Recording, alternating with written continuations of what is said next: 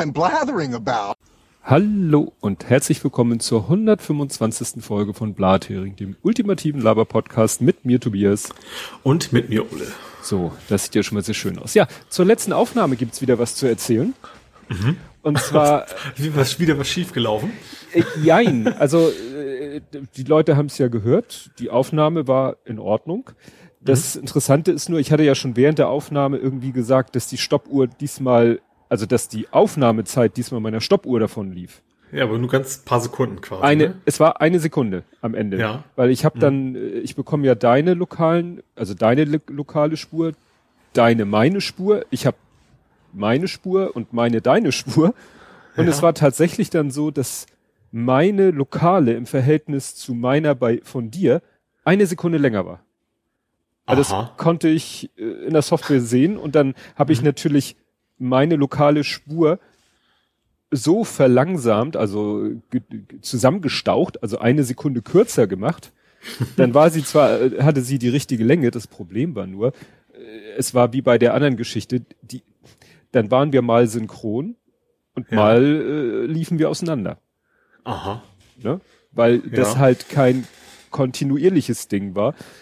Aber meine Remote-Aufnahme auf deinem Rechner war so gut in der Qualität, dass ich einfach die genommen habe. Ja, okay. Also, ne, so wie das viele Leute machen, die gar nicht sagen, gib mir mal deine lokale Spur, sondern die sagen gleich hier, ich nehme das, was ich schon über Studio Link aufgenommen habe. Das habe ich diesmal auch gemacht. Also die letzte Veröffentlichung bestand aus deiner lokalen und meiner Remote von deinem Rechner. Ja. Und dann habe ich das Sebastian Reimers erzählt, das Phänomen. Und er meinte, ja, benutzt doch mal die Beta. Also ich wusste, dass es eine Beta gibt von Studio Link, die sich gerade auf dieses ganze Thema so ein bisschen stürzt. Und er meinte, er hatte jetzt auch gerade wieder was unter Windows rausgefunden, irgendwelche Timing-Fugups. Und ja, bei mir läuft jetzt die Beta-Version, weil Beta ist ja Beta. Und oh Gott, gut, das kann ich jetzt ja nicht schlagen, du bist ja zu weit weg. Genau. Nee, und ich habe jetzt hier nämlich so eine Zusatzanzeige. Ich sehe jetzt bei Remote Track 1 steht ID, Ole, Klammer auf, Buffer und da sehe ich halt so einen Buffer. Aha. Also, ne, wie viel du bei mir gebuffert wirst. Und ich sehe auch noch interessanterweise, er macht so eine Erkennung, wann du redest und wann nicht.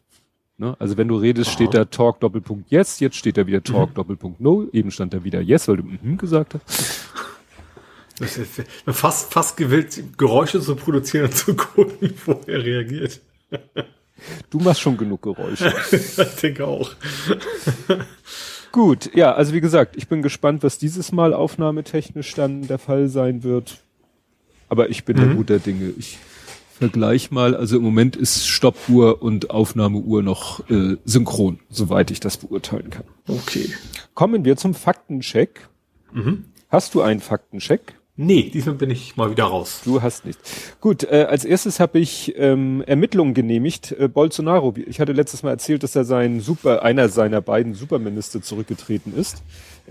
Das war der Justizminister, weil ja der Justizminister gesagt hat, Bolsonaro will hier sich in irgendwelche Ermittlungen einmischen gegen Bolsonaro. Also ein Protestrücktritt sozusagen. Genau. Naja, und die Folge ist jetzt halt, also ist der oberste, wie auch immer, Gerichtshof, hat jetzt da Ermittlungen eingeleitet oder können anlaufen. Ne, das oberste Gericht hat die Verfahrensöffnung genehmigt. Ne, weil er ja da alles Mögliche sich hat auch schon zu Schulden kommen lassen. Und das hat er ja versucht zu verhindern, indem er Einfluss auf seinen Justizminister nehmen wollte und er hat gesagt, ist nicht. Dann habe ich hier stehen, like a sturgeon. Also du hast ja jetzt die Dings da, die Uncharted Quadrologie fertig, aber du hast noch etwas entdeckt, was doch Blathering-Bezug hatte. Ja, und zwar, also es ist ja so bei Uncharted, das ist ja eigentlich, kein, ich sag mal, kein Skill-Game, ne? Also kein Shooter oder sowas. Man kloppt sich halt ab und zu mal und das ist relativ simpel. Du musst halt ausweichen, musst blocken und musst hauen quasi. Und das passiert in der Regel, also automatisch nicht, aber du drückst halt X wie ein Blöder. Aber er macht das auch immer so, dass er automatisch seine Umgebung mitnutzt. Das heißt, wenn du mal neben einer Flasche stehst, dann schnappt er sich die Flasche und haut die dem anderen über den Kopf, anstatt das mit der Faust zu machen. Und in einem Bereich, da ist ein Fischmarkt. Und wenn du es da schaffst, dreimal, also neben so einem Fischstand zu stehen, dann schnappt er sich dreimal den Fisch und haut ihm dann den Fisch um die Ohren. Und das sieht echt total aus wie der Fisch-Slapping-Dance, was natürlich dann, dafür gibt's dann eben die Trophäe, like a Sturgeon, was also Stör auf Deutsch heißt, was ich Alex auch erst googeln musste. Ja, was natürlich dann sehr gut zum Blathering passt. Also, ja. Titelmelodie und Icon-mäßig, sage ich mal. Ja. Ja, dann habe ich noch gesehen, ich musste dann sozusagen, damit ich was zum Verlinken habe, musste ich dann doch tatsächlich ein Foto von einem Zeitungsartikel machen, weil ne, Abendblatt ist ja immer hinter der Paywall. Mhm. Das Bacchus-Rätsel, ne, geht, ja. Weil... Ja, habe ich gesehen, also ich habe deinen Tweet gesehen, ja. Ja, es ist schon spannend, also es stellt wirklich die Leute vor ein Rätsel, warum ausgerechnet das Bacchus nun meint, in Insolvenz gehen zu müssen. Mhm. Ne? Und da der Abendblattartikel, den ich da abfotografiert habe, da steht eben auch so, ja, eigentlich waren die gerade wie wild am Expandieren und so weiter und so fort. Und das klang aber auch so aus, ein bisschen der Grund für das Problem ist, ne? Die hatten wohl bisher einen Geldgeber, der diese Expansion so ein bisschen finanziert hat und der ist wohl nicht mehr so verfügbar, so habe ich das daraus gelesen, ja. Zwischen den Zeilen. Und es wurde auch das angedeutet, was wir schon vermutet haben, dass die eben auch viel von diesem To-Go-Geschäft leben. Und natürlich auch von ihrem Kaffeebereich, der natürlich komplett wegfällt. Ja. Ne, wenn du jetzt so ein klassischer Bäcker bist, wo die Leute hingehen, ihr Brot, ihre Brötchen kaufen und den Laden wieder verlassen, das kannst du natürlich genauso weitermachen jetzt wie vorher. Aber Kaffee fällt weg. Ja. Und also gerade hier in Niendorf ist ja hier alte Leute-Gegend und da hier am Teabark, da sind die Bäcker also tatsächlich mehr Kaffee und Kuchen vor Ort als wirklich was zu mitnehmen. Ne? Ja. Und klar, und das fällt natürlich dann jetzt weg. Gut, beobachten wir weiter. Kommen wir zu Ed Compots gesammelten Werken, die ich natürlich wieder vorbereitet habe. Es fängt an mit Ich beY-Film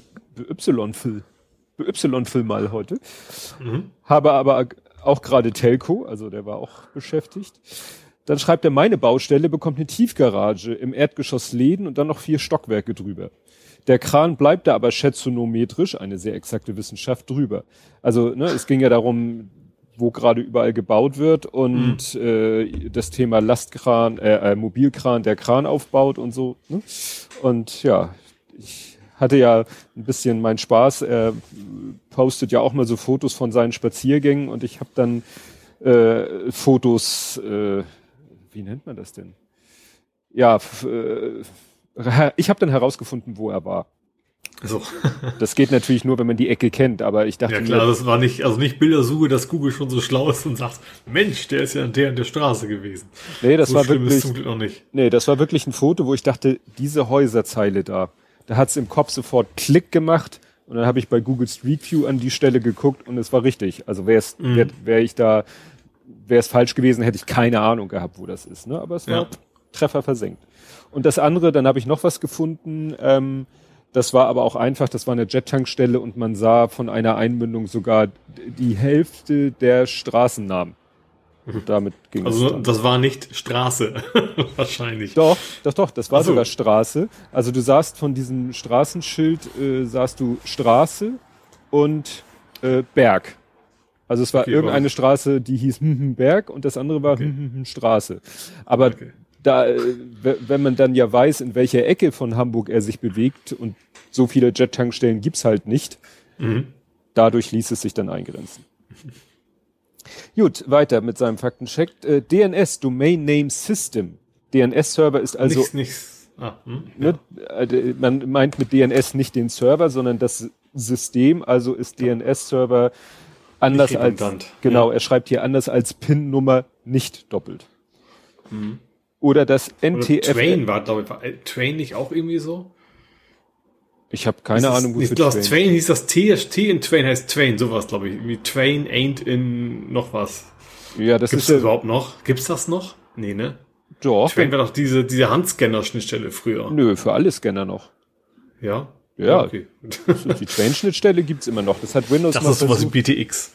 Nee. Windows hat das mal versucht, mit irgendwas anderem abzulösen. Das musste dann aber auch der Treiber unterstützen. Also wenn ich über meinen MFC scanne, dann ist das auch noch Train. So, und er schreibt dann noch, oder das NTFS-Dateisystem mit neuer NT-Technologie. Also das NT in NTFS steht, ja, weiß ich nicht, entweder doch oder nicht für NT. Ich meine schon, ne? NT, einfach nur NT-File-System, mehr heißt es, glaube ich, nicht. Ja. Also relativ, ja. Dann gesendet mit Gesichtsmaske aus der U1. Sehr schön. Der Unterschied zwischen DNA und RNA ist der, dass der DNA Desoxy zusätzlich hat. Wild geraten, eine Molekülgruppe am Rücken und eine Base hat RNA anders. Uracil statt A oder T. Das erinnere ich jetzt auch weiß noch. Ich Bescheid. Ja, die DNA und die RNA bestehen ja aus jeweils 4 Basen, die dann immer Basenpaare bilden. Und Cousinen quasi auch. Genau. Ja, genau. Ja, und das war bei RNA war eine Base halt anders. Er schreibt dann noch, warum Zellen das machen und dann so ein Schulterzuck-Emoji. Dann sind wir nochmal beim Blutdruck. Kurzfristig erhöhen geht wohl per Adrenalin. Langfristig ist es aber nicht. Ja, man könnte klar beim Autofahren sich blitzen lassen oder so. Das ist ja Adrenalin am Ende dann wahrscheinlich. Ja. Wie nennt man eigentlich eine Gruppe Batterien? Nein, Batterien, jetzt spreche ich das schon Englisch. Eine Batterie Batterien? Ach so. Eine Gruppe Batterien, kann man einfach sagen. Ja. Dann hatte ich ja erzählt von diesem 40k Follower-Account und er schreibt, der Temeke namiert und charmiert nicht mal in akustisch den 40k-Account. Allein wär's Grundes. Er möchte das wissen. Mhm. Ed Kompott, es gibt einen ganz einfachen Weg, mich das so zu fragen, dass die Welt das nicht mitkriegt. Ja. Dann schreibt er hier was, Desinfektionsmittel soll man nicht spritzen, aber der Mendoni hat doch gesagt, ja, der sagt viel, wenn der Tag lang ist. Ja. Maske. Wenn du hustest, da gibt es doch eine Studie aus Südkorea. Corona geht beim Husten durch OP-Masken. Übrigens auch lustig, FFP2 mit Auslassventil, schützt Umgebung nicht. FFP2-Masken sind ja die, wo du auch als Träger geschützt bist.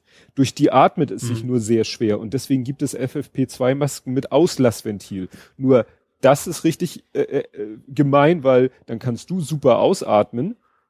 Oh, eben auch entsprechend kommt der Kram auch mal. Eben, das richtig. Ist ja eigentlich dafür gedacht, keine Ahnung, Lackierer oder was auch immer, also dass du halt nichts bei dir reinkommst, nicht, dass du andere schützt. Ja. Ich habe mich eben heute gelesen, das ist quasi die Gesichtsmaske der SUV-Fahrer. Genau. Oder man ist selber geschützt, aber keiner schützt keine anderen. Oder genau, der SUV unter den Gesichtsmasken, genau.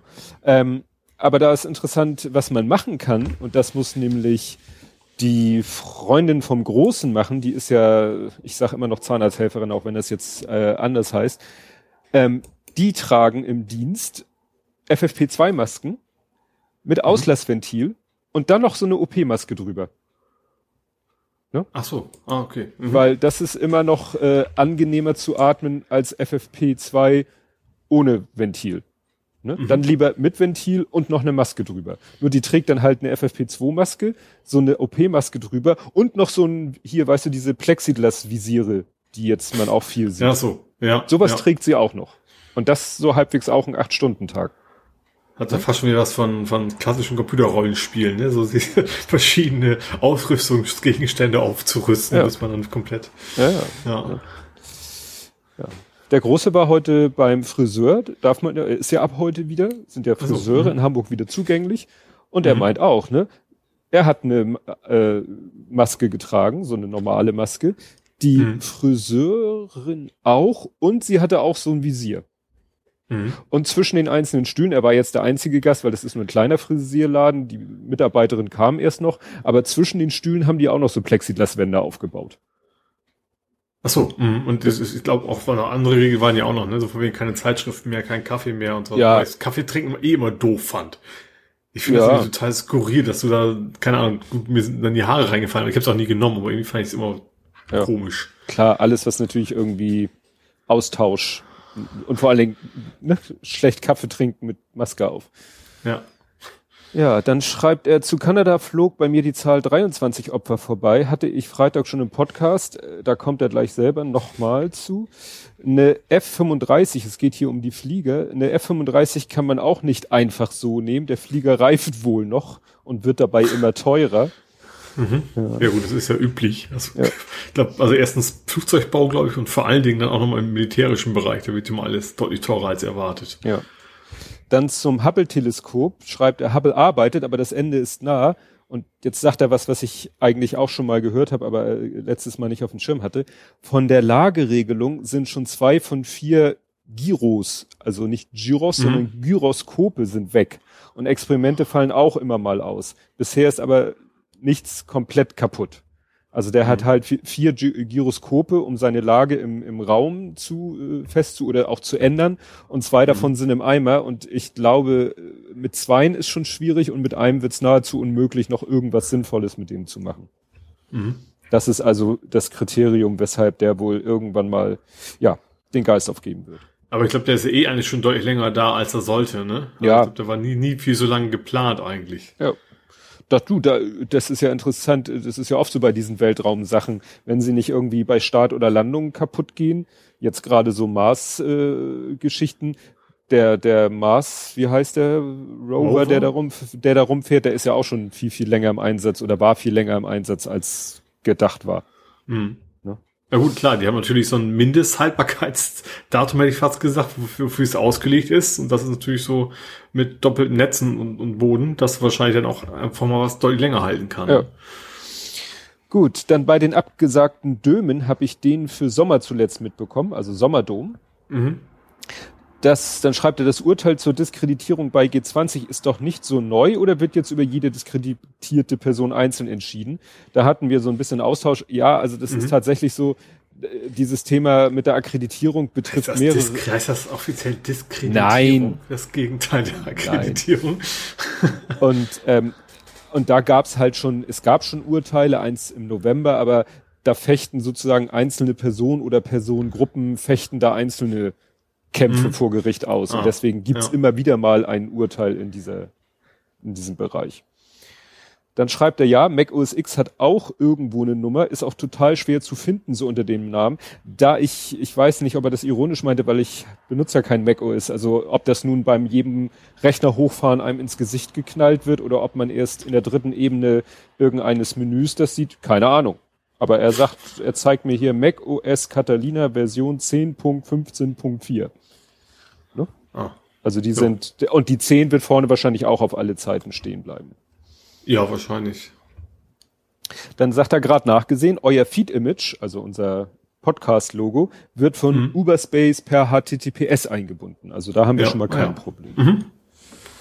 Und jetzt habe ich hier irgendwo getippt, dass es eine Freude ist. Ich glaube, du kannst unsere Hauptseite, kannst du uns theoretisch noch auf HTTP aufrufen. Aber ich glaube, sobald du irgendwo reingehst, bist du dann automatisch überall HTTPS. Also ich glaube, das ist bei uns noch so ein bisschen. Ja. Ja, ich habe auch letztens, wir haben an unsere Kunden ein Schreiben rumgeschickt und dann wollten wir sie auf eine bestimmte Internetseite leiten. Und dann haben wir da eine Weiterleitung auf unserer URL gemacht. Aber wir haben nicht so ein Zertifikat, weißt du, so ein Stern-Domain, sondern wirklich nur www und oder ohne w, aber nicht für alle Subdomains. Und für die Weiterleitung haben wir eine Subdomain genommen und haben extra in den Brief geschrieben HTTP und dann eine Second-Level-Domain.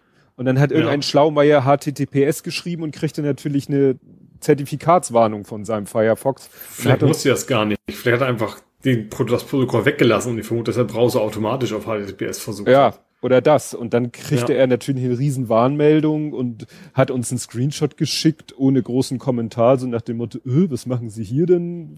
Worauf wollen Sie mich denn locken? Wo ich dachte, Alter, mach doch einfach das, was in dem Schreiben steht. Gebt das ein, was da steht, aber man sollte keine URLs in Textform rumgeben. Hätten wir lieber einen QR-Code machen sollen. Da war ich. Das kommt Werbung. Ach so, und dann schreibt er hier noch, das war dann... Da kommt Werbung. Ja, ich weiß schon, ja. Zwischen den Suchergebnissen. Wir brauchten so einen Jingle. Jetzt kommt Werbung. Dann hat er vor 2 Tagen nämlich nochmal zu dem Fall in Kanada, zu dem ich gleich auch nochmal komme. In Kanada gab es mindestens 22 Opfer. Ne? Also so in der Größenordnung bewegt sich das. Gut, kommen wir zu Dans gesammelten Werken. Ich bin jetzt mal ganz optimistisch, dass es welche gibt. Tatsächlich. Zu den neuen Bußgeldern, die müssten eigentlich endlich, verdammt, nach dem Einkommen gestaffelt werden. Als ja, Studi, in der Schweiz ist es ja auch so. Ja. Genau. Als Studi hätte ich wegen 100 Euro Bußgeld eine Woche Aldi-Pizza-Baguettes essen müssen. Heute wäre das zwar ärgerlich, aber auch nicht mehr. Ja, heute ist es einmal voll tanken. So ungefähr. Ja. Also das ja. ist ja im Prinzip. Genau. Zu 30. Geburtstagen. An meinem 30. galt die Ansage, wenn jemand mit irgendwelchen Spielchen anfängt, ist die Feier augenblicklich vorbei. Hat funktioniert, war ein super Geburtstag ohne Blödsinn. Ja. Okay. Ja, ich hatte da auch so, ich habe das, glaube ich, bei unserer Hochzeit gesagt, dass ich da keinen Bock auf irgendwelche Spielchen habe. Das ist auch so überhaupt nicht mehr. Das Problem ist immer, wenn man zu kreative Menschen kennt. Genau. Die darf man nicht einladen. Ja, zur offenen Gasleitung. Bohrer, schön langsam, viel Schmiermittel und dann muss das Gas ja auch erstmal ein zündfähiges Gemisch bilden. Ne? Also, ja gut, Sauerstoff ist ja ringsrum ja eine Menge vorhanden, ne? Ja. Das Loch erstmal drin ist. Er hat es dann noch mit dem Hashtag versehen, Gasleitungsbohren und Sex. Nee, das ist Assoziation, die ich eigentlich haben wollte. Gut. Ja, und zur atomaren Teilhabe sind wir auch wieder bei dem, ne, Fliegern mit den Atombomben darunter. Ich halte das mit dem höheren Preis der Zertifizierung des Eurofighters für Blödsinn. Man müsste dafür aber sämtliche Unterlagen zum Eurofighter wird da ausgesprochen, an die Amis geben. Und das will natürlich niemand auf dieser Seite des Atlantiks. Ne? Weil, tja, das ist natürlich, wenn man irgendwie auf der einen Seite Partner sind, ne, mit NATO und so, und auf der anderen Seite dann aber, ja, wirtschaftlich konkurriert, ne, weil die Amis Boeing und wir Airbus, ja, dann wird das natürlich kompliziert. Ja. Gut. Soll ich mit WD40 vorbeikommen, oder? Da kann ich nichts dafür, das ist mein Bürostuhl. Ja. Sample-Urteil, die 12. Der BGH hat mal wieder über Kraftwerk versus Moses Pelham beraten. Und ja, das, also im Moment sieht's dann mal wieder, und das scheint jetzt, jedenfalls habe ich so gelesen, endgültig zu sein, dass eben, Kraftwerk Recht bekommen hat. Also, wenn du samplest, musst du den Urheber des Stückes, das du samplest, um Erlaubnis bitten. Ah, okay. Das finde ich einigermaßen interessant. Ja. Weil ich glaube nicht, dass das bisher üblich ist. Nö. Also gerade, wie gesagt, bei elektronischer Musik, gut, da ist das Original auch, aber trotzdem ist es ja, also gefühlt sind 70% der aktuellen Hits haben zumindest einen Teil immer von alten Songs irgendwo mit reingecovert oder sowas. Ja, das war, glaube ich, auch die Argumentation von der Pelham-Seite, dass die sagten, ja, dann gucken Sie sich mal die Musikstücke der letzten 20 Jahre an, dann können Sie die alle vom Markt nehmen.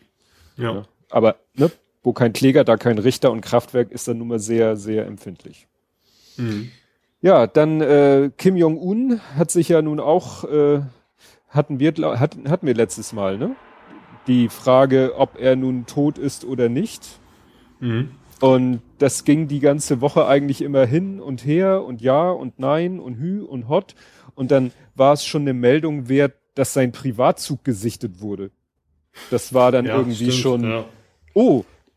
nach dem Motto, da ja nur er den Privatzug benutzen darf und niemand anders. Das heißt, wenn der Privatzug sich bewegt, dann lebt er. Da dachte ich auch so, das ist ja... Das ist auch Blödsinn. Also wenn er nicht mehr gelebt hätte, dann hätte auch keiner mehr einen Grund gehabt zu sagen, ich darf da jetzt nicht mitfahren.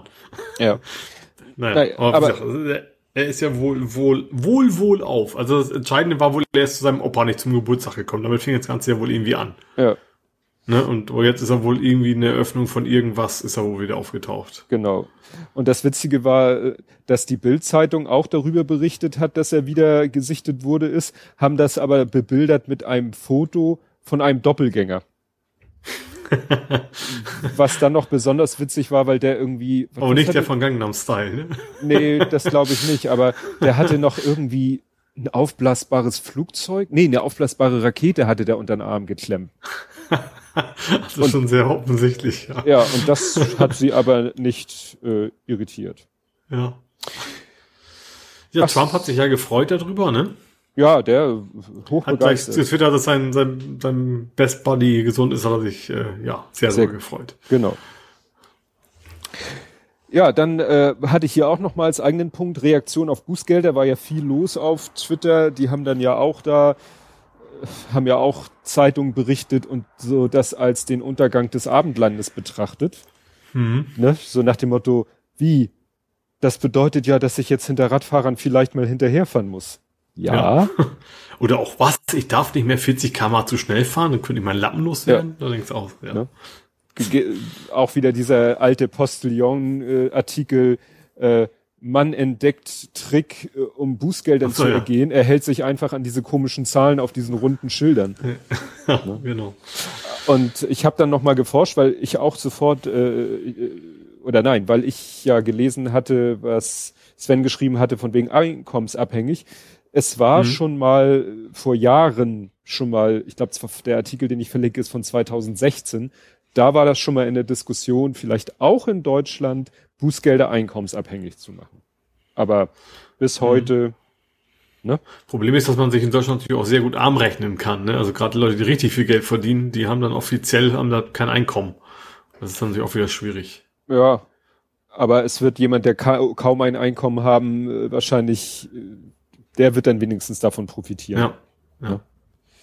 Also ich hatte mal zu Schulzeiten, die waren einen Jahrgang unter uns, und als die einen Führerschein gerade ganz neu hatte, da musste sie dann manchmal für ihren Vater behaupten, dass sie gefahren ist, weil er geblitzt worden ist, weil sonst hätte er den Führerschein verloren, was aber ihnen seinen Job gekostet hätte, und das durfte auf gar keinen Fall passieren.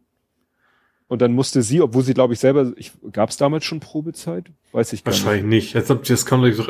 Das richtig starke kam so BF17-Zeit, also wo das angefangen ist. Ich glaube, da ist es erst so richtig mit, du bist dann sofort dein Lappen los, wenn du ein Anfänger bist. Ja. Also das war auch schon grenzwertig, dass sie dafür gerade stehen musste. Ja, dann gibt's noch eine gute Nachricht, die ich hier eingebaut habe, weil wir darüber auch mal berichtet haben. Org wird nicht verkauft. Org? Achso, ORG. Richtig. Also, ja. Die Domain. Org vom Org. Ja. Die Top-Level-Domain Org wird doch nicht verkauft, sondern bleibt irgendwie so, dass jeder es weiterhin nutzen kann. Ja, vor allem ist es ja in der Regel so, Organisationen, also nicht kommerzielle Organisationen, die das bisher nutzen. Ja. Und ich glaube, da gibt's auch bisher auch relativ starke Einschränkungen, wer es machen darf. Auch das, glaube ich, ne? Du kannst eben nicht als, keine Ahnung, Apple oder Microsoft mal eben kurz .org dir reservieren, weil das kommerziell wäre. Ja. Dann auch großes Thema war ja die Staatshilfe für Lufthansa, da haben wir ja letztes Mal auch schon drüber berichtet, war ja diese Woche dann oder letzte Woche auch heißes Thema. Interessant fand ich, dass dann erwähnt wurde, dass Frankreich ja auch Air France unterstützt. Ja, aber mit Einschränkungen, also mit Bedingungen, sag ich mal, ne? Genau, also fand ich ganz, ich finde die, ich natürlich, wie gesagt, meine persönliche Meinung logischerweise, ich finde das gar nicht dumm. Also unter anderem war ja zum Beispiel, dass Inlandsflüge dann nicht mehr stattfinden dürfen, wenn es eben eine adäquate Zugverbindung gibt für diesen Bereich. Ja, die Grenze war irgendwie Strecken, die mit dem Zug in 2,5 Stunden zu schaffen sind. Ja. Also alles, was da drunter liegt, dürfen sie nicht. Also wäre zum Beispiel, ich weiß also nicht, ob es überhaupt einen Direktflug Hamburg-Berlin gibt, keine Ahnung. Aber wäre dann im Vergleich bei uns zum Beispiel auch weg. Ja, gibt es nicht, aber es gibt Hamburg-Düsseldorf. Und ich glaube Hamburg-Düsseldorf... Ja, ich denke, dass es relativ viel nach Frankfurt halt auch gibt, weil leider das Drehkreuz ist, also da ringsrum natürlich eine ganze Menge. Ich könnte mir vorstellen, dass München auch relativ schnell nach Frankfurt ging, und das sind beides relativ große Flughäfen. Ja. Ja, und was ich gelesen habe, das habe ich allerdings nicht weiter nachgeguckt, weil jemand hatte in einem Tweet geschrieben, nach dem Motto, Frankreich verknüpft Umweltbedingungen und USA soziale Bedingungen. Also ich habe da nicht weiter nachgeguckt, aber USA unterstützt wohl amerikanische Fluglinien nur, wenn sie irgendwelche arbeitsmarkttechnische Sachen einhalten. Aber gut, das heißt jetzt auch nicht, vermutlich heißt das konkret nur, dass sie jetzt keinen rausschmeißen dürfen. Wahrscheinlich. Was ja sehr USA-spezifisch ist, dass man das extra verlangen muss, weil das bisher eben relativ einfach geht. Ja, und Deutschland sagt halt, Lufthansa, was habe ich gelesen? 5,5 Milliarden Beteiligung, 3,5 Milliarden KfW-Darlehen. aber soll ja ansonsten bitte die Klappe halten, sagt der Lufthansa-Chef. Ja, sagt der Spohr, ja. Also ich ist natürlich aus seiner Sicht verständlich, dass er das versucht, aber dass der Staat darauf eingeht, das finde ich ja das eigentlich Überraschende, muss man vorsichtig auszudrücken. Ja. Natürlich ist es in seinem Interesse, dass möglichst wenig Leute reinsprechen, aber das ja, finde ich schon bemerkenswert. Genau. Ja, und dann noch mal als letztes zu Kanada, nach dem Amoklauf, das ist so ähnlich wie damals in Christchurch, da hat jetzt Kanada auch knallhart die Waffengesetze verschärft. Ne? Mhm. Also, dass da ich glaube, ja, es gibt auch Nationen, die lernen auch sowas, ne? Ja. In den USA würde das nicht passieren. Sturmgewehre. Ich war jetzt gerade am Überlegen, welche Art Waffe, also wie gesagt, Sturmgewehre werden verboten. Hm. Genau. Wer im Besitz einer solchen Waffe ist, hat 2 Jahre Zeit, sie abzugeben. Ne? Ja, also wie gesagt, da passiert was. Gut, kämen wir zu Politik, Gesellschaft, Social Media. Und ich glaube, wir machen wieder einen großen Corona-Block. Ich dachte erst, wir haben so wenig Corona, dass es mal langsam... Ganz so viel glaube ich nicht, aber ich habe tatsächlich erst auch ein gutes Übergangsthema jetzt schon. Und zwar das, wo wir gerade bei den Sturmgewehren sind. Hast du das Bild gesehen von dem... Ist das ein Senat? Ja, ist ein Senat, ne? In Michigan. Du meinst, das war die Landesregierung. State House heißt es auf Englisch und auf Deutsch wäre es, oder mit Deutsch mehr, das Landesparlament. Senatoren auf jeden Fall, die ne, also die Beschäftigten, hätte ich fast gesagt. Die Politiker schimpfen sich ja Senatoren, wo dann eben irgendwelche rechten Anti-Corona-Leute, was auch immer, da mit Sturmgewehren oben im Parlament stehen und das eben auch dürfen, irgendwie, ne? Ja, das und da quasi fast schon mit Waffengewalt die Lockerung erzwingen wollen. Ja. Ja, das war nicht ganz unberechtigt, so irgendwo die Frage, was wäre wohl passiert, wenn Moslems oder keine Ahnung was mit Sturmgewehren da reingestürmt wären, wie dann wo reagiert worden wäre. Ja. Also die sind ja relativ unbehelligt geblieben. Die konnten hinterher Interviews geben, also ja, nicht. Also ich finde das schon einigermaßen bemerkenswert, dass das geht, weil das ist ja nichts anderes als ein Einschüchterungsversuch. Und ein ziemlich krasser Einschüchterungsversuch. Ja. Ja, ich weiß. Das heißt, dann sagt vor allen Dingen, also undemokratischer geht's ja nicht. Es heißt ja nicht die Stimmen entscheiden, sondern wir haben jetzt die Waffen hier und deswegen machst du gefälligst, was wir von dir wollen. Also das ist schon... Ja, die sagen dann eben Freiheit über alles, ne? Also ihr schränkt unsere Freiheit ein und wahrscheinlich beziehen sich dann wieder auf irgendein Amendment 1 bis 25 und... So wie manche ja auch immer diesen Widerstandsparagraphen herbeizitieren, um irgendwas damit zu rechtfertigen. Ja, ne? Ja. Und das geht in Amerika halt, wie man sieht, wohl offensichtlich ganz einfach. Ja, da gibt's, ja, das stimmt. Ja, natürlich, wenn du natürlich auch noch so einen Präsidenten auf deiner Seite hast, dann ist das natürlich dann erst recht. Ja, der hat ja sowas wie damals, wie hieß der Ort? Wo die Nazis da und der mit dem Auto da in die Gegendemonstranten gefahren ist. Wo er doch gesagt hat, both sides. Bad people on both sides oder irgendwie sowas. Ja. Ne? Und sowas Ähnliches hat er jetzt ja auch wieder getwittert. Ja, man sollte da ein bisschen Entgegenkommen zeigen und dann beruhigt sich das auch wieder. Und das sind nicht alles nur schlechte Menschen da. Ne? Interessant fand ich 2 Sachen zu dem Thema. Einmal, dass eben gesagt wurde, ja, das sind doch diese Prepper, die sagen, sie könnten ein halbes Jahr... ein halbes Jahr in ihrem Privatbunker aushalten und jetzt sollen sie einmal für ein paar Wochen die Füße stillhalten und finden das unmöglich. Ja. Ja, und was noch? Achso, und einer hat ein Foto gepostet, wo schön so 6 Menschen in ihren komischen Fantasiemonturen da nebeneinander standen und hat das in einem langen Thread mal kommentiert und das fand ich interessant, weil dieser Mensch schien Ahnung von Militär zu haben und hat dann erstmal ganz sachlich deren Ausrüstung da zerlegt. So nach dem Motto, also mit der Ausrüstung, die stehen da alle so gebeugt, wahrscheinlich weil sie eben viel zu viel Geraffel mit sich rumschleppen. Mhm. Der eine, der gerade steht, hat wahrscheinlich die Keramikplatten aus seiner schusssicheren Weste genommen, weil die wiegen eigentlich so und so viel und außerdem tragen die alle viel zu kleine Schutzwesten und dann haben die ja immer diese Becky Pants an. Dann meint er, wenn du mit so einer Becky Pants und deinem ganzen Gerödel 3 Minuten mal laufen musst, dann bist du wund. weil das alles scheuert und schlappert. Und also wie gesagt, so richtig schön, ja, wo du sagst, ja, das ergibt alles Sinn, was der sagt. Und er hat es am Ende so schön zusammengefasst, was die da machen, ist eigentlich Cosplay.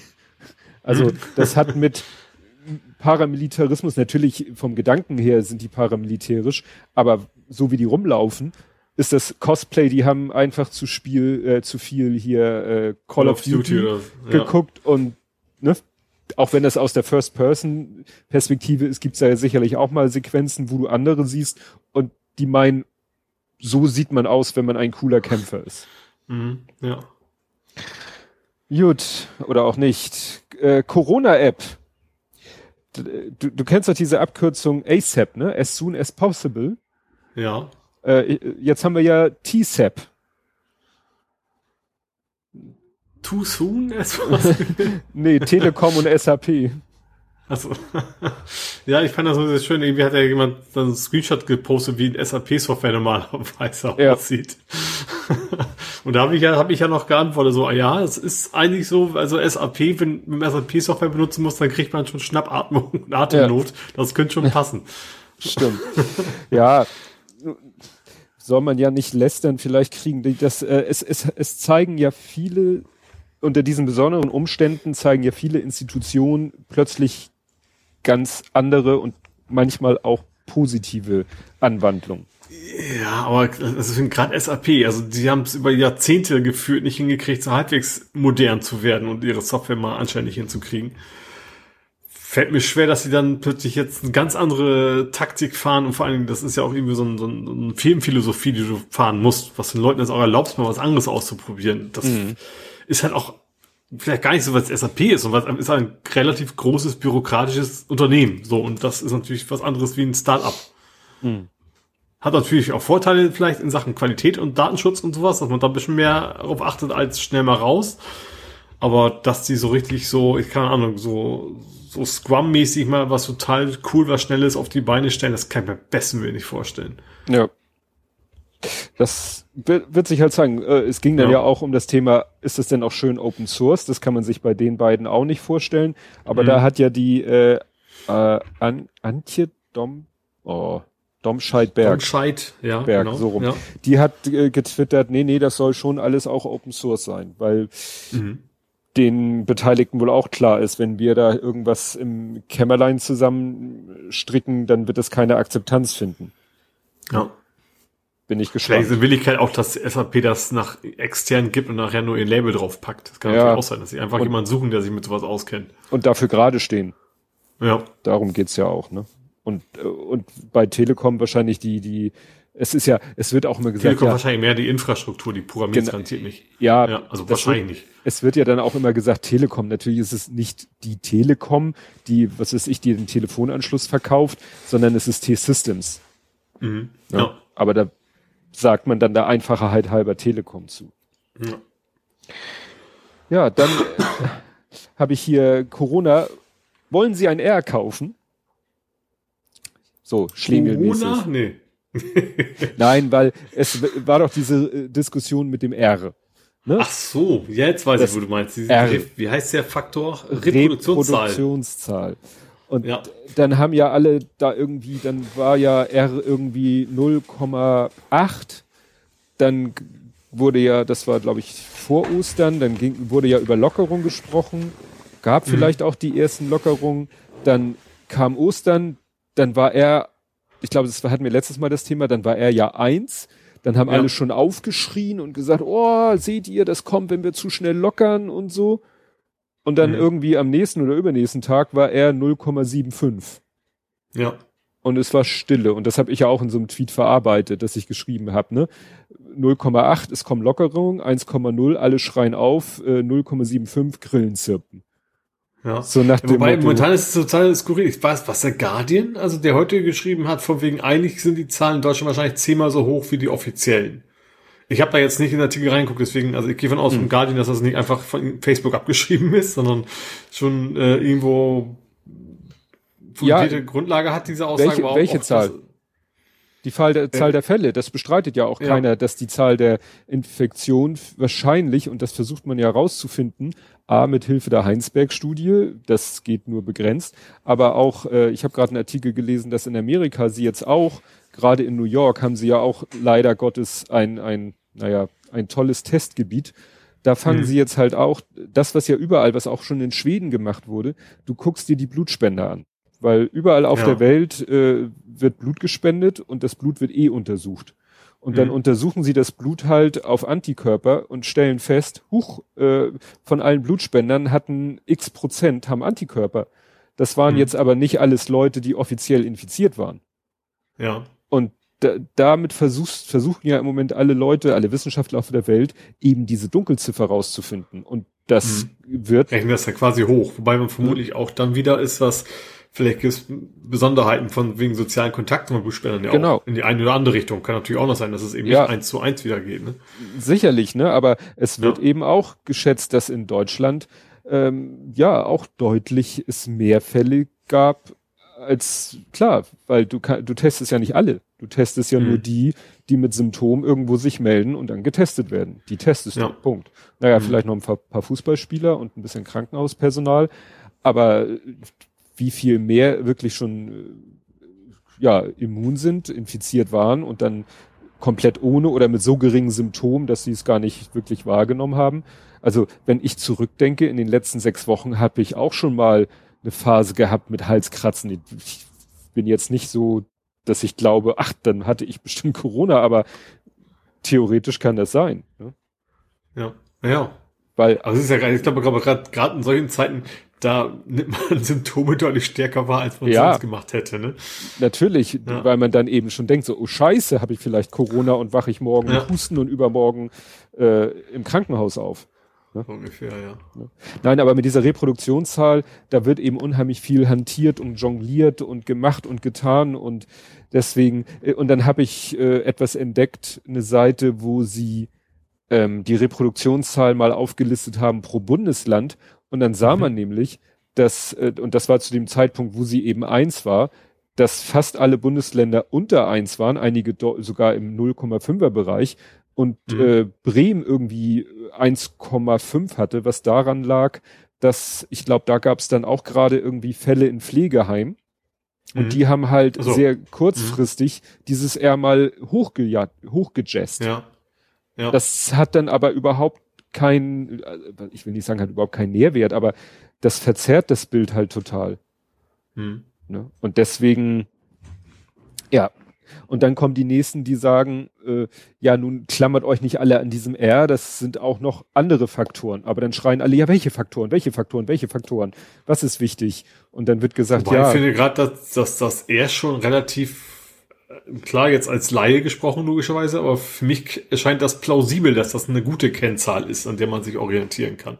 Ja, gut, dann hast du auch nicht das Video von Fischblock gesehen. Da hat er nämlich auch erklärt, wie dieses R, weil es kann eben sein, du hast ein R und das heißt ja rein statistisch, dass, was weiß ich, wenn wir 0,75 haben, 4 Infizierte stecken 3 an.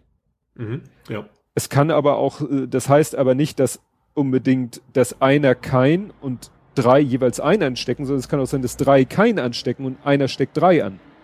Ja, na gut, so. Das ist ja ein normales Mittel halt. Ja, aber das hat natürlich dann auch Auswirkungen, wenn du eben dann Kontaktbeschränkungen hast und so und die Leute haben eben wenig Chance anzustecken, dann wird es wahrscheinlich vielleicht eher so sein, dass einer 3 ansteckt, als dass 3 jeweils einen anstecken. Weil der eine sich vielleicht nicht an Abstandsregeln hält oder so. Ja, also das ist aber ja eigentlich zu erwarten, weil anfangs der Virus hat sich ja nicht geändert in der Zeit und gerade anfangs, als es keine Beschränkungen waren, da war ja eben so die Aussage, so 3 bis 4 steckst du an, wenn du erkrankt bist im Schnitt. Ja. Und das kann also dann quasi nur von den Beschränkungen kommen. Das heißt natürlich auch, also wenn wir jetzt auf unter 1 sind, wir können es dann nicht komplett lockern, weil dann hätten wir uns ganz schnell wieder auf 4 oder 3. Ja. Ja. Ich fand in dem Zusammenhang auch sehr gut den Bericht, hast du über Medien gelesen, über Fleischhauer und wer war denn das? Augstein. Die haben ja auch so einen Podcast, The Curve. Ja. Und haben da... Zwei Blinde reden über die Farbe. Ja, so ungefähr. Das haben sie sehr gut ausgebrüllt. So, die tun immer so, als wenn kein Mensch erklären könnte, was diese Reproduktionszahl ist. Und ich finde gerade, das ist jetzt keine Raketenwissenschaft. Ja, gut, vielleicht im Detail. Das mag ja sein, dass man dann nicht alles erklären kann. Aber das Grobe, was diese Zahl bedeuten soll, finde ich ziemlich klar eigentlich. Und dann zu tun, als wenn... Keine Ahnung.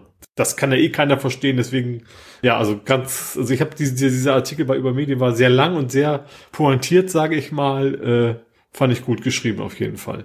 Ja. Naja, was aber eben ich auf jeden Fall gut fand, war von Pavel, das ist der Pavel Meyer, der mit dem Tim Pritloff zusammen eigentlich einmal die Woche jetzt einen Podcast zum Thema Corona aufnimmt, und der rechnet sich ja echt die Gehirnzellen wund und hat bisher mit seinen ganzen Prognosen lag da eigentlich sehr richtig, und da bin ich im Moment guter Hoffnung, ja, weil der halt da Sachen ausrechnet, vorausberechnet, und dieses ganze Problem mit dieser Meldeverzögerung, weil wir haben ja immer diese Verzögerung von, ich glaube, 10 Tagen zwischen der Mensch infiziert sich und er taucht in der Statistik auf. Das kann eben bis zu 10 Tage dauern. Von denen, sagt er, könnte man die Hälfte eigentlich mit einem schnelleren Meldesystem erledigen. Die ersten 4-5 Tage kriegst du nicht weg, weil der Mensch erstmal Symptome entwickeln muss.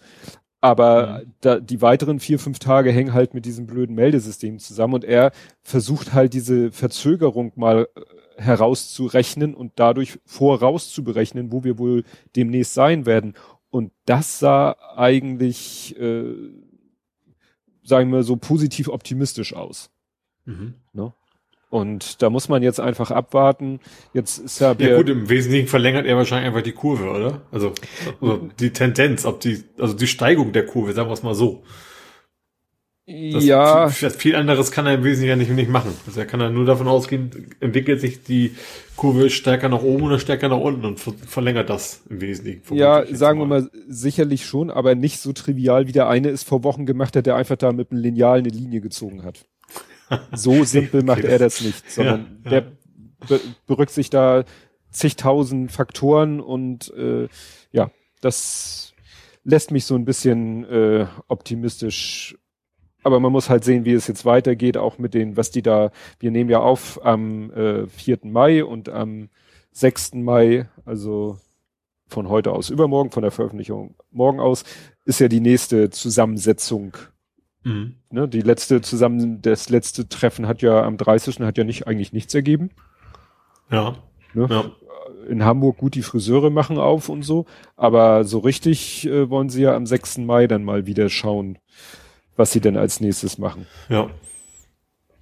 Ja, dann habe ich hier als nächstes Metadebatte, weil warst du eben schon, ne? Herr Augstein und Herr Fleischhauer, zwei Blinde reden von der Farbe.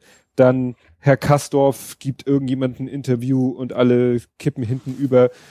Fand ich gut, wie dann einer auch schrieb, wer von euch wusste überhaupt, wer Kastorf ist, bevor dieses Interview ist? Das wäre meine nächste Frage gewesen, wer ist denn das? Das ist der Intendant der Volksbühne, einem bekannten Theater in Berlin. Aha. Vor dem ironischerweise, glaube ich, immer die Corona-Verschwörer demonstrieren, was die Volksbühne dadurch irgendwie versucht zu... Ja, dass die irgendwie ihren Schriftzug abgedeckt haben, weil sie nicht sozusagen als Hintergrundbild für die dienen wollen. Ja. Ja, und der hat eben ein Interview gegeben, wo du eben auch sagst, warum muss man jemanden, weißt du, erinnerst du dich noch, wie ich gesagt habe, bei der Tagesschau, warum werden da Leute auf der Straße angequatscht, die irgendwelchen Blödsinn erzählen, und die schaffen es dann in die Tagesschau? Völlig unkommentiert und uneingeordnet. Und da frage ich mich bei dem Kastorf auch, wieso? Genau bei dem Palmer. Wieso? Also, warum gebt ihr diesen Leuten, weißt du, es gibt ja auch so Leute, die haben sich über lange Zeit eine Reichweite aufgebaut durch sportliches Talent, durch irgendein künstlerisches Talent, und dann nutzen sie, oder in anderen sagen wir mal, missbrauchen sie ihre Reichweite, weil sie plötzlich meinen, Corona ist alles Blödsinn. Aber man muss doch denen dann nicht noch, wenn sie selber Reichweite haben, gut, da kannst du nichts gegen tun, aber wenn jemand ein Interview in der Zeitung gibt und die veröffentlicht das. Ja, das war doch sehr früh schon damals mit, wie heißt der Trainer, der jetzt in England ist? Klopp. Klopp, ja. Also selbst wenn sie es nicht wollen, werden sie ja gefragt. Und da hat er ja relativ, finde ich, gut reagiert, gesagt so, frag doch mal lieber jemanden, der sich damit auskennt. Wenn der Fußballfrager fragt mich, aber bestimmt nicht wegen Gesundheitsthemen. Ja. Und das hat doch überhaupt... Aber das ist halt gelernt, glaube ich. Das ist halt gelernt, dass Promis in die Medien halt ziehen. So. Ja. Und das kriegst du aus den Köpfen nicht wieder raus. Welchen Nährwert hat die Meinung von diesem Castor, von diesem Theaterintendanten? Welchen Nährwert hat die? Der trägt keine politischen Entscheidungen. Der kann gerne seine Meinung dazu äußern, dass er es vielleicht scheiße findet, dass sein Theater jetzt keine Besucher hat. Aber zu sagen, dass er sich nicht mehr die Hände wäscht, weil er es albern findet, das ist doch... Und gut, der Palmer kann man sagen, ja gut, der ist Politiker, ja, der ist Oberbürgermeister von, ich glaube, 90.000 Einwohner Ort. Tübingen, ja, ne? Also der hat doch auf der Ebene, wo es relevant ist, hat der doch keine politischen Entscheidungen zu treffen. Also ich glaube, bei ihm ist auch mehr so das Dieter Bohlen-Prinzip. Also wenn er was sagt, dann knallt das halt richtig immer so als Schlagzeile. Ne? Das funktioniert natürlich immer gut. Ja. Ne? Ja, wobei ihm tatsächlich jetzt auch offenen Brief und also viele Grüne wollen ja auch, dass er ausgeschlossen wird. Ja, mittlerweile. Weiß ich nicht. Das wird wahrscheinlich auch wieder versickern. Ja, wahrscheinlich. Ne? Gut, andere Politiker sind dann irgendwie schon relevant auf Bundesebene, auch wenn sie in der Opposition sind. Lindner. Und der blamiert sich dann, dass er sowas sagt, ja, die Virologen sollten mal lieber sozusagen im Hinterzimmer diskutieren, so wie die Päpste in die Konklave gehen, wo natürlich alle gesagt haben, Päpste gehen nicht in die Konklave. Der ist ein Meister darin, irgendwie so falsche, also völlig blödsinnige Metaphern, ne? Das ist irgendwie sein Hobby. Ja, aber ausnahmsweise war Lindner mal nicht in den Twitter-Trends. Also sonst ist ja immer so, okay, oh Gott, es ist wieder Lindner in den Trends. Ja. Das hat er diesmal gesagt. Ja. Aber diesmal hat es nicht gereicht von der Reichweite her. Ja. Aber das ist halt, da sage ich halt, ja gut, das ist halt ein Politiker auf Bundesebene, den wirst du nicht verhindern können. Ne? Ja. Ja, und heute hat ja den Höhepunkt erreicht. Hast du das mitgekriegt mit Attila Hildmann? Der Name sagt mir irgendwie nicht so ganz viel. Es ist mir zwar ein paar Mal so durch die Timeline, dass der irgendwas von wegen, ich gehe in den Untergrund und weil sie wollen mich töten oder was. War der der Xavier Naidoo-Papst quasi. Genau, er ist eben, das ist so ein Beispiel für, hat eben durch etwas völlig, sag ich mal, jetzt Wertfreies, hat er Reichweite erlangt. Der ist halt Koch und hat vegane Kochbücher geschrieben, ist damit so ein Star der veganen Küche geworden. Mhm. Und zig Millionen Follower hier, Instagram, Facebook, was weiß ich wo. Ne? Also der hat wirklich auf so einem Weg, vielleicht kann man auch wirklich sagen, durch harte Arbeit hat er sich eine Reichweite geschaffen und das war auch eben, davon lebte er halt auch und von seinen Kochbüchern und ich glaube Gastronomie hat er auch betrieben. So, und dann ist der schon anderweitig mal negativ aufgefallen. Das waren alles noch Kleinigkeiten, hat sich mit Journalisten angelegt oder mit Polizisten, weil er in der zweiten Reihe geparkt hat und das nun unmöglich fand, dass sie ihn deshalb aufschreiben wollten. Da merkte man schon. Und jetzt dreht er halt richtig ab und ist auch voll auf dieser Corona-Verschwörer-Tour. Mhm. Ne? Und das ist halt so, ja, das ist halt das Problem, wenn jemand so eine große Reichweite hat und dann seinen Followern eben seinen Gedankengang da so präsentiert und viele vielleicht denken so, ich folge dem seit Jahren und finde alles toll, was er bisher gemacht hat, also finde ich das, was er jetzt sagt, auch toll. Das ist halt. Ich glaube schon, dass die meisten Menschen aber schon reflektieren können. Es gibt ja auch wieder drüber Beispiele von uns, die wir mal gut fanden, guckt zum Beispiel Dilbert oder sowas, wo wir dann auch irgendwann für uns entschieden haben oder auch, ich habe die nur zweimal live gesehen, also in deutlich jüngeren Jahren. Da käme ich jetzt aber auch nicht mehr auf den Gedanken, den großen Wert zu schätzen, was er sagt. Ja, zu dem komme ich auch noch. Ja. Zu dem. Ja, dann habe ich hier als nächstes den Immunitätsausweis. Ja. Und ich habe irgendwie, finde ich, selten so viel Sachen zu einem Thema gelesen, wo ich denke, ich verstehe es nicht. Also der Immunitätsausweis soll ja dazu dienen, dass jemand, der immun ist. Also das überstanden hat quasi. Ja, das ist ja auch. Ja, da ist schon der erste Streitpunkt. Der erste Streitpunkt ist, kriegt diesen Immunitätsausweis nur der eine Corona-Infektion nachweislich durchgestanden hat oder auch die Antikörper haben. also wo ein Antikörpertest angeschlagen hat. Wobei es Antikörper haben, ohne infiziert gewesen zu sein? Ich meine, das war so, dass es eben, dass die Antikörpertests auch in wenigen seltenen Fällen, aber es kann passieren, dass die auf Antikörper anschlagen, die dem Coronavirus extrem ähnlich sind, aber nicht halt nicht SARS-CoV-2 sind. Ja, also es gibt da quasi false positive. Dieser Antikörpertest soll eigentlich erkennen, dass du diese Infektion hattest. Mhm. So, und ja, also ich gehe davon aus, weil irgendwie ein Maßstab musst du ja nehmen. Das ist ja das Einzige, was einigermaßen objektiv ist, auch wenn es dann auch durchaus mal Fehlmessungen gibt, sozusagen. Ja, so. Das ist ja die erste Diskussion. So, jetzt mal unabhängig davon, dann sagst du halt, aha, Person A ist immun und kriegt diesen Immunitätsausweis. Und dann höre ich, dass irgendwelche Gruppen sagen, ja, nee, das ist ja so wie, als wenn ich einen Ausweis habe, wo drinne steht, dass ich HIV-positiv bin.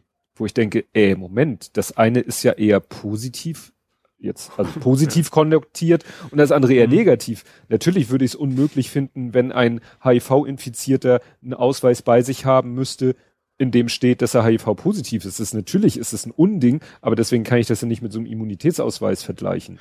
Also so oder so fände ich einen Immunitätsausweis nur dann an, wenn es freiwillig ist. Ja. Also so oder so. Also das kann, also finde ich, keiner verlangen, dass du das nachweisen musst.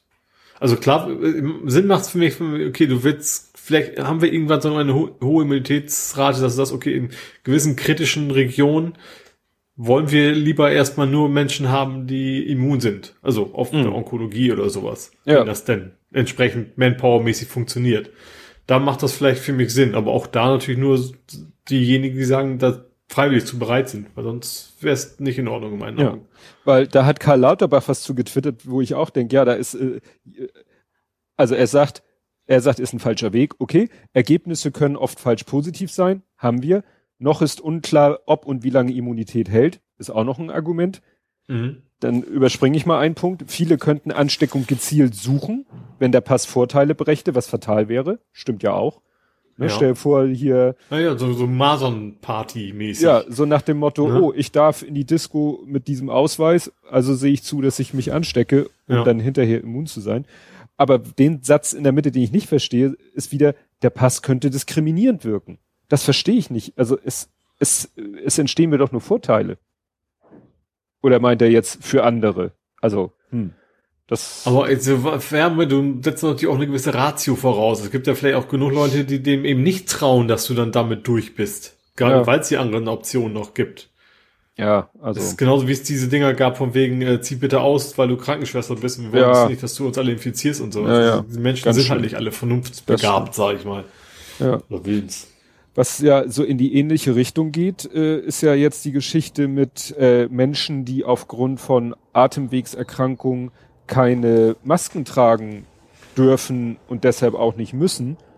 Ja. Wenn die jetzt irgendwo in ein Geschäft gehen und werden blöd angemacht, was müssen die? Haben die jetzt einen Attest in der Tasche und müssen das dann rausholen? Weil das geht für mich dann, da geht's dann nämlich auch schon los wieder mit diesem, ist es negativ oder positiv, ne? Will ich jetzt irgendwie, man sieht die heute im Straßenbild ja so gut wie gar nicht mehr. Aber wir beide, ich gehe mal davon aus, du kennst sie auch noch, diese gelbe Binde mit den 3 schwarzen Punkten. Ja, klar. Die kennen wir. Siehst du die noch im Straßenbild? Ist nicht so, dass ich bewusst drauf achte. Also primär, wenn, dann sehe ich es halt eher, dass da jemand einen Stock in der Hand hat. Also, ja. Ne? Oder das, so. Das sieht man schon mal. Man sieht es auch manchmal so als Botten. Ne? Ja. Aber da frage ich mich, wer kennt das heute noch? Wer weiß noch, was das ist? Und die Frage, wäre das eine Lösung? Ne? Nur.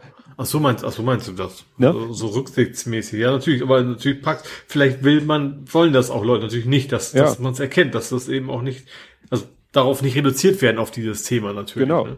Weil dann mit irgendwie Kennzeichnung besonderer Personengruppen haben wir hier in Deutschland so unsere Erfahrungen. Und das ist halt, auch wenn es eigentlich in diesem Fall zum Vorteil der Person gedacht ist. Ja. Ne? Also natürlich die Frage ist, ich glaube, wie viele es denn betrifft, ob es dann nicht vernünftiger wäre, dafür zu sorgen, dass die Menschen eben nicht in den Supermarkt müssen. Weil das für sie auch eine Gefahr ist. Also eine deutlich höhere Gefahr als für alle anderen. Ja. Ja, wenn du nur einfach jetzt eine, ja, stimmt natürlich, wenn du ein Problem hast mit dem Atmen und deshalb keine Maske, dann solltest du natürlich auch doppelt und dreifach überlegen, ob du dich irgendeiner Situation aussetzt. Stimmt auch wieder.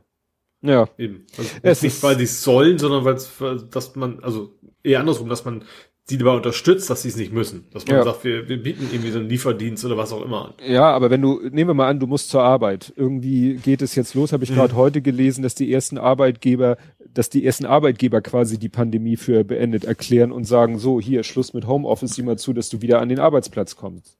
Mhm. So, und dann musst du mit Bus und Bahn fahren und musst da auch eine Maske tragen, eigentlich. Ja, okay. Mhm. Ne? Ja. Und dann trägst du keine und wirst von allen scheel angeguckt. Ja, klar. Ja, was ich sehr spannend fand, das habe ich bei Lauer und Wehner im Podcast gehört. Wobei auch da der Arbeitgeber, Entschuldigung, ganz kurz, aber auch da würde ich erwarten, dass der Arbeitgeber den Fällen, ist natürlich klar, wenn es kein Homeoffice nicht funktioniert, dann natürlich nicht, aber dann sagt, okay, du darfst halt im Homeoffice arbeiten, da es geht. Gut. Wenn es mit der Atmung wirklich so. Ja, es ist, wie gesagt, ich weiß nicht, was genau das für Fälle sind, aber wenn es dich halt eben daran hindert, eine Maske zu tragen, hat das halt alle möglichen Nebeneffekte. Ne? Entweder du gehst... Also ich könnte mir vorstellen, zum Beispiel mein Onkel, der muss halt nachts auch mit so einem Beatmungsgerät schlafen, also einem Sauerstoffgerät. Ja. Ich vermute, dass der auch zu dieser Gruppe gehören würde, wo das eben nicht so einfach geht mit so einer Maske. Ja, Griechenland, da wollte ich gerade hin. Mhm. Das habe ich nämlich auch überhaupt nicht auf dem Schirm gehabt. Griechenland war ja am Anfang Thema, als Corona losging, hieß es immer nur Griechenland, ach, da sind ja die ganzen Flüchtlingslager und wenn da Corona ausbricht, dann ist ja, können wir ja, ne, ist ja völlig alles am Ende. Ist irgendwie ausgeblieben. Mhm. Also ich habe da nichts von gehört. Und bei Lauer und Wehner haben sie hat gesagt, ja, Griechenland hat es irgendwie geschafft, dass Corona in dem Land wirklich so gut wie gar keine Rolle spielt. Natürlich haben sie es auch nur geschafft mit Lockdown, irgendwo bisschen mehr als Deutschland, aber weniger als Frankreich und Spanien, jetzt so vom Härtegrad her. Ja. Und die fangen, ja, heute, 4. Mai, gehen da die ersten Lockerungen los. Und die haben eben, das mit den infizierten Zahlen ist ja immer so eine Sache, das kannst du quasi beeinflussen, dadurch, wie viel du testest.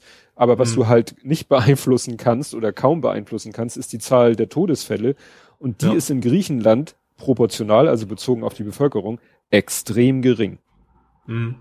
Und weil, ich glaube, die sind in Griechenland einfach sehr früh angefangen, entsprechende Maßnahmen zu ergreifen. Ja, da, die hatten am 27. Februar ihren ersten Corona-Fall, ihre erste Corona-Infektion. Und haben gesagt, okay, Lockdown, Karneval, es gibt offensichtlich auch einen Karneval auf Griechenland, Karneval fällt aus, Lockdown, Feierabend, alles dicht, Fähren, es gibt keinen Fährverkehr mehr zwischen den Inseln, was natürlich, sag ich mal, auch geografisch vielleicht ein Vorteil ist, wenn dein Land zu einem gewissen Grad sich auf viele Inseln verteilt und du dann sagst, hier nichts mehr von einer Insel zur anderen. Das ist natürlich so ein bisschen wie Inselarrest.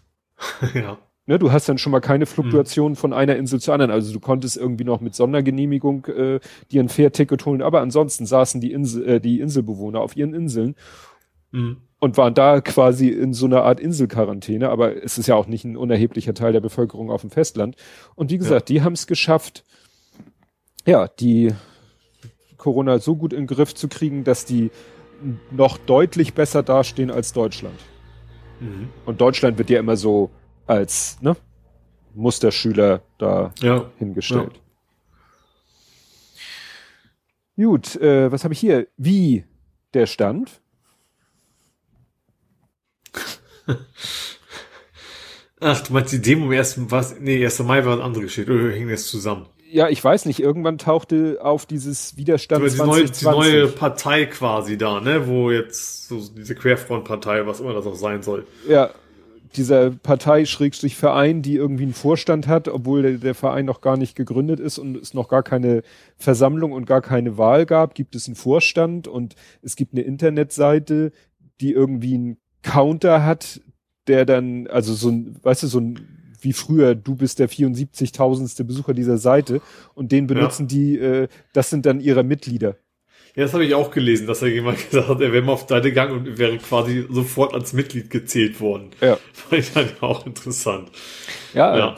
Spannend ist, dass die eben mit ihrer Internetseite, also da sind wohl auch Leute mit ein bisschen IT-Verstand, weil die haben sich gleich hinter Cloudflare versteckt, damit sie gegen irgendwelche Attacken einigermaßen sicher sind. Ja, dann haben Leute aber rausgefunden, dass da welche Menschen da quasi dahinter stecken. Das eine ist so ein Arzt, der hat eine Schwindelpraxis, das hat nichts mit Lügen zu tun, sondern der ist so spezialisiert auf Leute, die an Schwindel leiden. Dann eine, der Typ weiß ich nicht, ein zweiter, und eine Frau, Victoria Hamm und so.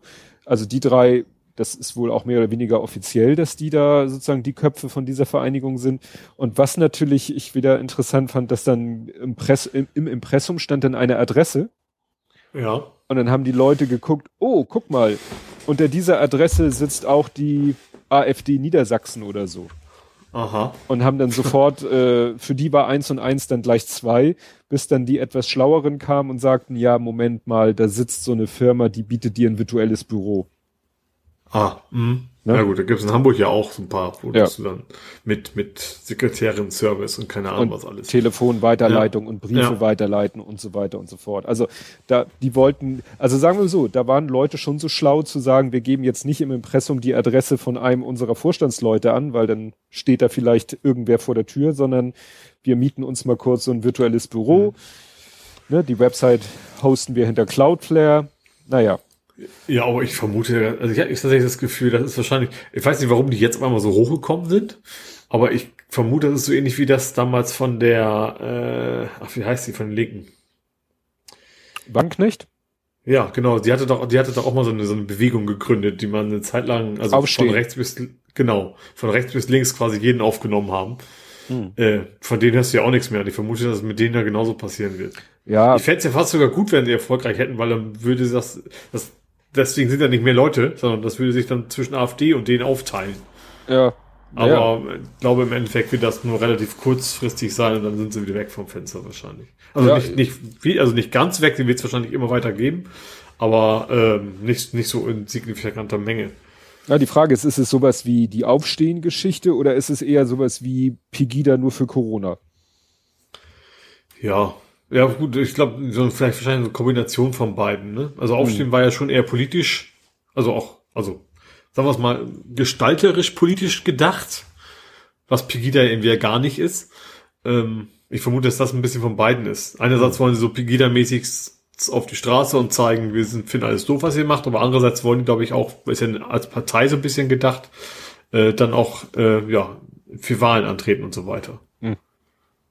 Spannend. Könnte ich mir vorstellen, dass das so ein Schwurbel halt, ne? So eine Schwurbelvereinigung. Das scheint es zu sein, ja. Ja, ich habe jetzt nur noch so ein mehr oder weniger leichtes Abschlussthema. Hast du noch was zu Corona? Ich hab nochmal, dass das Elon Musk durchdreht. Ach ja, wo habe ich das denn? Der ist ja auch irgendwie voll auf Trump-Linie von wegen, keine Ahnung, Widerstand. Ist zwecklos, hätte ich fast gesagt. Und andererseits hat er aber, also ist jetzt nicht mehr Corona-mäßig, aber weil ich gerade bei Elon Musk bin, hat er ja auch irgendwie so ein paar Sachen gesagt, die seine Aktien komplett einstürzen lassen, ne? Also, ja, von 10% wegen oder was. Von wegen, er wird jetzt alle seinen Privateigentümer verkaufen und keine Ahnung was. Und das braucht kein Haus. Ja. Da gibt's doch dieses Lied. Ich brauche keine Millionen. Mir fehlt kein Pfennig zum Musik. Genau. Und, genau. So Musk könnte man das ja dann. Musk. Das I einfach weglassen. Genau. Naja, und dann geht die Aktie natürlich in den Keller. Ja. Also das ist natürlich so verrückt, dass da das Wohl und Wehe von so einem Unternehmen mit so einem Marktwert... wenn das so ein Personenkult ist, so ein ganz an dem quasi ein Personenkult ist, dann ist das natürlich extrem abhängig von ihm dann auch, ja. Also es ist wie Apple quasi ja auch gewesen. Also jetzt vielleicht nicht ganz mehr so, ne, aber als Steve Jobs noch Apple gehört hat, da war es ja auch was. Wenn Steve Jobs schlecht geht, dann geht es der Aktie schlecht, so ungefähr. Das stimmt, ja. Das stimmt. Ja, und was wir natürlich noch haben, ist mal wieder die Abwrackprämie im Gespräch. Das ist ja auch Corona-bezogen. Stimmt.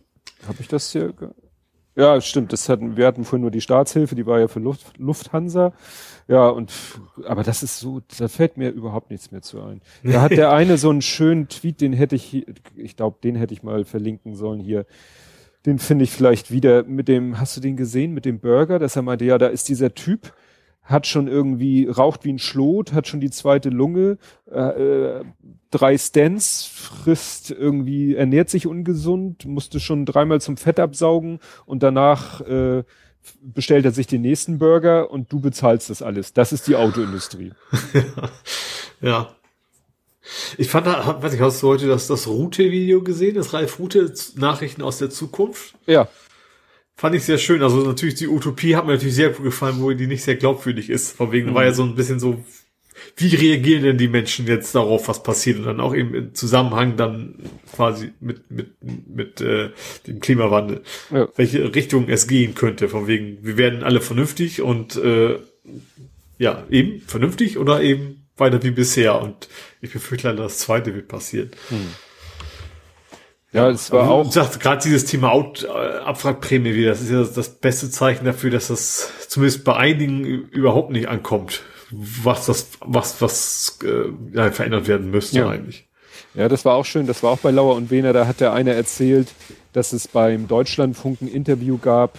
Da wurde irgendwie eine Frau, das ist irgendwie die Sprecherin oder die Chefin des Bundes der deutschen Automobilindustrie und so. Und er meinte, das war so herrlich, der Interviewer mit dem sehr schönen Vornamen Tobias. Und den einen sagen so, die anderen sagen so. Ja. Und dem sehr martialischen Nachnamen Armbruster. Ja. Der hat die interviewt und der hat ihr 4- oder 5-mal dieselbe Frage gestellt, nur immer anders verpackt. Also ich sag mal übersetzt, ist das nicht völliger Blödsinn, der Autoindustrie jetzt noch Geld in den Rachen zu werfen? Also diese Frage hatte ihr natürlich diplomatischer in 4, 5 Variationen. Und sie hat 4, 5 Mal irgendwie ausweichend darauf geantwortet.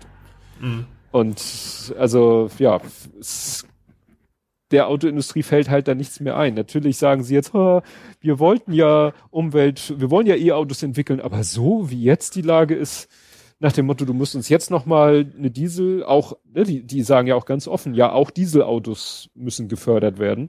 Ja.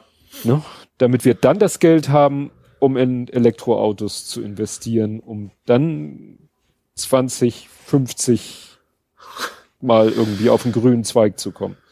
Ja. Ja. Ja, und wenn du nichts mehr Corona-bezogenes hast, habe ich das perfekte Abschlussthema dazu. Mhm. Und zwar hast du das Video, ich habe das gepostet, ich habe das irgendwie von einem privaten Account habe ich das gesehen und habe dann das Video da auch mir direkt nochmal, weil ich nicht Facebook verlinken wollte, um dem Typen nicht noch irgendwelche Reichweite zu schenken.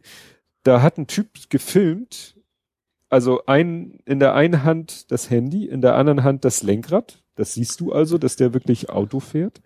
Mhm. Selber filmt. Also, ne, das ist das Entscheidende. Und du siehst auch sofort das dicke Ferrari-Logo auf seinem Lenkrad. Ja. Und der ist irgendwo in Deutschland, Leute haben das rausgefunden, weil sie die Autobahnabfahrtenschilder natürlich erkannt haben, haben gedacht, ach, der ist da drauf gefahren auf die Autobahn. Der ist auf eine Autobahn gefahren, auf der total tote Hose war. Ja. Und dann hat er mal geguckt, was sein Ferrari so hergibt. Mhm. Möchtest du einen Tipp abgeben? Ferrari 350? 372. Ja, war gar nicht mal so schlecht. War gar nicht so schlecht. Also die meisten denken ja, die meisten Autos sind ja auch heute bei 250 abgeregelt, aber der offensichtlich nicht. Na, Ferrari regelt nicht ab.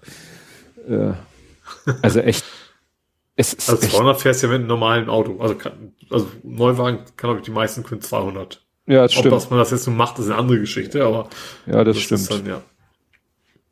Du kriegst heute eigentlich kaum noch ein Auto so gering motorisiert, dass du keine 200 schaffst. Also meiner schafft keine 200 mehr, mein aktueller.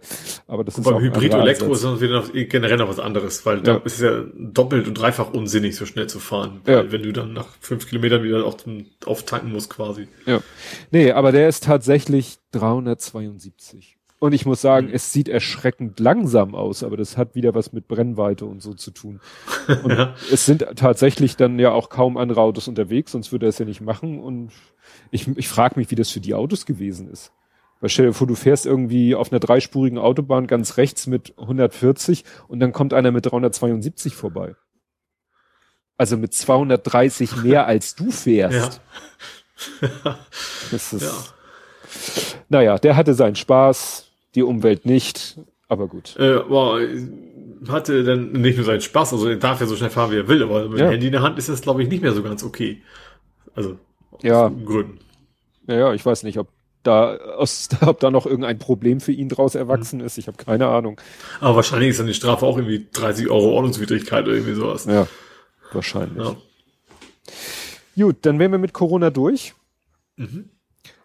Dann also Corona war es deswegen, weil die Autobahn leer war, meinst du? Ja, weil er das nur machen konnte, weil die Autobahn wegen Corona so leer war. Ne? Also so leer ist sie... Wenn es einen autofreien Sonntag gäbe, dürfte er ja auch nicht auf die Autobahn. Ja, stimmt. Ja, und dann war die erste Meldung diese Woche, die nichts mit Corona zu tun hatte, dass die Hisbollah verboten worden ist. Mhm. Das war ja schon, da ging ja doch schon ein gehöriges Rütteln durch die Öffentlichkeit, ne? Weil das, glaube ich, schon lange gefordert wurde, dass Deutschland mal die Hisbollah als terroristische, also ne, Gruppe und mit einem Betätigungsverbot. Ich wusste gar nicht, dass das nicht ist. Ja, das hat schon viele Jahre verwundert, dass dem so nicht ist. Ne? Ja. Und das ist jetzt gerade, also das ist, ich sehe da keinen Zusammenhang mit irgendwas, weil ist jetzt weder so, dass irgendwie im Nahen Osten die Hisbollah gerade extrem aktiv ist, nicht, dass ich wüsste.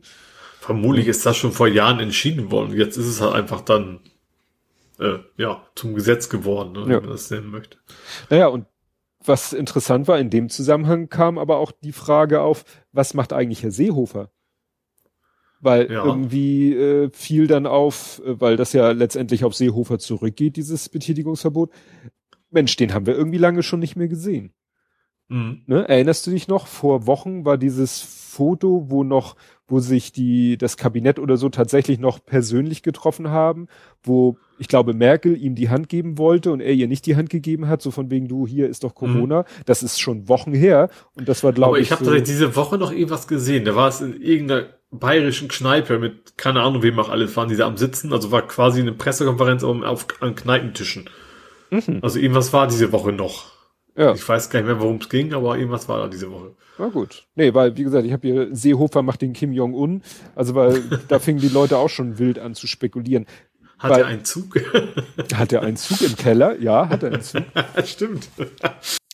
Ne? Weil es ist ja so. Auch kein anderer mitspielen. Ne? Weil alle anderen Politiker, auch wenn sich die Politiker nicht mehr irgendwie gemeinsam treffen können, also die Grünen haben ja ihren, glaube ich, Landesparteitag online gemacht. Ne? Das Kabinett tagt irgendwie auch nur noch remote. Trotzdem ist Söder ist dauernd zu sehen und Lindner ist dauernd zu sehen und Merkel macht ihren Videopodcast und so. Ja, aber ne, ansonsten ist Herr Seehofer untergetaucht. Aber klar, der sagt sich, was soll ich hier irgendwie, soll Söder doch da irgendwie auf allen Hochzeiten tanzen. Ja. Ne, Seehofer bereitet sich, glaube ich, wirklich langsam auf den Ruhestand vor. Ja, das ist ja abzusehen. Also er hat eigentlich nicht, also er hat zwar seinen Posten noch, aber es ist ja auf Abruf. Ja. Der ist ja längst entthront, sage ich mal, in Bayern. Ja. Ja, und dann noch eine andere Meldung, die auch, finde ich, so in die gleiche Schiene geht, so was die Bedeutung angeht. Mordanklage im Fall Lübcke. Ne? Mhm. Also da ist jetzt, denkt man ja mal gar nicht, dass es so lange dauert, wenn doch die Lage so eindeutig zu sein scheint. Aber jetzt hat eben tatsächlich da ein Gericht Anklage erhoben gegen den Täter und auch gegen den Zweiten. Also sie hatten dann ja noch einen Zweiten, der ihm die Waffe besorgt hat. Mhm. Ne? Also der wird auch angeklagt. Ja. Ja. Ja, also trotz, klar, jetzt gerade bei Corona alles ein bisschen länger wahrscheinlich, ne, aber auch da, man muss ja gut, beim Mord gibt es zum Glück keine Verjährung, ne, aber das war ja bei der FIFA ja zum Beispiel ja gewesen. Ja. Dass da Verjährung, die eigentlich alle gerettet hat bei dem Sommermärchen. Das haben wir bei letzter Woche schon, aber ja. Ja, was ja auch verjährt ist oder welcher Prozess ja jetzt auch endgültig eingestellt ist, ist ja Love Parade. Ja, auch das ohne Urteil eigentlich, ne? Ja. Naja. Da sind sie auch alle gut rausgekommen. Also die Angeklagten. Ja. Ja, was dann noch Thema war, ich habe es Flügelschlag genannt, weil ja zum 30.04. oder 1. Mai, also jedenfalls sozusagen zum Monatswechsel, war ja Befehl von oben, dass sich der Flügel aufzulösen hätte. Ach, AfD bist du jetzt. Ich bin bei der AfD, genau. Ja. Und das war interessant, das war bei Deutschlandfunk der Tag, haben sie darüber gesprochen und meinten, ja, das Problem ist, wie willst du etwas auflösen, was eigentlich nur mehr oder weniger informell existiert? Das ist so. War er nicht da auch schon zurückgerudert in Sachen von wegen Auflösen, weil sie gemerkt haben, da gibt's auch nicht Gegenwind? Nee, also es wurde. Nee, schon stimmt, nee, das war, als er verlangt hat, sie sollten eine eigene Partei gründen oder irgendwie sowas. Das war das, genau. Oder Höcke soll austreten oder so. Ja. Sondern dann hat die Parteiführung gesagt, so, der Flügel hat sich aufzulösen. Und dann hat der Flügel jetzt gesagt, wir haben uns aufgelöst. Mhm. Ne? Aber wie willst du etwas auflösen, was eigentlich... Klar, die Menschen sind ja noch da. Es ist ja nicht so, dass sie weg sind. Ja. Klar. Weil die Befürchtung der AfD war halt, weil der Flügel sowas Diffuses ist und gar nicht so sauber von der Partei getrennt werden kann, besteht natürlich die Gefahr, aber die besteht eigentlich jetzt fast noch mehr, dass halt irgendwann die ganze Partei unter Beobachtung gerät. Mhm. Ne, ja, klar, das war ja auch der einzige Grund, warum sie wollten, dass der Flügel verschwindet. Also nicht, weil sie mit dem politisch nicht einverstanden sind, sondern gerade wegen der Geschichte, klar. Ja, ne? Aber wenn das eben so ist, wieso ist das, klingt jetzt viel gemein, so wie so ein Pilzgeflecht ist, dass du eben nicht separieren kannst von dem gesamten Organismus, ja, dann müsste man eigentlich konsequenterweise die ganze AfD beobachten. Bin ich echt gespannt. Ich glaube, es wird auch irgendwann wieder das auch kommen. Also ich kann mir nicht vorstellen, dass es auf Dauer so bleibt. Es sei denn, man muss halt gucken, wie wird es jetzt weitergeht. In den Umfragen sinkt sie ja teilweise jetzt unter die 10%. Ob man irgendwann sagt, nicht, dass ich das gut finde, aber dass sie irgendwann... Also NPD-mäßig, von wegen, ist eh kein Schwein mehr, das lohnt sich nicht. Aber trotzdem sind das ja auch Menschen, die Straftaten begehen. Das ist ja das Hauptproblem. Die reden ja nicht nur, was sie wollen, sondern die tun ja auch. Ja. Was ich hier nur kurz nebenbei erwähnen wollte, weil es auch in der Podcast-Folge Thema war, das war auch sehr spannend, Wehrbeauftragter. Wir haben im Moment ja einen Wehrbeauftragten, der Anwalt der Soldaten sozusagen. Ja. Und das findet gerade auch so ein interessantes politisches Geschachere statt. Da der will den Job eigentlich noch weitermachen, soll aber eigentlich aus irgendwelchen Gründen soll der nicht weitermachen. Und als Nachfolger stand ausgerechnet unser Lieblingsfreund hier aus Hamburg, Johannes Kaas, auf dem Zettel. Mhm.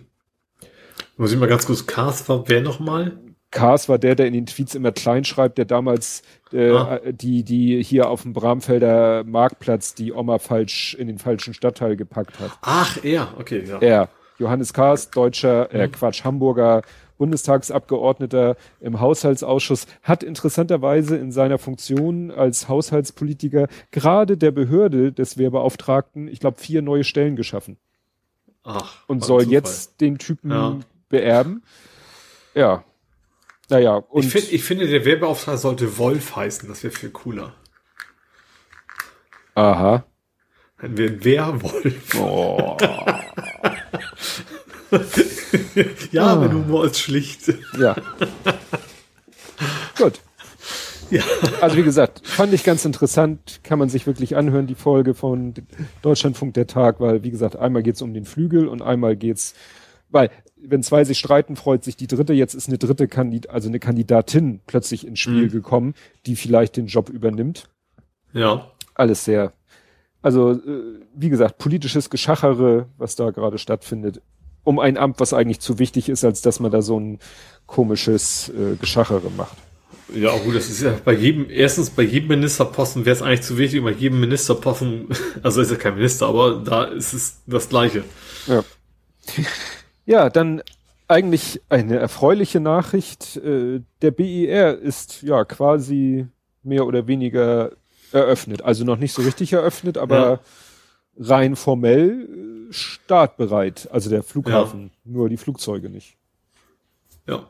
Ja, ich weiß das. Das ist kurz vor Corona war ja auch, dass die ganzen Fluggesellschaften schon quasi umgezogen sind. Ja.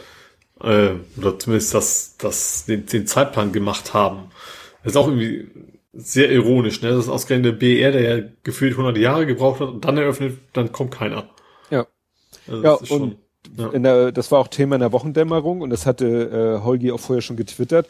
Ja, jetzt ist er fertig und ist quasi pleite, weil das hat irgendwie durch die ganzen Verzögerungen und so, haben die ein Riesendefizit aufgehäuft und dadurch, dass er jetzt auch gar nicht so richtig in Betrieb gehen kann, ist der eigentlich pleite.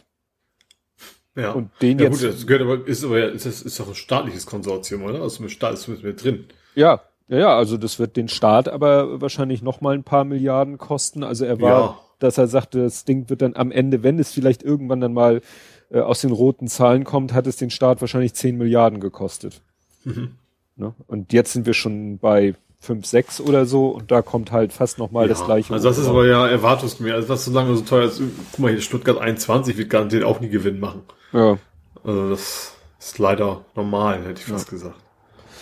Ja, interessant fand ich, dass sowohl Holgi in der Wochendämmerung als auch Ulf Bohrmeier in Lage der Nation, wo das auch Thema war, sagten beide, sie trauern dem Flughafen Tegel hinterher, weil sie meinten, das war eigentlich so für den Passagier ein sehr schöner Flughafen. Natürlich für die Leute, die drumherum wohnen, scheiße, ist ihnen auch klar. Aber da bist du wirklich mal mit dem Bus angekommen und 10 Minuten später saßt du im Flieger. Mhm. Und jetzt musst du halt erstmal in die Brandenburger Pampa fahren.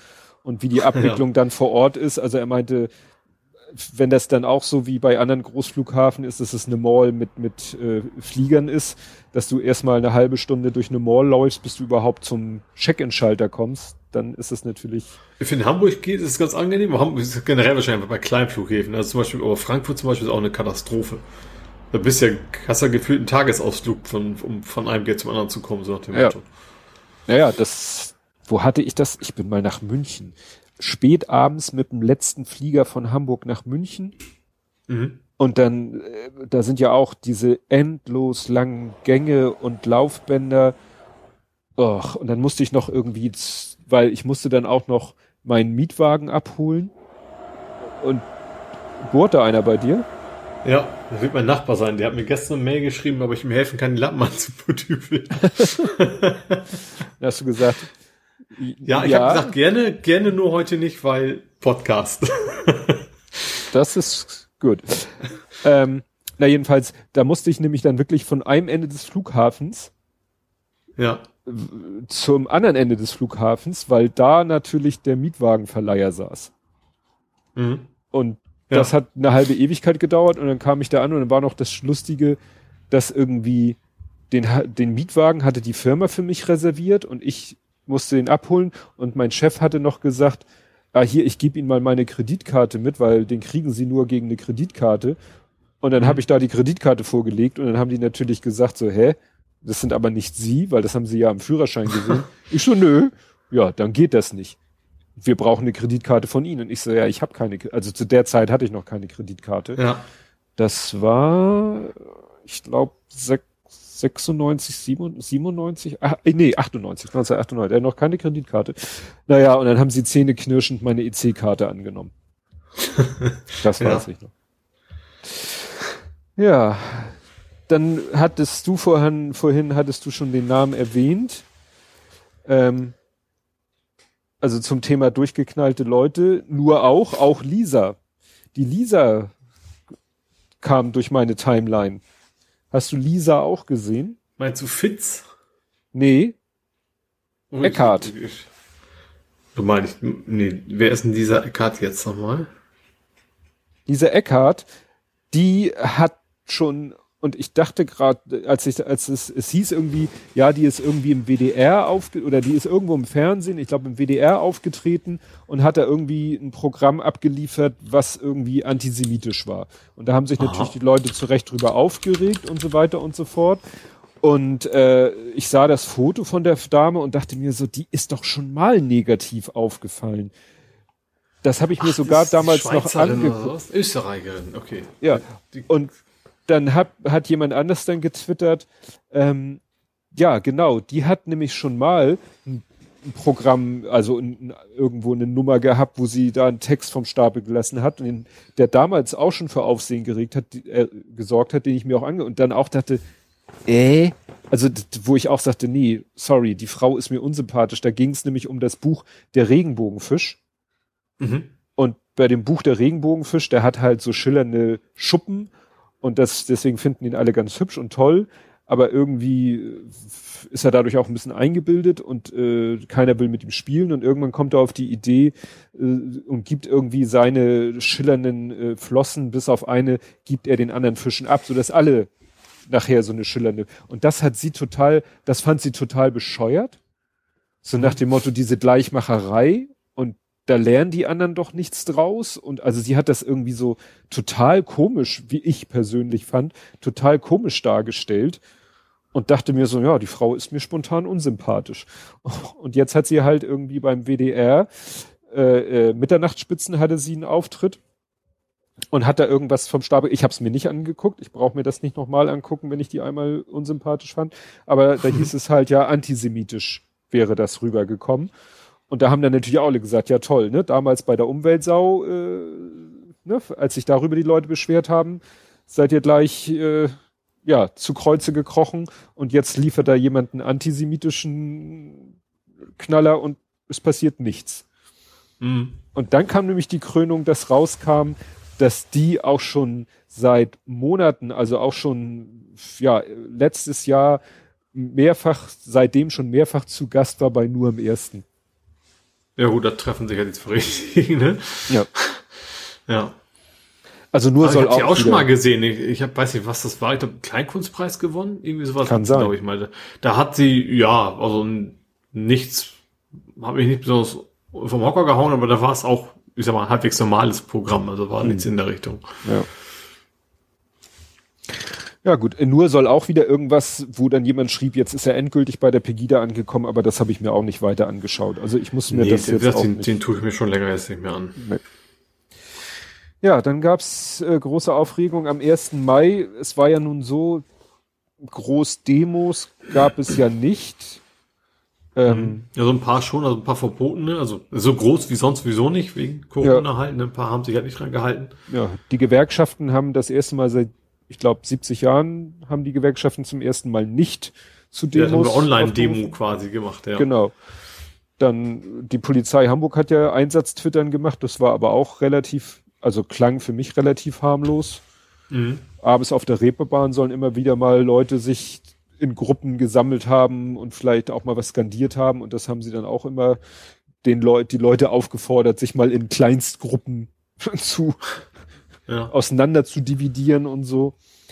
Ja, dann gab's, ich weiß nicht, war das am 1. Mai, dieses in Stuttgart, wo da auch so ganz viele Corona-Schwurbler, hieß dann mal 3000, mal 5000, auf so einem riesen Gelände haben die sich da hingestellt.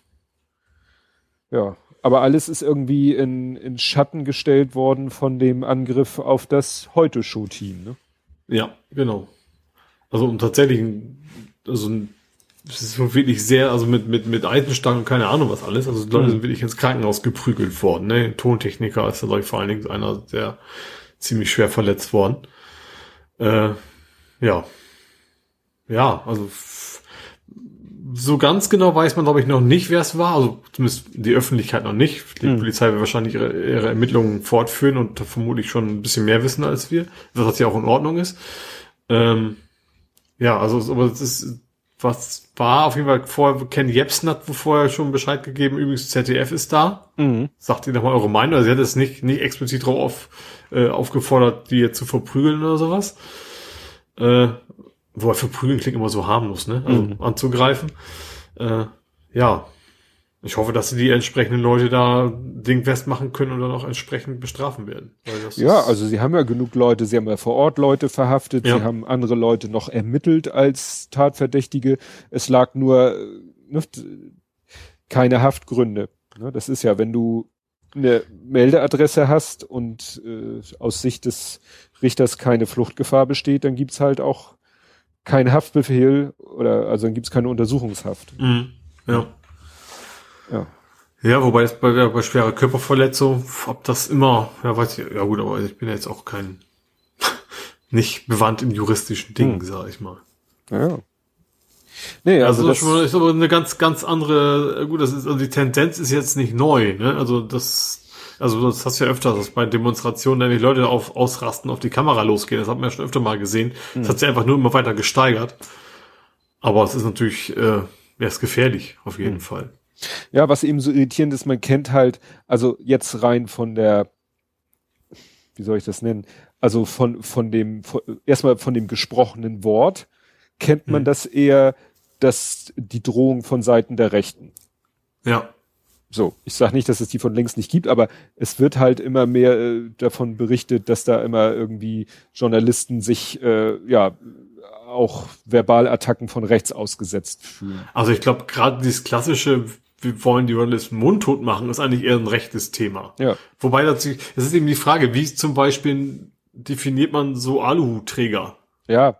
Ob man die jetzt rechts halt definiert auch, oder links oder was weiß ich, das ist ja das Komische, weißt du, ich habe immer so das Gefühl, wenn es mal rechts geht, dann bist du, egal weit du rechts bist du maximal ein besoffter Bürger, so ungefähr. Mhm. Und wenn du aber bedingungsloses Grundeinkommen willst, dann bist du quasi linker Terrorist. Also so, das ist überspitzt dargestellt, aber ich finde so, dass die Extreme da von der Wahrnehmung immer ganz, ganz, ganz anders ablaufen. Ja. Ja, es kam dann eben auch gleich irgendwie so, ja, nee, sowas kennt man ja von links gar nicht. Dann sagte der eine, Moment, das ist noch nicht so lange her, dass in Connewitz die linken Demos waren, wo auch Journalisten angegriffen worden sind. Mhm. Ne? Ist natürlich das Problem. Jetzt gibt's da diesen Präzedenzfall, den man den Linken immer vorhalten kann. Ne? Ja. Und natürlich. Ja, aber das ist ja gerade, ich finde gerade, das ist aber da bei weitem nicht so homogen, die Masse. Also nee.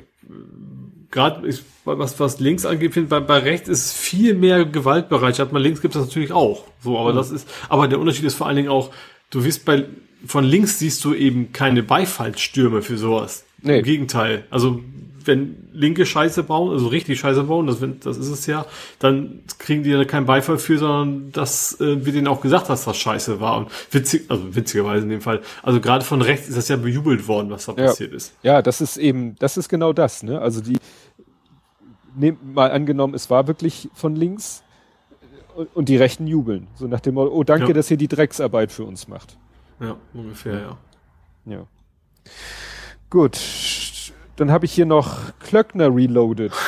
Ja, also das ist, wir haben mit verschiedenen Namen schon gehabt. Wie kann der Mensch noch Minister sein? Mhm. Ja, jetzt kommt die Klöckner dazu, mal wieder. Ja, hat da irgendwie, das war ja das erste große Thema war ja Nestle, wo sie ja quasi Werbung für Nestle gemacht hat. Und jetzt ist es mit Kaufland nochmal passiert. Ja. Und Herrn Lafer. In Kombination mit der Bild-Zeitung. Ja. Dann natürlich noch so ein paar Nebenschauplätze, wo dann haben die Leute natürlich mal die Fotos auseinanderklamüsern, wo du siehst, dass das auch noch the worst Fleisch ever ist, so ungefähr, ne, was man kaufen kann. Was gerade in dem Ministerposten auch irgendwie nicht passt. Ja, dass sie die Tischplatte würzt, nehmen wir mal so hin. ja also okay. Das Foto hatte was von diesem Ding von, weißt du, Maschmeyer, dieses Foto von Maschmeyer, wie der am Kochen war. Das sah ja das auch so unnatürlich. Ja. Maschmeyer hat mal ein Foto von sich gepostet, auch so in Jogginganzug und dann in jeder Hand ein Kochwerkzeug und dann in der Pfanne und im Topf. Das sah so unnatürlich aus, dass du dachtest, der Typ hat noch nie irgendwas selber zubereitet. Wir machen mal ein paar Stockfotos. Genau. Und sie sah auch etwas unglücklich aus mit dieser riesen Pfeffermühle. Und dann ging noch irgendwie ein Foto rum. Dann haben die nämlich behauptet, ja, der Einkauf fand am Dienstag statt. Und dann gab es ein Foto von Lafer von diesem Einkauf. Und er hatte eine Bildzeitung in der Hand und die war von Donnerstag. Ja. Ja, also, auch da ist dann irgendwie wieder versucht, was hingemogelt. Ja. Also da trifft wieder alles aufeinander, was irgendwie falsch ist. Ja. Ja, Lafer, Bild, Klöckner. Ja. Ja, hast du noch ein Thema aus der Rubrik? Nee, wir sind durch. Also ich bin durch. Dann kommen wir nämlich zu dem traurigen Thema, zu dem du wahrscheinlich viel, viel mehr sagen kannst als ich. Huch. Und nun sag nicht, du hast das nicht mitbekommen. Wir sind bei dem Thema Todesmeldung. Ja, da habe ich tatsächlich nicht mitbekommen, glaube ich. Oh, dann musst du jetzt ganz stark sein. Sam Lloyd ist gestorben. Oh, jetzt erwischt mich völlig auf dem falschen Bein. Wer war Sam Lloyd? Sam Lloyd ist der Anwalt aus der Serie Scrubs. Oh, der singende Anwalt. Richtig. Das habe ich tatsächlich mitbekommen, dass er gestorben ist. Nicht? Nee. Aha, hätte ich dich mal anpinnen sollen. Komisch, also weil ich nicht Completionist bin, weil eigentlich hätte ich es ich hätte es garantiert mitgekriegt sonst, weil ich ja auch JD quasi folge, also Zach Braff, also den Schauspieler. Ja, und der hat mehrere Tweets, dem folge ich nicht, aber das wurde mir so sehr in die Timeline gespült. Der hat mehrfach getwittert, jetzt bezogen, dass er, und dann auch nochmal Videos von seiner Gruppe der hat das tatsächlich, in Scrubs hat er eine A-Cappella-Band gehabt, er hatte sie aber auch im echten Leben tatsächlich. Ja. Genau. Ne? Also bei Schauspielern weiß man ja nie so genau, ob das so ist, weil er kam immer wie ein sehr sympathischer Mensch vor. Ich glaube, bei Schauspielern ist es natürlich schwer zu erkennen, ob das stimmt, aber gehe ich mal von aus, dass das, hupt das bei dir oder hupt das bei mir? Nein. Also nein bezog sich oft bei dir, ne? Nein bezog sich auf mich. Das klingt so regelmäßig, als wenn das ein Alarm ist. Das ist schön. Oh. Vorbei. Also. Mein Feuermelder klingt anders, der war's nicht. Schade. Weißt du, woran? Motivation war ja auch nicht mehr. Ja, Gehirntumor, der dann irgendwie auf den ganzen Körper gestreut hat. Ah. Ne? Der ist, ich glaube, er ist auch nur 56, war das, glaube ich. Und was ich interessant fand, dass er hier der Neffe von Christopher Lloyd ist. Aha. Von Doc Brown. Ja. Ne? Also es war keine zufällige, genau, 6. Das, der hier, Jörn Schaar hat in seinem Podcast darüber gesprochen, weil er, glaube ich, auch die Serie Scrubs gut findet und auch diesen Podcast hört und wie gesagt. Da habe ich tatsächlich noch ein paar Folgen aufzuholen, da komme ich da wahrscheinlich auch irgendwann zu dem Thema. Die sind ja momentan so fleißig, die machen alle 2 die Woche.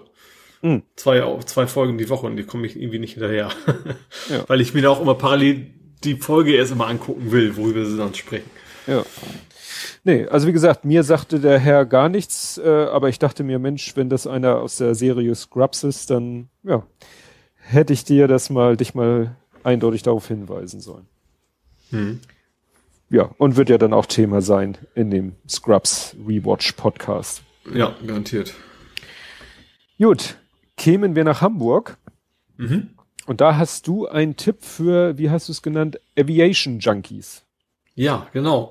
Und zwar gibt es derzeit eine Open Art Ausstellung. Also Open Art, weil es draußen ist oder weil es umsonst ist. Ich weiß nicht genau, weswegen das Open Art heißt. Kann vielleicht beides sein.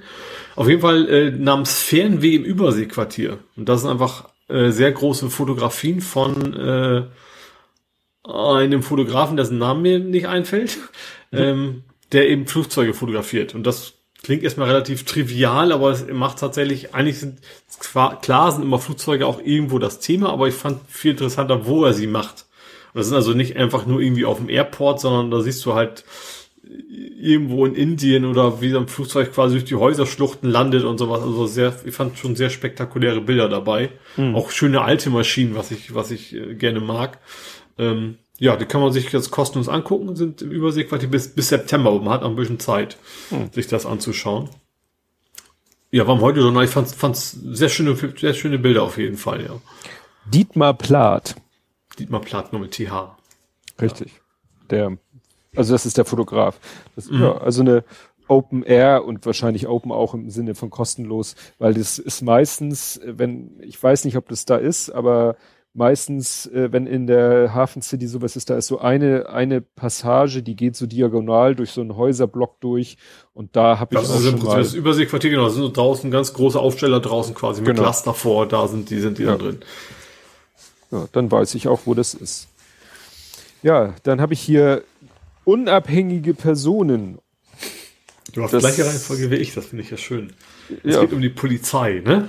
Ja, irgendwas mit Polizeigewerkschaft. Ich habe es mir nicht genauer angeguckt. Sie hat wirklich einen Kurswechsel befürchtet. Jetzt sind ja die Verhandlungen zwischen SPD und Grünen. Und da die Grünen jetzt stärker geworden sind, befürchtet die Polizei einen Kurswechsel.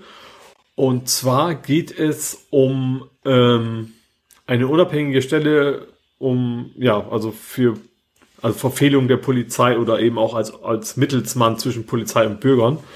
Und da haben die eben Angst, dass da eine unabhängige Person hinkommen könnte. Fand ich dann auch irgendwie. Warum sind selbst die Amerikaner, und da ist ja nur das Polizeisystem, nur will ich nicht unbedingt das große Vorbild für demokratische Verhältnisse. Selbst da gibt es hier unabhängige Stellen, die Sachen untersuchen, wenn die Polizei involviert sind. Und also so öffentlich zu sagen, das geht ja gar nicht, dass es ein unabhängiger Mensch da sitzt, finde ich schon einigermaßen bemerkenswert. Also finde ich vor allen Dingen zeigen, dass es dringend Zeit wird, dass es so eine Stelle gibt. Aber sie in Hamburger Polizei hat sich auch extrem gegen Kennzeichnungspflicht gewehrt, obwohl da eben ja keine Namen stehen oder sowas, sondern Nummern halt. Ein Hash. Ja, quasi, genau. Polizei ist da in Hamburg, glaube ich, ein bisschen, also noch spezieller als anderswo, glaube ich, tatsächlich. Zumindest die Gewerkschaft. Die Polizisten auf der Straße würde ich gar nicht mehr unbedingt sagen. Also abgesehen von Demonstrationen, finde ich, habe ich ja eigentlich keine schlechten Erfahrungen gemacht. Also jetzt auch nicht, ich sag mal so, wenn ich mal auf der Reeperbahn oder so einen Polizisten getroffen habe, waren die eigentlich immer sehr, sehr nett und freundlich. Aber die Gewerkschaft scheint da ein bisschen anders zu ticken, habe ich das Gefühl. Nicht schön. Ja, und dann mache ich noch meinen dritten, weil dann bin ich mit Hamburg schon durch. Temporary Pop-Up. So schön, das habe ich auch als drittes Thema. Ich habe keine gleiche Reihenfolge.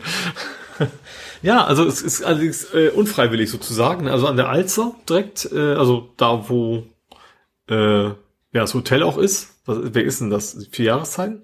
Nein, das ist das Atlantik. Atlantik, genau. Da ist halt derzeit eine Pop-Up-Bike-Lane, also die rechte Spur stadteinwärts ist quasi für den Radverkehr gesperrt, weil da ist auch ein sehr enger Fahrradweg, muss man sagen. Also der ist auch schon zu Nicht-Corona-Zeiten sehr, sehr, sehr eng und es ist quasi, kommt man sich da vor allen Dingen auch entgegen. Und da hat jetzt aber der ADFC als Demonstration quasi für 2 Tage die rechte Fahrspur gesperrt, dass da eben Fahrradfahrer langfahren können. Also als Demo, die Stadt Hamburg will das irgendwie immer noch nicht. Die sträubt sich mit Händen und Füßen dagegen, warum auch immer. Interessanterweise haben die auch einige, die haben halt auch Fotos da gemacht, wer da so lang gefahren ist, und haben dann auch einige Politiker aus unserem Senat dabei quasi abgeschossen, die da quasi gleich sehr gut gelaunt diese neue Bike-Lane dann auch mitgenutzt haben. Ja. Ja, das Spannende ist ja an dieser Strecke, wo sie diese rechte Spur sich genommen haben oder bekommen haben.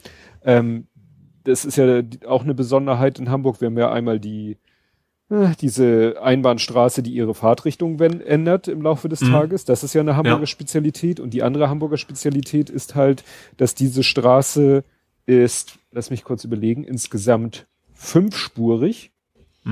Und im Laufe des Tages ändert sich die Anzahl der Spuren stadteinwärts und stadtauswärts. Ja. Ne? Das ist auch schon eine spannende Sache. Das heißt, morgens sind 3 Spuren stadteinwärts und 2 stadtauswärts, so von morgens bis vormittags, und den Rest des Tages dann 2 stadteinwärts, 3 stadtauswärts. Was glaube ich. Also gerade an der Stelle würde es echt Sinn machen. Also es ist echt ein Nadelöhr. Du musst da mit Rad irgendwie lang, wenn du dann eben quasi Richtung Innenstadt oder so willst. Und gerade da ist der Radweg so schmal und man kommt sich halt auch entgegen. Und dann ist es auch noch, dass man plötzlich mal Richtung Straße verschwenkt und wieder zurück und da sind Hecken zwischen und siehst also auch nicht, ob einer um die Kurve kommt. Ja, das ist ganz. Und also da ist das ja ist auch eine der schlimmsten Strecken überhaupt in Hamburg fürs Fahrradfahren. Und da ist ja auch so ein Fahrradzähler, ne? So ein Zählautomat. Ja. Den haben sie da auch aufgestellt, ja. Jo, dann bin ich schon durch mit Hamburg. Ja, dann bin ich nochmal im Fahrrad, also mit einer unschönen Meldung. Und zwar in Harvestehude gab es mal wieder einen Unfall mit einem Smart diesmal. Der hat beim Linksabbiegen einen Fahrradfahrer übersehen. Beim Linksabbiegen finde ich ja schon einigermaßen bemerkenswert. Da musst du ja sowieso gucken, wer kommt von vorne und so weiter. Ja, ist dann der Radfahrer auf der richtigen Seite gefahren? Also nicht, dass das irgendwas entschuldigt, aber das ist... aber das weiß ich jetzt ehrlicherweise auch nicht. Ist aber, wie gesagt, ist tatsächlich schwer verletzt, also wird er auch nicht mal eben ganz gemütlich da irgendwie angeditscht haben. ja, also die Fahrerin war es, glaube ich, die ist dann, in Harvestehude war das, ist dann, das war ein schwerer Unfall, ist im Krankenhaus gelandet. Und dann habe ich tatsächlich noch was, hast du das nicht gekriegt mit Lurup? Mit dem Familiendrama? Ja, das habe ich heute gelesen, aber ja, das ist schon ein, war mir gruselig, ne? Ja, ja. Also man hat dann auf seine Frau eingestochen und hat dann seinen 10-jährigen Sohn angezündet. Ja. Ja, oder hat die Wohnung angezündet. Nee, also gut, er hat das Kind voll mit Benzin übergossen. Oh, so genau hätte ich es nicht gelesen. Denkst, also so Sachen, die finde ich, kann man sich irgendwie nicht mal ausmalen. Mhm. Also, ja, und alle im Krankenhaus waren natürlich unter Bewachung, das irgendwann, und natürlich alle, die Tochter hat irgendwie auch noch, hat eine Rauchvergiftung, da war auch noch eine 12-jährige Tochter mit im Haus. Mhm. Das dann aber nicht ganz so schlimm wohl, also Rauchvergiftung, aber nicht lebensbedrohlich oder sowas. Ja, ja, aber wie gesagt, das ist, da denkst du immer so ein Drehbuch wird kein, gut, vielleicht schon, aber das ist schon, boah. Ja, das ist wieder, wo man sich fragt, was ist da so eskaliert, ne? Ist da jetzt bei das ist immer so, wo man denkt, wie ist die Vorgeschichte? Man sucht da halt nach einer Erklärung, weil es halt so unvorstellbar ist für einen selbst, dass etwas so Schlimmes jemand machen kann, also auf diese Idee zu kommen, ne? Ja, und dann eben auch noch irgendwie Menschen, die man offensichtlich ja mindestens mal geliebt hat. Also, ne? Also das, ja. Gruselig. Ja. Gut, was weniger Gruseliges, um mal zu den schönen Sachen zu kommen oder wie auch immer, es gibt 2 neue Bewohnerparkplätze in Hamburg jetzt. Oder ab morgen, also ab Aufnahmetag, nicht Aufnahmetag, das wäre heute, ab Veröffentlichungstag, ist jetzt die Sternschanze und das Karoviertel ist jetzt Anwohnerparkplätze. Also das ist ja, in St. Pauli sind sie ja schon mal angefangen, vor längerer Zeit schon, mal auszutesten, wie funktioniert das gut, weil da einfach der Parkdruck auch sehr hoch ist. Und jetzt sind sie eben dabei, es ist auch in der Sternschanze und auch im Karoviertel das Gleiche, also dass du da eben auch eigentlich nur noch als Anwohner parken kannst. Was natürlich interessant ist, viele Leute, die da hinfahren, um irgendwie Party zu machen, aber darum geht's ja gerade, ne? Also dass man da eben die Anwohner auch irgendwie eine Chance haben, zumindest ein Auto mal abzustellen. Ja, im Sinne des geteilten Verkehrsraumes ist es natürlich, finde ich das immer ein bisschen blöd, weil dann oder ist das irgendwie zeitlich? Nee, muss. Nö, das heißt, da dürfen. Obwohl ich finde auch da, St. Pauli ist ja, also zumindest bei Schanze ist ja St. Pauli auch nicht weit weg. Da gibt's auch Parkhäuser. Also das ist ja nicht so, dass du überhaupt keine Chance hast, ein Auto irgendwo abzustellen. Gut, das sind sowieso teurer, ne? Das sind sowieso Ecken, wo ich selber nie mit dem Auto hinfahren würde. Davon mal ab, also eigentlich zum Feiern kommst du da super mit Öffis hin. Also viel besser geht's eigentlich nicht als Schanze. Ja. Jo, letzter Punkt. Fahrgastzahlen steigen wieder an. Aber ist ja kein Wunder, ne? Also was das an sich noch keine Meldung wert, finde ich, weil klar, die Beschränkungen sind aufgehoben worden oder teilweise aufgehoben worden. Aber der HVV will deswegen jetzt auch wieder mehr Züge einsetzen. Also Verstärkerzüge heißen die, ja. Ja, damit eben der Abstand trotzdem weiter gewahrt werden kann. Ja, das ist jetzt die Frage. Sie haben ja, da ging es glaube ich um Busse oder auch um Bahn, dass sie gesagt haben, selbst jetzt, wo die Fahrgastzahlen zurückgehen, werden wir nicht reduzieren, im Gegenteil sogar erhöhen. Wenn sie jetzt sagen, also gehen sie jetzt wieder auf altes Maß zurück, das würde ja bedeuten, sie haben doch irgendwas reduziert, oder gehen sie... Also sie müssen dann wohl irgendwann reduziert haben. Wahrscheinlich haben sie dann auch irgendwann, sind sie an einem Punkt gewesen, wo einfach keiner mehr gefahren wird. Ja. Fast keiner, wo sie dann eben auch die zusätzlichen Züge nicht mehr gebraucht haben. Und die wollen sie jetzt aber wieder einsetzen. Das ist eben auch trotz jetzt wieder leicht ansteigenden Fahrgastzahlen und wieder der Abstand möglich ist. Ja. Ja, weil das habe ich eben halt auch schon gehört, dass die Busse und Bahnen doch wieder so voll sind, dass du halt die Abstandsregeln nicht einhalten kannst. Ne? Ja. Und das ist natürlich Kacke, weil das soll ja immer noch... auf dem Mundschutz nicht viel. Also das ist es wird ja immer gesagt, Mundschutz ist nur ein Add-on. Priorität hat halt Nies- und Husten-Etikette und Abstand halten und Hände waschen. Das hat Priorität und nicht die Maske. Ja. Aber wie willst du das einhalten? Gut, natürlich, wenn du es nicht einhalten kannst, dann ist eine Maske vielleicht dann doch wieder sinnvoll, ja, noch sinnvoller oder ja, wie auch immer. Mhm. Ich komme ja selten in die Verlegenheit, Maske tragen. Ist einfach ein zusätzliches Netz. Also ja. Ein löcherigeres Netz als das andere, aber es ist halt on top. Ja. Eigentlich, ja. Das stimmt. Gut, dann warst so, du dann durch mit Hamburg. Hamburg auch durch, ja. Dann kämen wir zu Nerding Coding Podcasting. Mhm. Und da habe ich als erstes, und ich weiß nicht, ob ich es richtig ausspreche, so ein Jämmer. Oder wie spricht man das aus? Ja, Jämmer, genau. Jämmerlappen quasi. Ja. Was ist das? Also Jämmer ist quasi das Diskus, wie man es nennt, oder das Facebook von Microsoft für im Unternehmensumfeld. Mhm. Ist eigentlich schon länger da, ist, ja, dass du einfach mit deinen Kollegen chatten kannst, aber eben im geschlossenen Bereich. Darum geht's im Prinzip. Das ist so das Alleinstellungsmerkmal, dass du eben nicht in der Öffentlichkeit machst, sondern du sagst, nur Mitarbeiter, die in meiner Firma sind oder so weiter, dürfen da kommunizieren. Mhm. Okay. Ist eigentlich ein Ding, von dem ich immer gedacht habe, das ist schon wieder tot, muss ich gestehen. Aber jetzt ist das bei uns, kommt das gerade größer in Einsatz und ich soll halt einen Service bauen, der quasi automatisch Sachen reinpostet. Mhm. Deswegen bin ich da drauf gekommen und deswegen habe ich es mir auch nur angeguckt, weil ich dachte eigentlich, das benutzt kein Schwein. Aber offensichtlich wohl doch. Und ja, da programmiere ich gerade was für, um da reinzukommen. Ja, da bin ich halt über diese komische Meldung gestolpert, von wegen What happens in Yammer stays in Yammer. Mhm. Das klang so ein bisschen so Vegas-mäßig. Ja.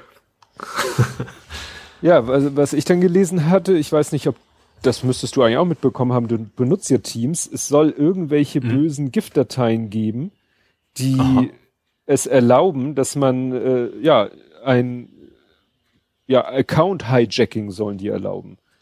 Also du hast irgendwie ein animiertes GIF und das bringt Teams dann irgendwie so durcheinander, dass du damit irgendwelche anderer Leute Accounts dir unter Nagel reißen kannst. Nee, das ist bei mir nicht mitgekommen, nicht angekommen. Wohl, ich bin auch tatsächlich nur noch einen Tag die Woche am Arbeiten, deswegen bin ich auch nur einen Tag die Woche in Teams. Mhm. Ich hoffe, dass sie nehmen uns unsere animierten GIFs nicht weg, weil das kannst du ja deaktivieren. Das wäre natürlich eine ganz große Katastrophe. Das ist die Hauptkommunikationsform momentan. Ja. Also hier steht, ne, zu diesem Zweck muss lediglich eine Datei wie ein GIF-Bild verschickt werden. Und dann steht hier, es sei möglich gewesen, die Daten eines Nutzers zu stehlen und schließlich alle Teamkonten einer Organisation zu übernehmen. Ui. Das ist nicht ohne, ja. Das ist nicht ohne. Also kann natürlich auch sein, wahrscheinlich gab es bei uns in der Firma auch schon eine E-Mail darum rum, aber ich sage auch das gucke ich halt nur einmal die Woche rein.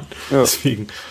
Ja gut, aber die das rausgefunden haben, haben Microsoft am 23. März informiert und noch am selben Tag korrigierte Microsoft einen fehlerhaften DNS-Eintrag, der die Kaperung der fraglichen Subdomains ermöglichte.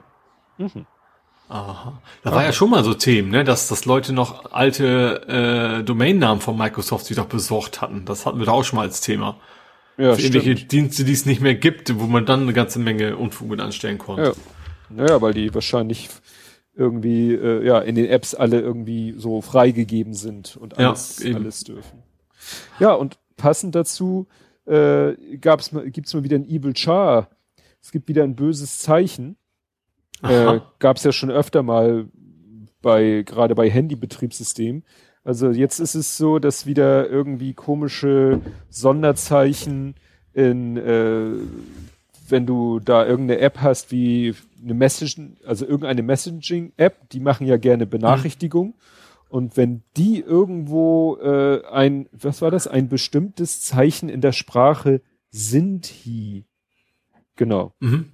Was auch immer das für eine Sprache ist. Ja, und wenn du eben so eine Nachricht wenn du so ein Zeichen in deiner Nachricht hast und dann dein Handy eine entsprechende Benachrichtigung anzeigen will, dann rauscht das, ja, dann stürzt das iPhone ab. Also es ist ein iOS-Problem. Mhm. Also Absturz finde ich jetzt gleich so schlimm. Also es ist natürlich ein Gag, sage ich mal, aber solange es nur abstürzt.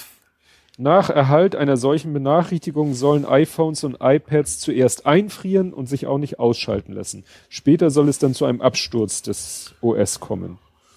Das ist nicht schön, aber... Nee. Ja. Ja, genau, Anfang 2018 gab es schon mal so ein Ding. Da war es die Sprache Telugu. Ja, das ist natürlich das Schöne, dass wir mittlerweile dank UTF-8 alle möglichen Sprachen und Sonderzeichen. Ja, ich frage mich auch, wenn so ein Fehler schon mal aufgetreten ist, warum es da jetzt nicht quasi, also ganz platt gesagt, ein Try-Catch gibt, der generell dieses Fehlproblem irgendwie behebt und nicht dann bei den neuen Zeichen dann wieder das Ganze auftritt. Stimmt, dass man das Problem mal einmal und so nicht löst. Pro Sprache individuell machen muss oder pro Zeichen oder was auch immer. Ja, dann wollte ich hier mal eine Lanze brechen, so sagt man. Passt eigentlich auch in das Corona-Thema so ein bisschen rein, aber ich fand es schon erwähnenswert auch hier, weil es Nerding und Coding ist. Also es wird ja immer so viel gelästert über die Schulen und über die Lehrer und so. Und ich muss mal sagen, da haben wir wirklich, wirklich Glück mit der Schule vom Kleinen.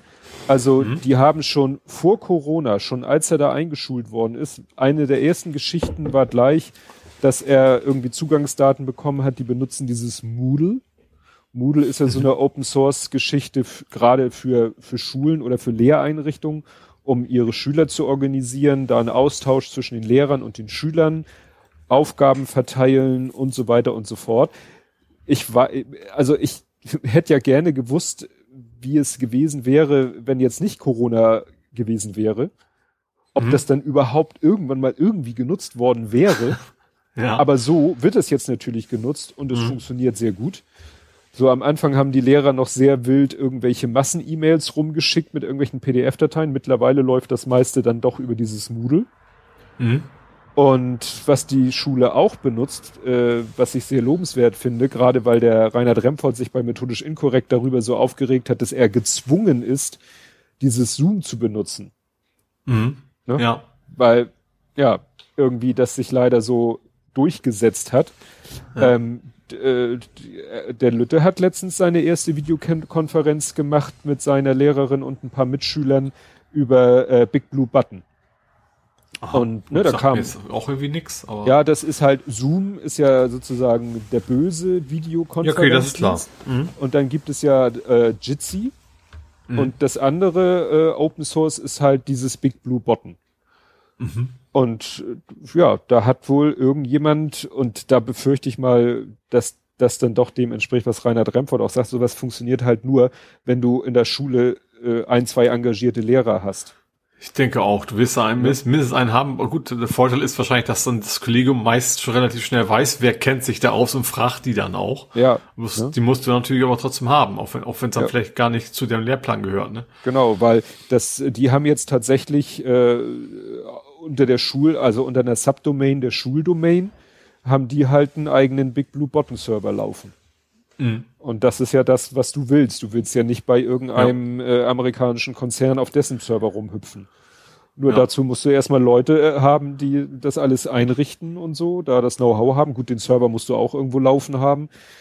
Aber was natürlich das noch Bessere wäre, wenn jetzt nicht jede Schule für sich da was zusammen hacken muss, sondern wenn die Schule, wenn, sag ich mal, die Stadt Hamburg sowas zur Verfügung stellen würde.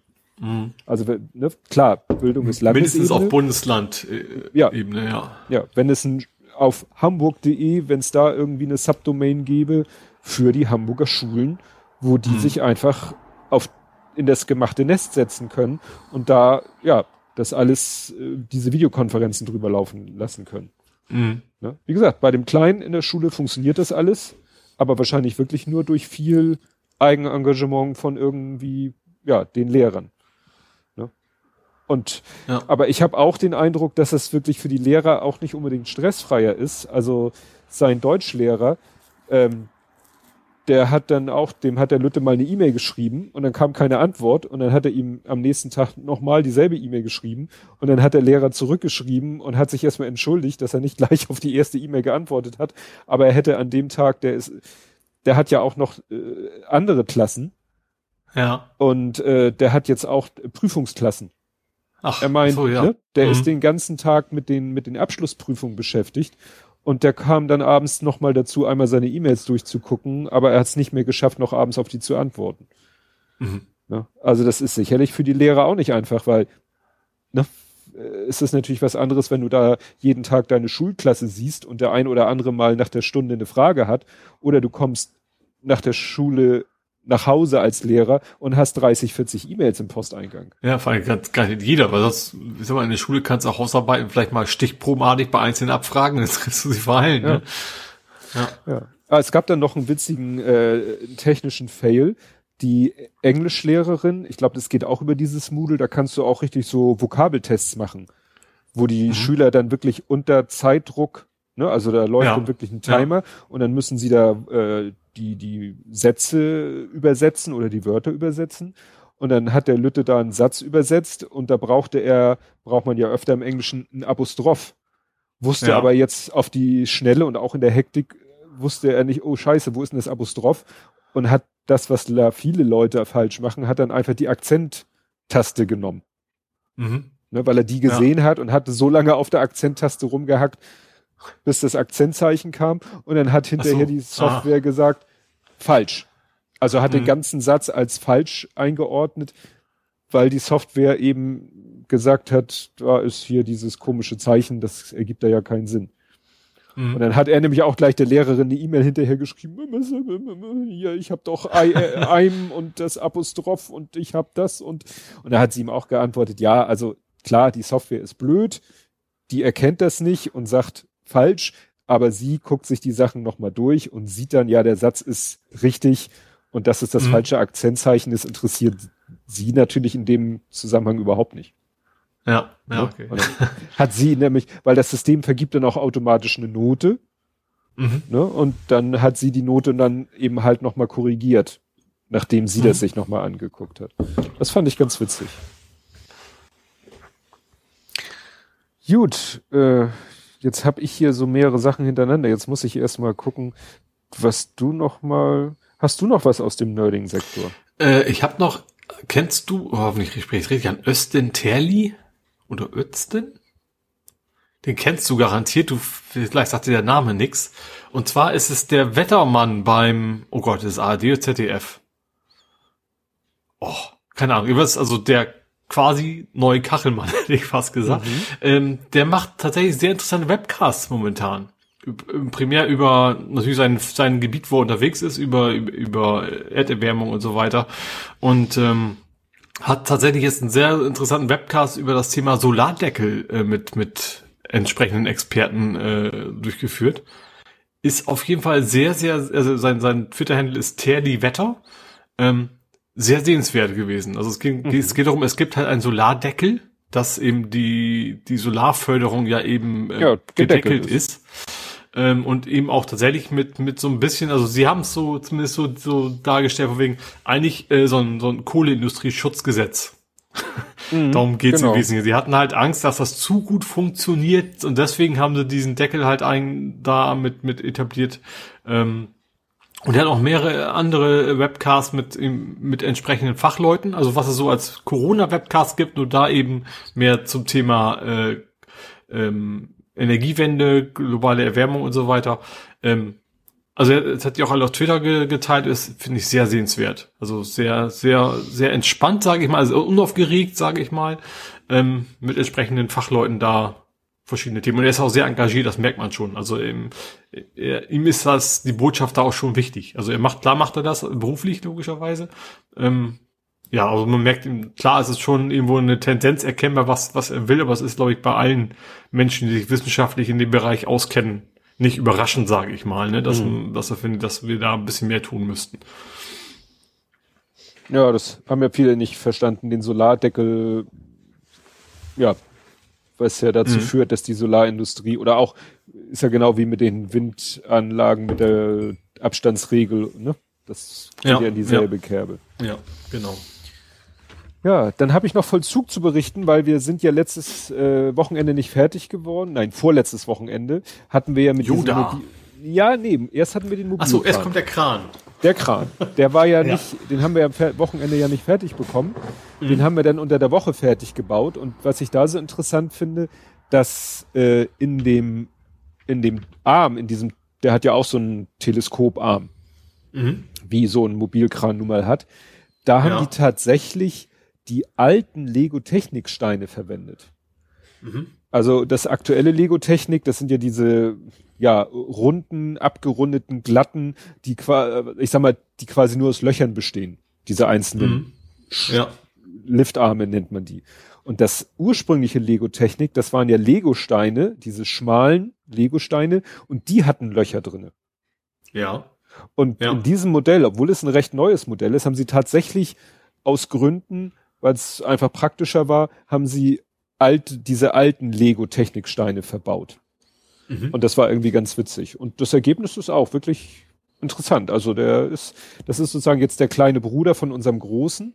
Und wir haben gesehen, es gibt auch noch ein Zwischending. Also es gibt ein älteres Modell und das liegt so dazwischen. Der hat dann auch, der Kleine, den wir jetzt gebaut haben, der hat hier keine Motoren. Da kurbelst du ja alles selber. Und es gibt einen, der ist eine Nummer größer, sieht auch mehr wie ein Mobilkran aus, weil er auch ein Fahrerhaus hat. Dieses Riesending, was wir haben, hat ja komischerweise kein Fahrerhaus. Das finde ich so ein bisschen merkwürdig. Ja. Und dieses Mittelding, das ist eigentlich auch ganz schick. Problem, den gibt's nicht mehr neu zu kaufen. Der ist ausverkauft. Und du kriegst ihn zwar noch neu, ne? Also original verpackt. Zu Liebhaberpreisen. Ja, 390 €. Ne? Das ist ein bisschen heftig. Und dann darfst du eigentlich darfst du bei dem Preis schon gar nicht mehr auspacken, sondern musst ihn so in den Karton in die Vitrine stellen. Ne? Eigentlich Sind eure Vitrinensuche vorangeschritten?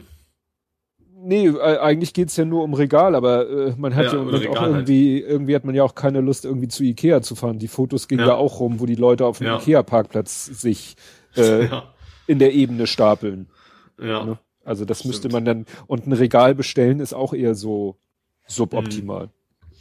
Ja, gerade bei euch. Also da ist ja auch das Aussehen vieles. Mhm. Da will man natürlich auch sehen, wie es in echt aussieht und nicht nur auf der Website oder so. Ne? Ja. Das hat, wie gesagt, jetzt im Moment stapelt sich das hier so. Mhm. Ja, und dann kam halt Lego Yoda. Ja. Davon hatte ich ja auch schon erzählt. Ja. Also und auch, dass ihr ja Young und Baby Yoda machen wollte. Ne? Richtig. Ne? Ja. Also nochmal vom letzten Mal zusammengefasst, wir haben bestellt Yoda als Lego-Modell und haben aber eine Alternativanleitung uns gekauft, dass man nicht Yoda, sondern Baby Yoda aka The Child baut aus diesem Bausatz, was ja nahe liegt. Und das war schon heftig, weil wir, also dieser Lego Yoda 1000 irgendwas, weiß ich nicht wie viele Teile und vor allen Dingen 13 Tüten. Ja. Also 13 Tüten von 1 bis 13 nummeriert, also ne, jede Baustufe eine Tüte. Gibt ja auch manchmal so Sets, wo du mehrere Tüten mit derselben Nummer hast, aber das war wirklich 13 durchnummerierte Tüten. Mhm.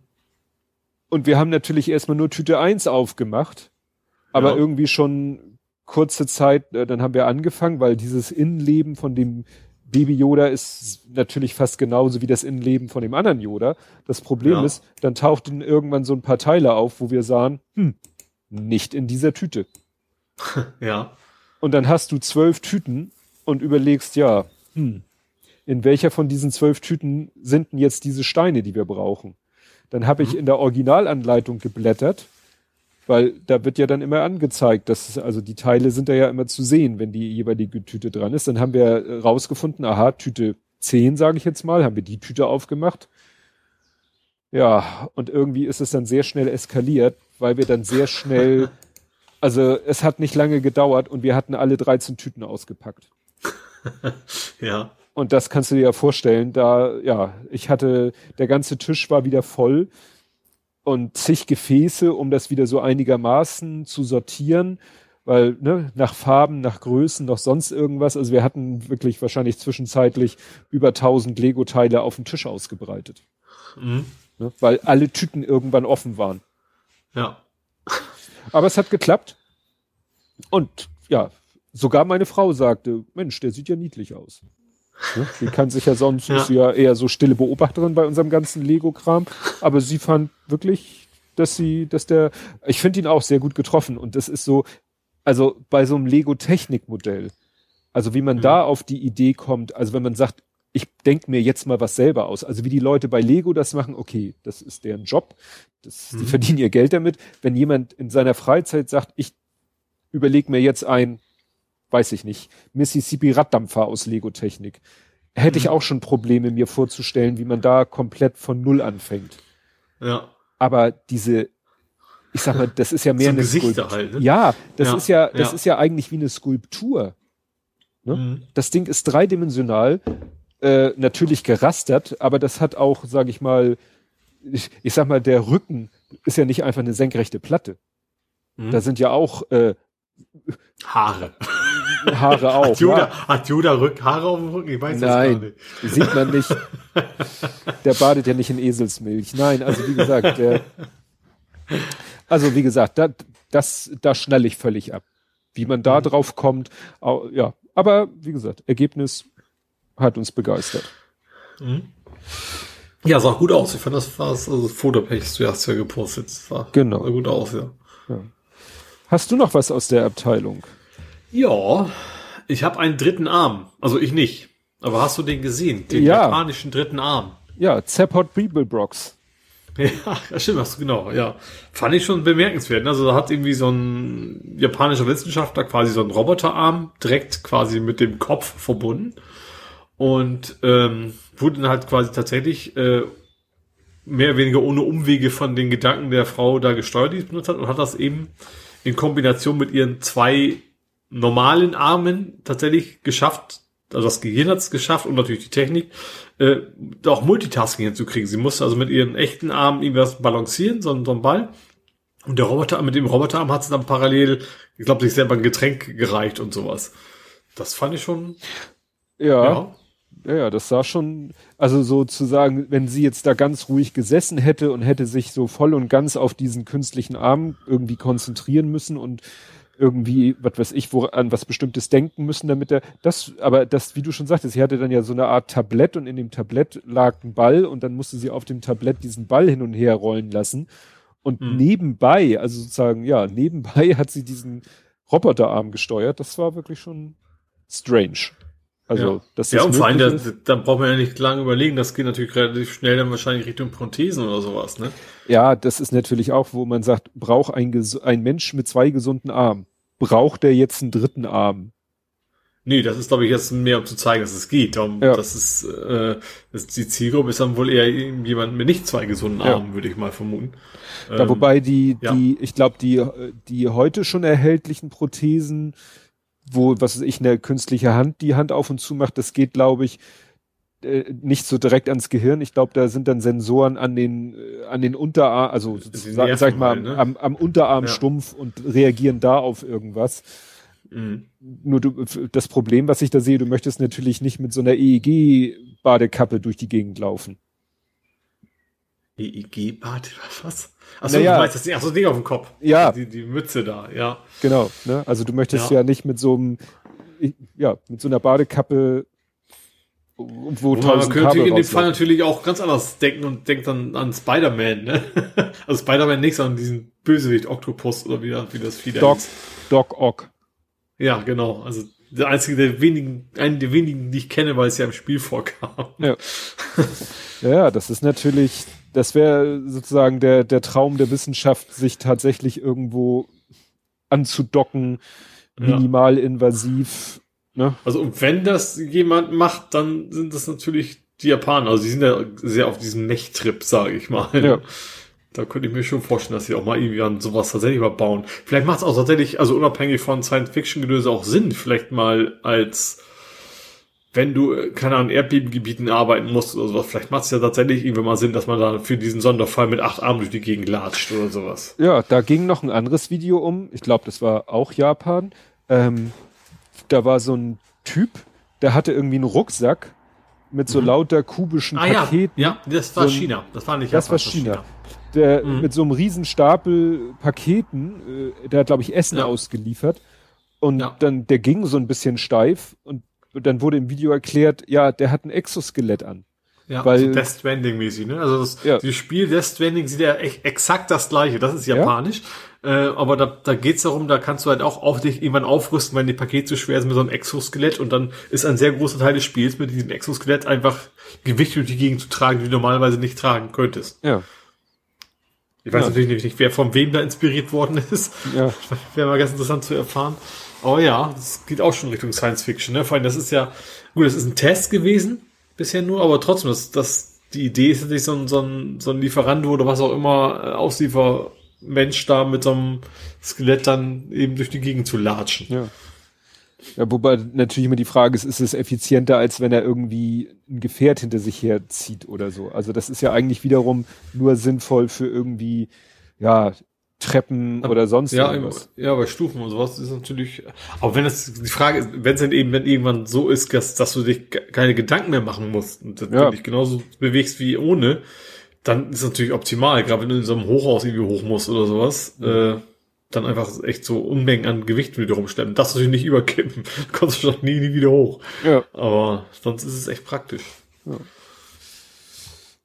Ja, und dann hatten wir noch ein Lego-Projekt. Ich hatte schon längere Zeit eigentlich überlegt, der Kleine hat ja diesen Lego Mindstorms, dieses Set, was ja mit Motoren und mit so einem Klotz mit ein bisschen Intelligenz ausgestattet ist. Den hat er ja schon relativ lange. Und dann haben wir immer wieder mal verschiedene Sachen, und da gibt's halt auch diverse Mocs, auch welche, die von Lego offiziell selber mittlerweile angeboten werden, die Anleitung. Und ich hatte letztens noch mal geguckt bei Rebrickable, und da war eigentlich was ganz Naheliegendes, ein Auto, was relativ autonom durch die Gegend fahren kann. Und das wollte ich schon immer mal bauen, und dann hatte ich zu ihm gesagt, Mensch, lass uns am Wochenende doch mal das Auto bauen. Und dann kam er irgendwie an, also wir waren eigentlich schon, war das schon fest unser Plan, und dann meinte, ich habe was anderes gefunden, können wir das nicht bauen? Und dann hat er mir einen Link geschickt, und ich so, ja, doch, finde ich auch spannend. Ja. Und dann haben wir halt das Ding, was wir zuletzt daraus gebaut haben, mussten wir dann erstmal auseinandernehmen. Und ja, dann haben wir die Teile quasi wieder neu zusammengebaut, und das Witze, da war es wirklich zum Schluss dann schon deutlich ersichtlich, dass der sich das ausgedacht hat, dem sind quasi die Teile ausgegangen. Also die du eigentlich benutzen würdest, die hatte er nicht mehr. Ja. Und dann musste er andere Teile nehmen, die den Zweck auch erfüllen, aber wo du im Normalfall sagen würdest, ist doch Quatsch. Ne? Ja. Also er braucht dann so einen Dreier-Liftarm, also einen Liftarm mit 3 solchen Löchern nebeneinander. Die waren aber alle aufgebraucht. Nun gibt es aber auch so Ts, also wie der Buchstabe T, das ist dann quasi 3 Löcher senkrecht, 3 Löcher waagerecht. Ja, so, und das ist halt die Hälfte über. Ja, aber die hatte, also die waren quasi noch übrig, und dann stand in der Anleitung halt, nimm diese T-Stücke für um etwas zu machen, was eigentlich so ein Dreier in Reihe machen könnte. Und auch andere, also da am Ende gucken da dann irgendwo Pins, irgendwo ragen in die Luft. Noch so ein bisschen was von Frankensteins Mods. Ja, so an einigen Stellen schon, ne? Weil einfach er Teile benutzen musste, die ihm zur Verfügung standen, klar, das Beste ist natürlich, wenn du so ein Ding baust und du brauchst wirklich nur die Sachen von einem Set. Bei dem Baby Yoda war das so, dass es hieß, du brauchst noch 2 davon und 2 davon und optional 2 davon. Und dann haben wir ja mittlerweile alle unsere Sets bei Rebrickable eingegeben, und da konnten wir Rebrickable dann fragen, wo haben wir die denn? Und dann sagte er, das Teil hast du da, in dem Modell, in dem Modell, in dem Modell, und haben wir gesagt, bei dem Modell, da fällt es nicht auf, wenn wir die Teile da wegnehmen. Ja. So, ne? Abgebaut. 2 Teile gehörten zu diesen Teilen, da hast du, wenn du öfter Lego baust, es sind ja manchmal so Kleinteile übrig, weil sie da großzügiger sind. Ja. Ne? Und dann wir haben schon so einen ganzen Zipbeutel voll mit solchen Kleinstteilen von Lego. So Stats und sowas, ne? Und da hatten wir dann die anderen Sachen. Und das eine mussten wir dann leider, wir haben ja Wall-E, diesen, ne, aus dem Film Wall-E haben wir ja auch als Lego-Modell. Und dem mussten wir dann leider die Augen klauen. Oh. Also, es war so. Die Klappen oder was? Nee, die Pupillen. Ach so, okay. Ne, der hat so Pupillen und Baby Yoda hat genau die gleichen Pupillen. Ah, und der große Yoda hat zwar eigentlich die Teile, die du brauchst, aber ein Teil in einem anderen Farbton. Und dann haben wir sozusagen Wall-E die farblich besser passenden Augen geklaut und jetzt hat Wall-E leider Yoda-Farbton-Augen. Okay. Aber wir haben mittlerweile bei Bricklink Teile nachbestellt. Also wir können, Wall-E hat demnächst seine richtigen Augen wieder. Okay. Ja, aber zurück zum Mindstorm. Und hast du das Video schon gesehen? Ja, mit dem Würfel. Der Zauberwürfellöser. Ja. Und das ist echt faszinierend. Im Video siehst du nichts vom Lösen, ne? Also im Video siehst du ja nur drehen. Also den ganzen Würfel an sich. Ja, ich habe jetzt... Und scannen, glaube ich, ne? Vorab, oder? Genau, also ich hätte mal noch von schräg weiter oben filmen sollen. So sieht man das halt eben nicht so gut, was sozusagen oben passiert. Also das Ding besteht halt einmal aus so einer quadratischen Plattform, die sich dreht. Da stellst du den Zauberwürfel rein. Dann gibt es einmal so einen beweglichen Arm, da sitzt ein Farbsensor dran, weil bei diesem Mindstorm ist ein Farbsensor dabei. Der besteht aus einem Sensor, also aus einer lichtempfindlichen Teil und aus einer Full-Color-LED. Und die läuft halt ganz schnell durch alle Farben durch. Und entsprechend wie die Farbe ist von dem Objekt, was angeleuchtet wird, wird natürlich unterschiedlich viel Licht reflektiert. Und dadurch kann der Farbsensor erkennen, welche Farbe gerade sich unter ihm befindet. Ja. Und das andere ist halt so ein Arm, der es schafft, mit so einer ganz abrupten Bewegung diesen Würfel immer so um 90 Grad einmal umzudrehen. Einmal über die Kante zu heben sozusagen. Sieht ziemlich rabiat aus. Ne? Ja, fand ich auch. Ja. Naja, und was das Programm halt macht, erstmal kommt dieser Arm, und der Würfel dreht sich unter ihm und der Arm geht immer so ein bisschen vor und zurück und so kann er halt einmal die gesamte Oberfläche des Würfels abscannen und erkennen, wo welche Farbe ist.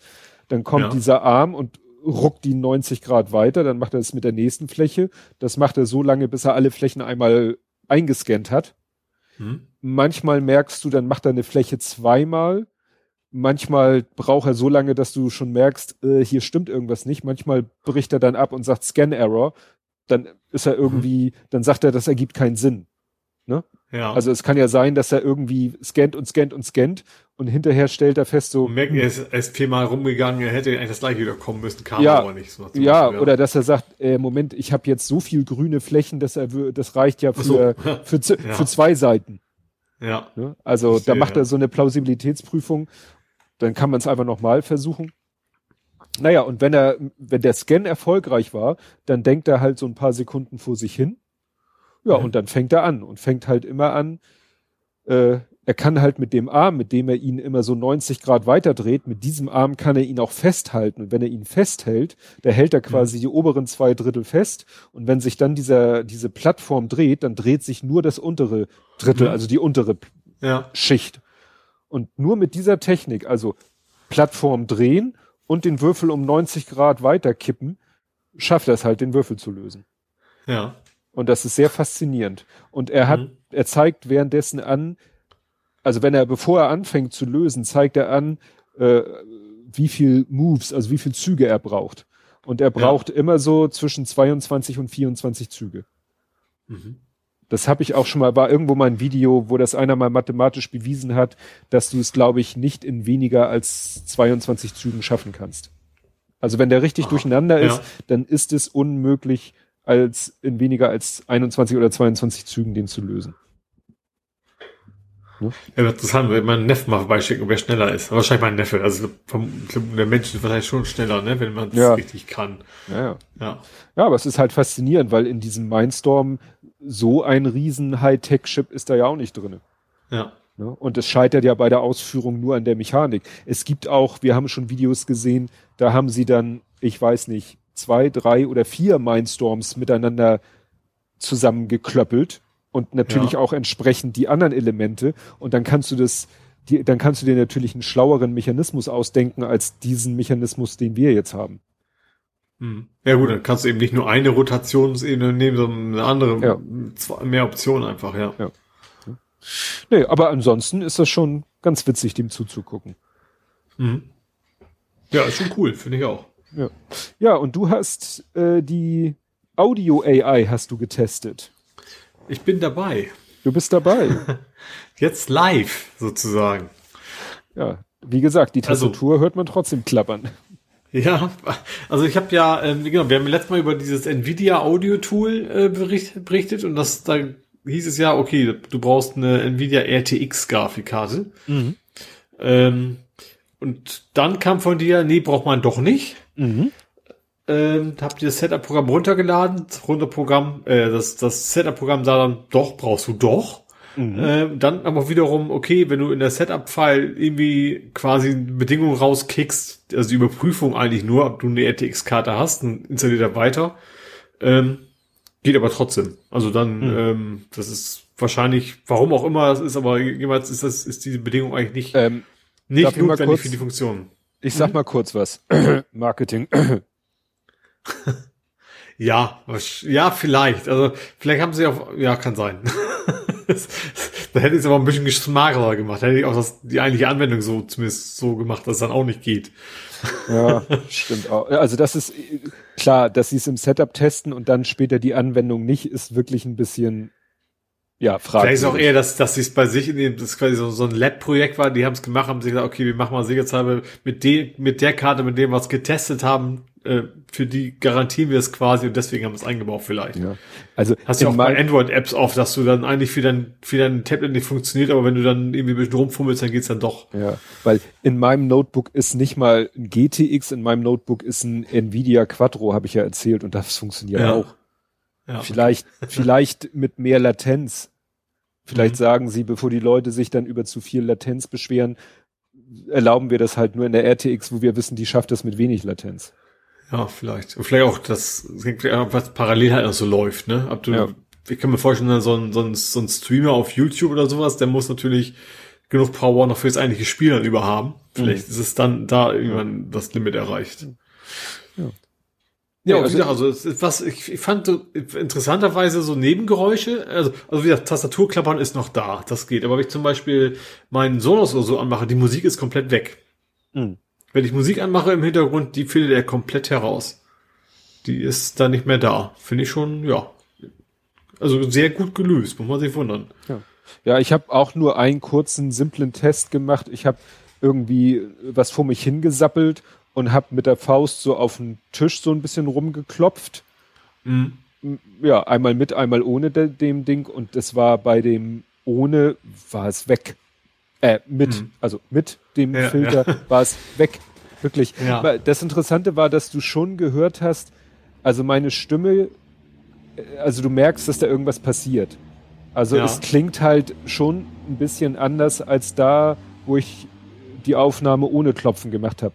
Irgendwie sind diese Hintergrundgeräusche und die Stimme so ein klein bisschen, wie soll ich sagen, als wenn du so eine homöopathische Dosis Vocoder da drinne hast. Ja. Ne? Also du merkst, da passiert was, aber es ist trotzdem faszinierend. Also wie gesagt, mehr Muße hatte ich nicht, aber alleine dieses auf den Tisch rumgeklopfe, Gehämmere mit der Faust, also wirklich mit dem Knöchel, dass es ein knackiger Sound ist, weg. Wirklich weg. Ja. Sehr faszinierend. Also dafür interessant, dass das Tastaturklappern trotzdem noch gut zu hören ist, ne? Vielleicht weil es zu hell ist. Vielleicht hängt es auch mit Dumpfheit irgendwie zusammen oder sowas. Ja, es ist komisch, dass dieses Frequenz, weil es kann ja auch nicht sein, ich dachte erst, vielleicht ist der Grund, weil sich das Klappern vielleicht über den Tisch in das Mikrofon, das müsste ja egal sein. Ne? Ach so, ja, denke ich auch. Also alle Geräusche kommen ja über ganz regulär das Mikrofon da rein. Darum geht's ja gerade. Ja, aber ob es sozusagen über eine Luftwelle, über die Membrane oder ob es über eine Gehäuseerschütterung so was ist. Das ist dem PC nachher am Ende ja egal. Für den ist nur ein Pegel, sag ich mal. Ne? Ja, ach so, kann ich da nochmal miterzählen. Ich habe heute, weil das dazu passt, mit meiner Kollegin telefoniert. Die ist jetzt auch schon einen Monat fast im Homeoffice und ab und zu telefonieren wir mal miteinander und es klang bei ihr immer so, als wenn bei ihr ein Wasserfall im Hintergrund läuft, der dann aber komisch verzerrt wird akustisch. Und sie rief mich heute an und meinte, du, die Kunden sind alle genervt von diesem Hintergrundgeräusch. Und dann hörte ich es auch wieder. Und sie so, ja, vielleicht brauche ich einen anderen Rechner oder ein anderes Headset oder, und dann habe ich gesagt, okay. Dann haben wir ein Headset getestet, so ein Billo-Headset, da war es auch und die Qualität war insgesamt schlechter. Okay, war das Billo-Headset. Ja. Dann habe ich mal gesagt, dann nimm mal das Headset weg, weil es ist ein Notebook. Und dann hat sie der Klassiker beim Podcasten, über das eingebaute Mikro gesprochen. Mhm. Und ich habe mich natürlich selber gehört, weil ich ja über den eingebauten Lautsprecher kam.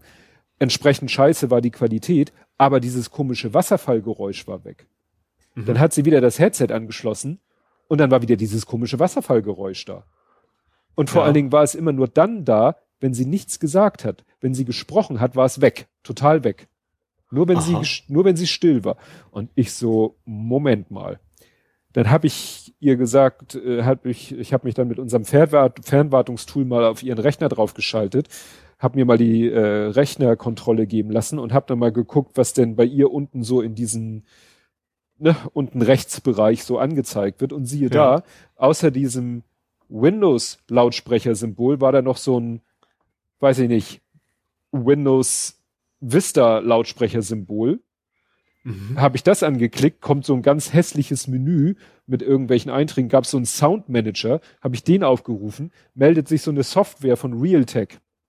Ne, ist ja Realtek-Soundkarte wahrscheinlich drin, ne? Ja. Und dann ich da mal ein bisschen so in den Konfigurationen, Mikrofon und dann stand da irgendwie, ach, wie hieß denn das? Beamforming, nee, auf Deutsch Strahlformung.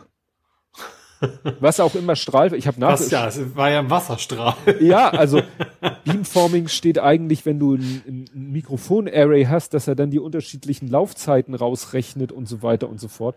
Dann gab es ja noch aktive Rauschunterdrückung, ich erstmal alles abgeschaltet, also alles, was diese Soundkarte an Mikrofon-Gemix hatte, alles abgeschaltet und was war?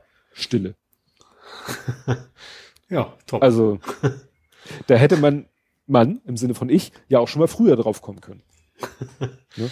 Also hat sie jetzt einen Monat im Homeoffice mit diesem Wasserfall im Hintergrund telefoniert und das war nur so eine bescheuerte, vor allen Dingen, dass das schon voreingestellt war. Also das hat sie garantiert niemals eingestellt, sondern das hat dieser tolle Soundchip ist so vorkonfiguriert. Vor allen Dingen, was soll das sein, was so einen scheiß Effekt hat? Also wenn das jetzt so, also ich kenne ja dass dann so ein Autoducking gemacht wird, so eine Rauschunterdrückung, wenn du nicht redest. Und es war ja komischerweise nur da, wenn sie nicht redete, aber das war ja das totale Gegenteil von einem Autoducking. Ja. Das war ja ein Autonoising. Hat ja auch nicht gequakt. Ja. Nee, also es war schon seltsam. Ja, und dann hattest du ein flaches Spiel, bist du dabei zu machen. Ja, ich habe ja schon mal darüber geredet, dass ich, also ursprünglich wollte ich es ja in dem Dreams mal bauen, aber jetzt bin ich gefragt, da ich jetzt ja bei Unity am Rumspielen bin, weil ich Zeit einfach habe, baue ich gerade meine Flat Earth Society, mein Spiel. Mhm. Das macht schon, obwohl es noch nichts kann, macht das schon Spaß, also weil es einfach so schön bescheuert ist. Also sehr schön ist bei Unity vor allen Dingen, also ist ja diese Game Engine, ich glaube, die auch die populärste, die so auf dem Markt ist, also gerade bei so Indie-Entwicklern, weil es ja auch für kostenlos gibt.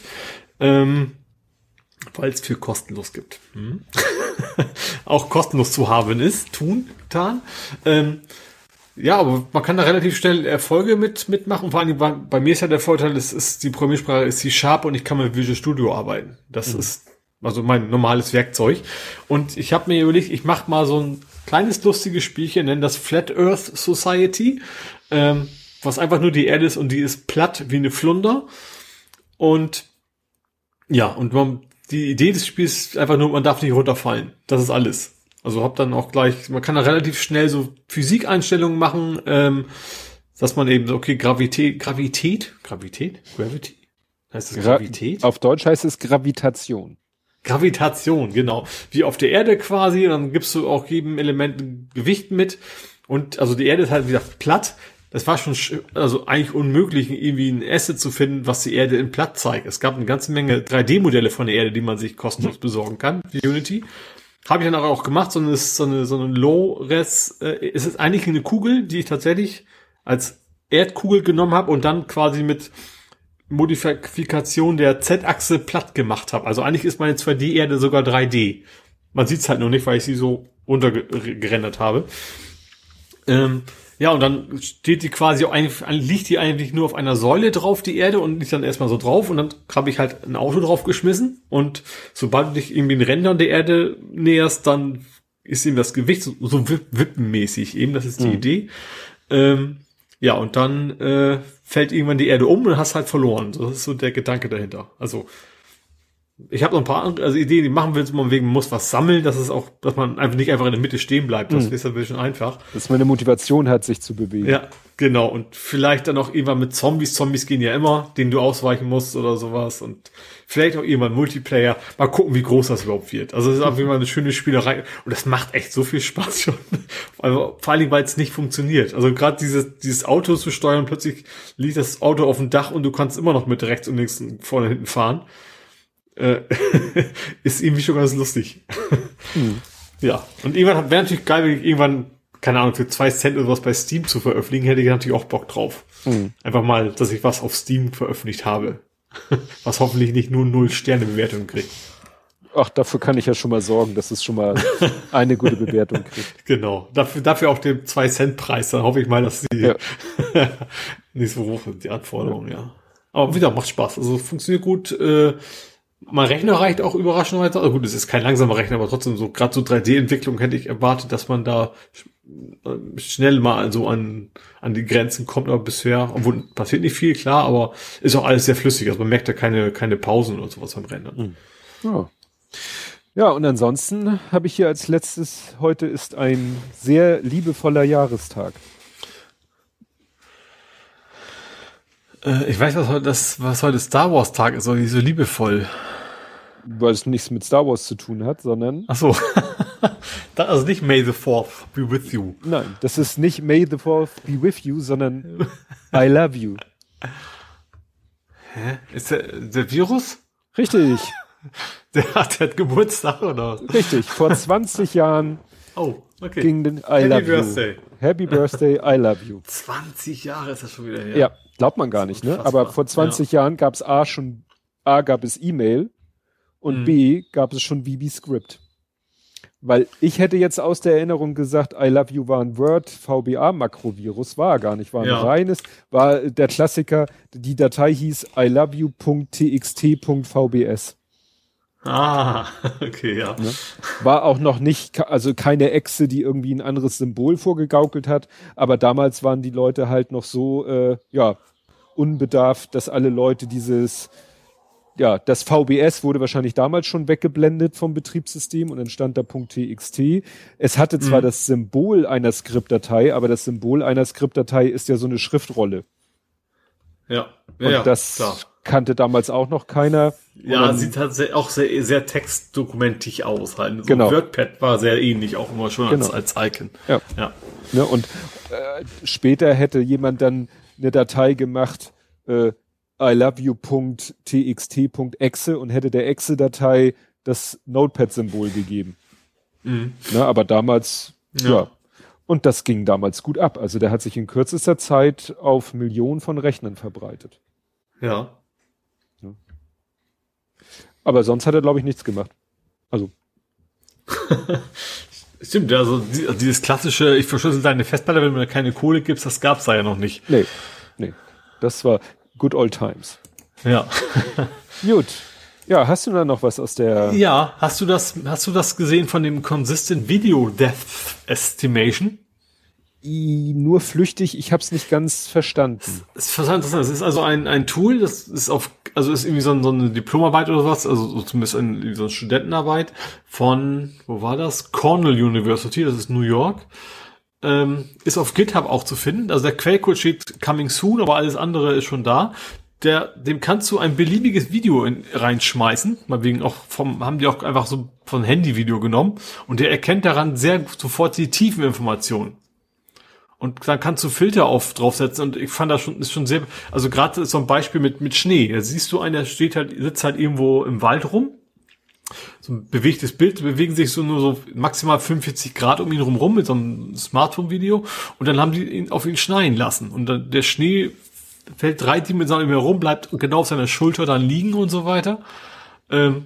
Oder haben auch einen Tisch zum Beispiel, wo dann irgendwie so Bälle drauf fallen und dann wieder hochspringen und genau die Tiefenformation von dem Tisch kriegt das Ding auch super mit. Mhm. Ist schon extrem cool. Also das, gut, ich mache jetzt keine Videobearbeitung, aber das ist schon geil.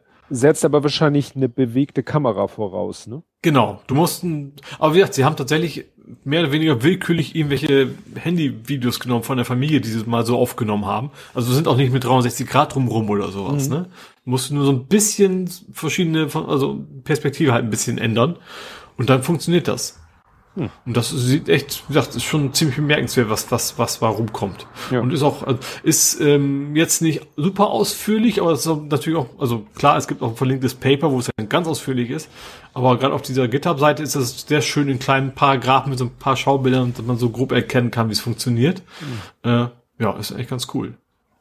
Ja, erinnert mich daran, wie der Große einmal mir so ein, ja, Bild, GIF, Video, also das war irgendwie so, ein Mensch stand irgendwie vor einem Hintergrund und das Bild wackelte dauernd so ein bisschen hin und her, wodurch so ein 3D-Effekt entstand. Und dann meinte er, weißt du, mit was für einer App man sowas hinkriegt? Und ich nur gesagt, das einzige Wort, was mir in dem Kontext einfällt, ist Parallax, weil das die sogenannte Parallaxenverschiebung ist, wenn du ein Objekt aus verschiedenen Blickwinkeln oder auch schon mit zwei Kameras mit Augenabstand, dann hast du halt diese unterschiedlichen Parallaxen und dann kannst du tatsächlich im App Store nach Parallax suchen und dann findest du Apps, die dir dann auch sagen, so, film mal diesen Menschen und dann gibt die App dir noch Anweisungen, wie du die Kamera bewegen sollst. Also, ne, auch so einen kleinen, du machst halt auch so einen kleinen Schwenk. Mhm. Ja, und dann kann er eben, weil er dann ja aus zwei verschiedenen Perspektiven hinter das Objekt geguckt hat, kann er dann halt so ein Video rendern, so ein ganz kurzes, ja, wo ja, das so hin und her wackelt, dass es ja aussieht, so diesen 3D-Effekt hat. Ja, im Prinzip wahrscheinlich, dass so der Anfang von dem, was ich da eben hatte. Ja. Also vermute ich mal, weil der macht so eine richtige 3D-Karte davon, so mit tiefen Informationen und dann macht er eben die Effekte am Ende drauf. Ja, wie gesagt, ich habe das nur kurz gesehen und ja, aber das klingt echt spannend. Vielleicht dann gucke ich mir das nochmal an. Was habe ich noch? Ach ja, es gibt was Neues von Volkswagen, hast du mitgekriegt, ne? Dass Volkswagen eingestanden hat, dass Tesla besser ist als Volkswagen. Nee. Also in einem internen Meeting, wie auch immer das wieder rausgekommen ist, interne E-Mails, da hat dann irgendwie der Chefentwickler von Volkswagen, die ja gerade so den ID.3 und sowas bauen, haben dann analysiert und gesagt, so zugegeben, so ja, wir kommen leider an Tesla überhaupt nicht ran. Also sie sind zwar der Meinung, irgendwann kommen wir dahin, aber sie sind schon von sich selber der Überzeugung, dass Tesla da sowohl die Qualität der Software als vor allen Dingen aber auch die Experience, die man so als, also ne, die User Experience quasi, bei Tesla wohl deutlich besser ist als Volkswagen bisher, auf welchem Stand Volkswagen bisher ist. Fand ich doch auch einigermaßen interessant, weil das Budget werden sie haben. Also das, ja. Wobei, Volkswagen habe ich ja noch mehr. Da ist, die wollen ja jetzt das 20.000 Euro Elektroauto bauen, ne? Tatsächlich, wollen die jetzt das nicht demnächst auf den Markt, aber wollen jetzt loslegen. Was da aber noch viel spannender ist, die kriegen den i3 derzeit nicht so richtig zum Laufen. Also i3 ist ja ihr neues Elektrofahrzeug. Da hätte ich einen ganz heißen Tipp. Aufladen. Das ist nicht Teil des Problems. Und zwar, die bauen den quasi in der Fertigungsstraße fertig, aber dann rollt der keinen mit Zentimeter weit, weil die Software noch nicht funktioniert. Ach, die haben quasi den Boeing-Effekt gerade. Die parken überall ihre Autos, weil die noch die Software noch nicht haben. Die schieben quasi das Auto aus der Halle raus auf einen großen Parkplatz, eins nach dem anderen. Ist und das traurig. Hoffen, dass irgendwann die Software mal fertig ist, dass das Ding auch wirklich fährt. Also sagen wir mal so, von da zu der Erkenntnis, dass Tesla besser ist, ist aber auch keine Meisterleistung. Nee, das stimmt allerdings. Das ist ein Ding voneinander. Was hat Tesla uns voraus? Die Autos fahren. Es fährt. Ist das alles traurig. Ja, kein Wunder, dass die eine Prämie für Benziner wollen, weil... Ja. Was habe ich... Achso, dann habe ich noch... also es gibt was Neues von Google Maps. Und zwar Google Maps hat jetzt eine Kooperation mit Lieferando. Du kannst jetzt in Zukunft bei Google Maps direkt auf der Karte Essen bestellen. Mhm. Also das ist dann irgendwie neu. Du kannst also direkt, siehst du die Restaurants, kannst direkt klicken, abholen oder bestellen, kriegst dann quasi eine Speisekarte angezeigt und kannst dir in Google Maps direkt den Kram bestellen. Mhm. Finde ich mal interessant, ob das tatsächlich dauerhaft bei Lieferando bleibt oder ab Google schlau genug ist. Wahrscheinlich werden sie es tun, einfach eine API bereitzustellen. Das dann eben auch andere Anbieter, weil eigentlich ist ja jetzt, der Markt ist ja weg, es gibt ja nur noch Lieferando. Aber wenn dann, ich sag mal, so ein Restaurant dann vielleicht für einen Bruchteil der Kosten sich da irgendwie ein fertiges Paket installieren kann und es direkt macht, dann könnte ich mir schon vorstellen, dass das wieder so ein bisschen auseinander geht, was ja nicht falsch wäre, weil das Ganze geht dann über Google Pay. Heißt das Google Pay? Android Pay? Keine Ahnung. Also Google schon Pay über ja. Also über Googles eigene Zahl, also geht dann nicht über Lieferando, und das wäre natürlich dann schon für so ein Restaurant wahrscheinlich, könnte ich mir vorstellen, wahrscheinlich günstiger, als wenn du dann über Lieferando-Verträge machst. Naja, aber dann muss ja das Restaurant sehen, wie das Essen zum Kunden kommt. Ja, das schon, klar, aber das ist ja bisher auch nicht ungewöhnlich, oder? Also gerade so, vor Lieferando gab's ja, also die meisten haben ja schon ihre eigenen Lieferdienste immer gehabt. Ich dachte, das Besondere an Lieferando war doch, dass er einen Lieferservice für Restaurants generiert hat, die keinen eigenen Lieferservice haben. Ja, und mittlerweile sind ja die anderen auch damit bei. Also wenn du über Lieferando bestellst oder Pizza.de, ist ja alles die gleiche Soße, dann kann es ja trotzdem sein, dass es der vorher ganz regulär an dich geliefert hat. Stimmt. Ja, also klar, sie haben ja Pizza.de und die Pizzadienste, die haben ja meistens selber schon geliefert. Das stimmt. Ja. Also die ich weiß nicht, vielleicht machen sie es jetzt auch. Das kann natürlich sein, dass die Lieferanten das selber gar nicht mehr machen. Das kann natürlich sein, dass es die gar nicht mehr gibt, diese Lieferfahrer. Mir fällt natürlich als erstes Smileys ein, weil Smileys hat halt seinen eigenen Lieferdienst. Der wird sich niemals Lieferando vor die Füße werfen und sagen, mach du bitte das Liefern für uns. Weil die haben ihr eigenes. Aber es geht trotzdem über Lieferando-Seite, geht das schon, ne? Trotzdem, glaube ich schon. Und dann kommt mit ihrem eigenen Wagen. Klar, letztens auch Burger Me bestellt. Ich meine, das war auch quasi über Lieferando. Mhm. Und die kam auch mit ihrem Burger Me-Auto halt um die Ecke. Also letztens vor. Also dass Lieferando mittlerweile wirklich so eine Plattform ist für alle Lieferdienste. Ja, ich denke schon. Ja. Weil sie haben ja alle aufgekauft, ne? Und du meinst, dass man dann Lieferando wieder, dass diese Lieferdienste... Ja, also ich würde Lieferando auch nicht blöd sein. Mit dieser Kooperation werden sie schon auch selber gut reingucken. Aber ich kann mir vorstellen, dass Google natürlich Interesse hat, dass das einfach irgendwo sich selber auch nicht an einen einzigen Partner zu binden. Ja. Aber ja, das ist noch Zukunftsmusik. Gehen soll es auf jeden Fall jetzt. Ich weiß nicht, ob jetzt schon, von meiner Kenntnis jetzt sofort begraben. Unverzüglich. Ja, genau. Dann habe ich noch ein Thema, das betrifft uns beide und zu unterschiedlichen Teilen. Aha. So ein bisschen. Und zwar, es gibt jetzt einen neuen Fotosensor für den Raspberry. Und zwar einen 12-Megapixel-Sensor, den kannst du dir an deinen Raspberry anklemmen. Das ist also ja schon schlicht. Bei mir ist der Raspberry-Part, kostet irgendwie $50. Und da kannst du dann eben deine eigene Kamera damit bauen. Es gibt wohl schon so Kamerasensoren, aber eben deutlich günstigere und deutlich weniger gute wohl. Ja, und das ist, gut, wie gut er nun wirklich ist, weiß ich nicht. Aber auch 12 Megapixel, auf jeden Fall von einer Megapixelzahl schon mal eine ganz anständige Hausnummer, glaube ich. Ja, also sagen wir so, brauchbar. Ne? Also damit kannst du schon vernünftig fotografieren. Ist natürlich jetzt wieder die Frage, Lichtempfindlichkeit etc. pp. Aber genau. Von der Megapixelzahl ist das schon mal vernünftig. Ja, und du kannst da vorne eben ganz normale Objektive dran klemmen. Ich weiß nicht, ob es verschiedene Formate, wahrscheinlich, ne? Ich bin ja nicht so tief drin. Also, ja, also Fassungsarten, wie man das nennen mag. Bajonett. Ja, genau. Und wie gesagt, das soll man wohl können. Und aber 12 Megapixel, $50. Hm. Ja, gut. Also wichtig ist ja bei dem Sensor jetzt, wie groß ist der Sensor? Also jetzt nicht Megapixelzahl, sondern flächentechnisch. High-Quality-Kamera. Sony IMX477 Bildsensor. 7,9 Millimeter. Diagonale? Ja. Na gut, das müsste man jetzt, das wird nämlich immer in so Bruchteilen von Zoll angegeben. Also diese Micro Four Thirds heißen ja Micro Four Thirds, weil sie eine Diagonale von Four Thirds, also ein Drittel Zoll haben, aber Mhm. Warte mal, IMX 477. Ich guck mal, vielleicht kriege ich aber IMX, wenn es jetzt schnell geht, das können wir noch einen machen, vielleicht steht da irgendwas mit Vollzahl oder sowas. Einfügen. Weil du willst halt nicht, an einen Mini-Sensor willst du nicht dein Vollformat-Objektiv vorschrauben, weil dann, ne? Ja. Hast du ja einen Crop-Faktor von hier bis Feuerland Mitte. Okay, mhm. ich habe jetzt ein Datenblatt, da kann ich wahrscheinlich viel anfangen. Megapixel, wie viel Volts? Das hilft jetzt nicht wirklich viel. Ach, steht auch mal die Millimeterzahl nur wieder, nicht im Zoll oder so. Na gut. Aber fand ich interessant, also dass man da jetzt tatsächlich mit einem Raspberry, ich weiß nicht, ob man dann noch, ich glaube, ein normaler Raspberry wäre fast schon wieder zu groß für eine Kamera, ne? Also relativ klobig.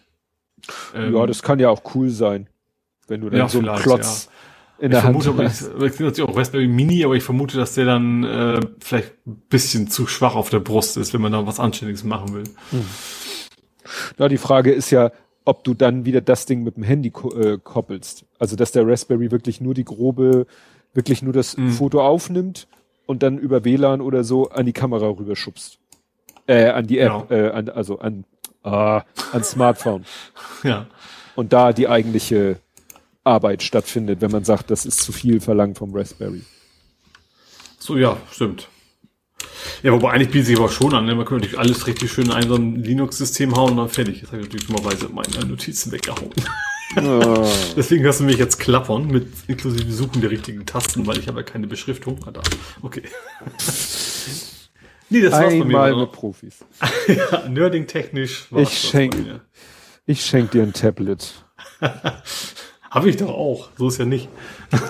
Auch wenn ich schon mal auf dem PC sitzen kann. Ja, ich sitze auch am PC, aber der langweilt sich vor sich hin. Gut, du sagtest, das war dein letztes Thema. Ja. Und dann kämen wir jetzt zu Gaming, Movies, Serien und TV. Mhm. Und da habe ich als erstes hier stehen Tetris on Crack. Ja, ich habe mir jetzt, wir haben schon mal drüber gesprochen, hier über Tetris-Effekt. Mhm. Das ist halt ein Tetris, was, also zumindest auf der PlayStation und auch in VR funktioniert. Also nicht nur, es geht auch in 2D. Ist ein bisschen anders als das klassische Tetris. Ist, wie gesagt, sehr bunt, ist gerade in VR schon cool. Einerseits ist die Musik, die läuft, reagiert genau auf deine Aktion, die du so machst und klingt trotzdem nicht mies. Also bei wegen du rotierst dann so einen Stein ein paar Mal und dann kommt dann bei jeder Rotation hast du quasi einen so einen Drumstick, der da immer irgendwie draufhaut. Das ist schon ganz cool. Im VR sieht's richtig geil aus. Also sehr bunt und keine Ahnung, einmal fliegen irgendwie so Delfine schwimmen um dich herum und sowas. Wobei man natürlich in erster Linie auf die Steine gucken muss, ne? Deswegen kriegt man das immer nur so peripher mit. Ich hab's mir jetzt geholt, weil es irgendwie zum halben Preis da ist. Das ist jetzt noch 20 Euro. Und ich fand 40 Euro für den Tetris, fand ich immer extrem viel. Für 20 noch am oberen Ende. Obwohl es eben extrem geile Kritiken hat. Es macht schon irgendwie Bock, aber ich muss gestehen, ich glaube, ich bin zu alt für diese Scheiße. Ich krieg's nicht geschissen. Also ich bin auf dem einfachsten Modus. Es gibt so einen Story-Modus quasi, also nicht wie eine Story, aber verschiedene Level, die du erfüllen musst. Und zwischendurch geht dann immer mal die Geschwindigkeit wieder ganz, ganz nach oben. Also für meine Verhältnisse ganz nach oben und dann immer wieder runter. Also quasi im Takt der Musik. Wenn die Musik schnell wird, geht plötzlich die Steine auch schnell runter. Und selbst im einfachsten Modus bin ich da regelmäßig am Verkacken. Das ist so ein bisschen mein Problem. Und deswegen, ja, also es ist schon ganz cool. Also ich glaube, für jemanden, der wirklich, also ich habe früher auch Tetris gespielt, aber der immer noch aktiv ein Tetris-Crack ist, ist bestimmt total geil. Aber ich werde es ab und zu mal wieder reinlegen, aber so ganz, weil es einfach so schwer ist, also für meine Verhältnisse, ja, das sieht geil aus, aber ist halt dann doch irgendwo im Wesentlichen ein Tetris, was einfach nur geil aussieht. Und auch also man muss schon mit Kopfhörern spielen, weil die Musik auch ziemlich cool ist. Mhm. Also witzigerweise auch Musik, die ich mir normal nie anhören würde. Da ist teilweise auch irgendwie so indische Musik dabei. Also ich rede jetzt nicht von Bollywood, sondern mehr so Sitar. Ja, irgendwie sowas, genau. Ist eigentlich ganz cool, würde ich mir sonst nie anhören, aber in dem Zusammenhang passt das irgendwie alles. Ist schon cool, wie gesagt, aber wie gesagt, der Schwierigkeitsgrad, der schreckt mich so ein bisschen ab. Vielleicht wird man auch irgendwann besser, aber ich bin ja zu alt für. Der nicht klappermäßig geht daran. Ja, der Lütte und ich, wir haben viel Filme geguckt. War ja auch ein langes... Mit Schniedeln. Ja, langes Wochenende, genau. Wir haben... Es war witzig, weil ich endlich mal wusste, wo diese Bilder herkommen. Also einige animierte GIFs, die ich so kenne. Wir haben The Simpsons, den Film, geguckt. Spiderschwein, genau. Ja, es war ganz witzig. Es war, sagen wir so, der Kleine hatte, glaube ich, genug Folgen gesehen, um die ganzen Charaktere zu kennen, ne, die da so auftauchen. Was natürlich ein krasser Bruch war. Also wir sind jetzt, glaube ich, irgendwo in Staffel 3 oder so. Ja. So, und wenn du, sag ich mal, zeichnerisch, optisch bei Staffel 3 bist und guckst dann den Film, das ist natürlich krass. Ja. Ja, deswegen kann ich mir die alten auch nicht mehr angucken. Ich finde, das sieht immer so furchtbar aus, wenn man die modernen Teile kennt. Also ich gucke jetzt schon lange, also nicht aktiv mehr Simpsons, aber ich finde so, gerade wenn das ab und zu, ich glaube, Pro7 läuft's ja immer, ne? Ab und zu kommen dann wieder so uralt Folgen und dann kann ich mir dann irgendwie immer nicht antun. Ja. Ja, ich weiß nicht, ob das jetzt beim Film auch nun wieder, glaube ich schon, dass sie beim Film da noch mal ein bisschen mehr in die Effektkiste gegriffen haben als in der Serie, weil da sind doch auffällig viele, ich nenne es 3D-Effekte, also so Kameraschwenks und Sachen, wo du sagst, okay, das kriegst du wirklich nur mit ordentlich Computerunterstützung hin. Ja, also in der Serie gibt es das, glaube ich, nicht. Also auch, also, oder wenn, dann vielleicht mehr ausnahmsweise mal oder so. Ja, aber wie gesagt, war so ganz, ganz unterhaltsam. Mhm. Und dann habe ich hier stehen, verunfallter Nasenbeutler. Oh, jetzt hast du mich mal wieder erwischt. Ich muss jetzt selber gucken, ich weiß, um welche Figur es geht. Ach so, ja, du hast ein Spiel gespielt mit einem verunfallten Nasenbeutler. Was? Also ich überlege gerade, was habe ich denn gespielt sonst noch? Tja, ein Nasenbeutler auf Englisch ist der Bandicoot. Ach, Quatsch, ja, habe ich zwar irgendwie gespielt, aber das war in Uncharted mit drin. Ach so. In Uncharted ist irgendwann am Ende des Spiels dann oder auch am Anfang, ich glaube, sowohl als auch, da spielst du mit deiner Frau darum, wer abwaschen muss. Aha.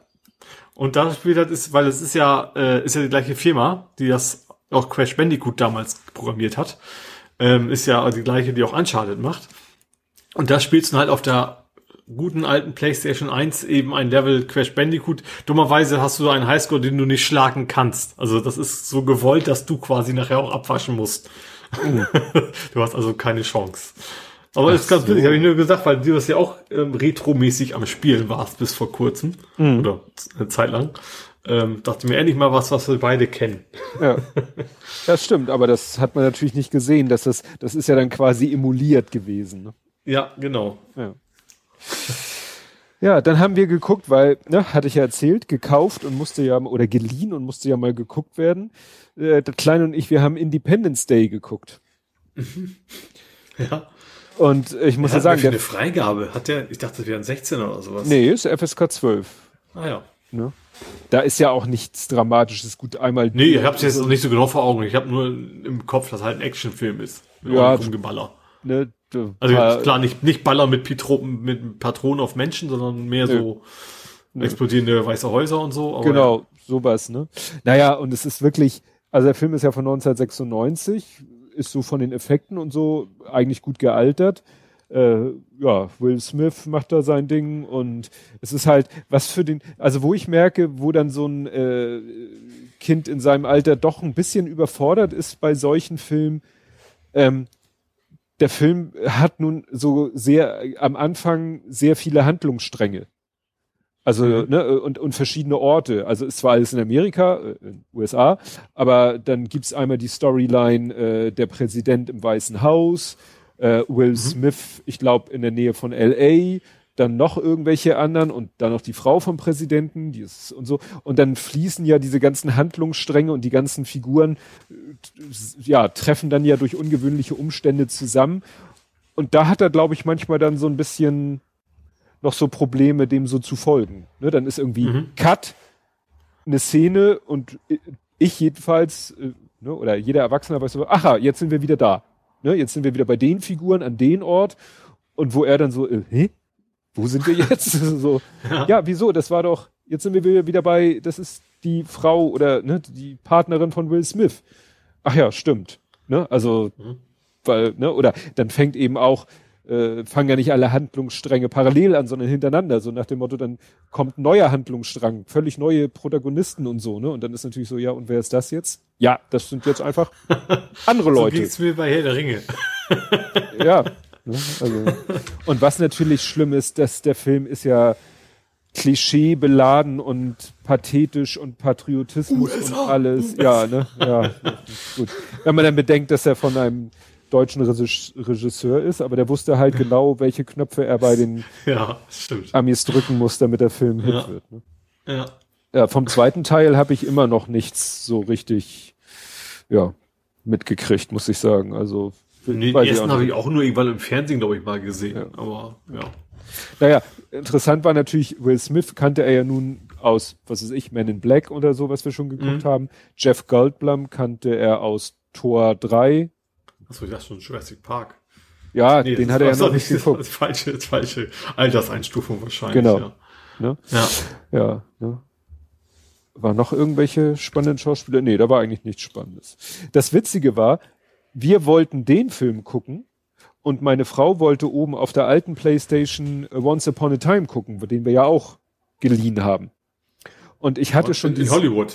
Ja, Once Upon a Time in Hollywood. Mhm. Und ich hatte schon Sorge, ob Amazon das erlaubt, dass zwei Leute über denselben Account gleichzeitig einen Film gucken. Mhm.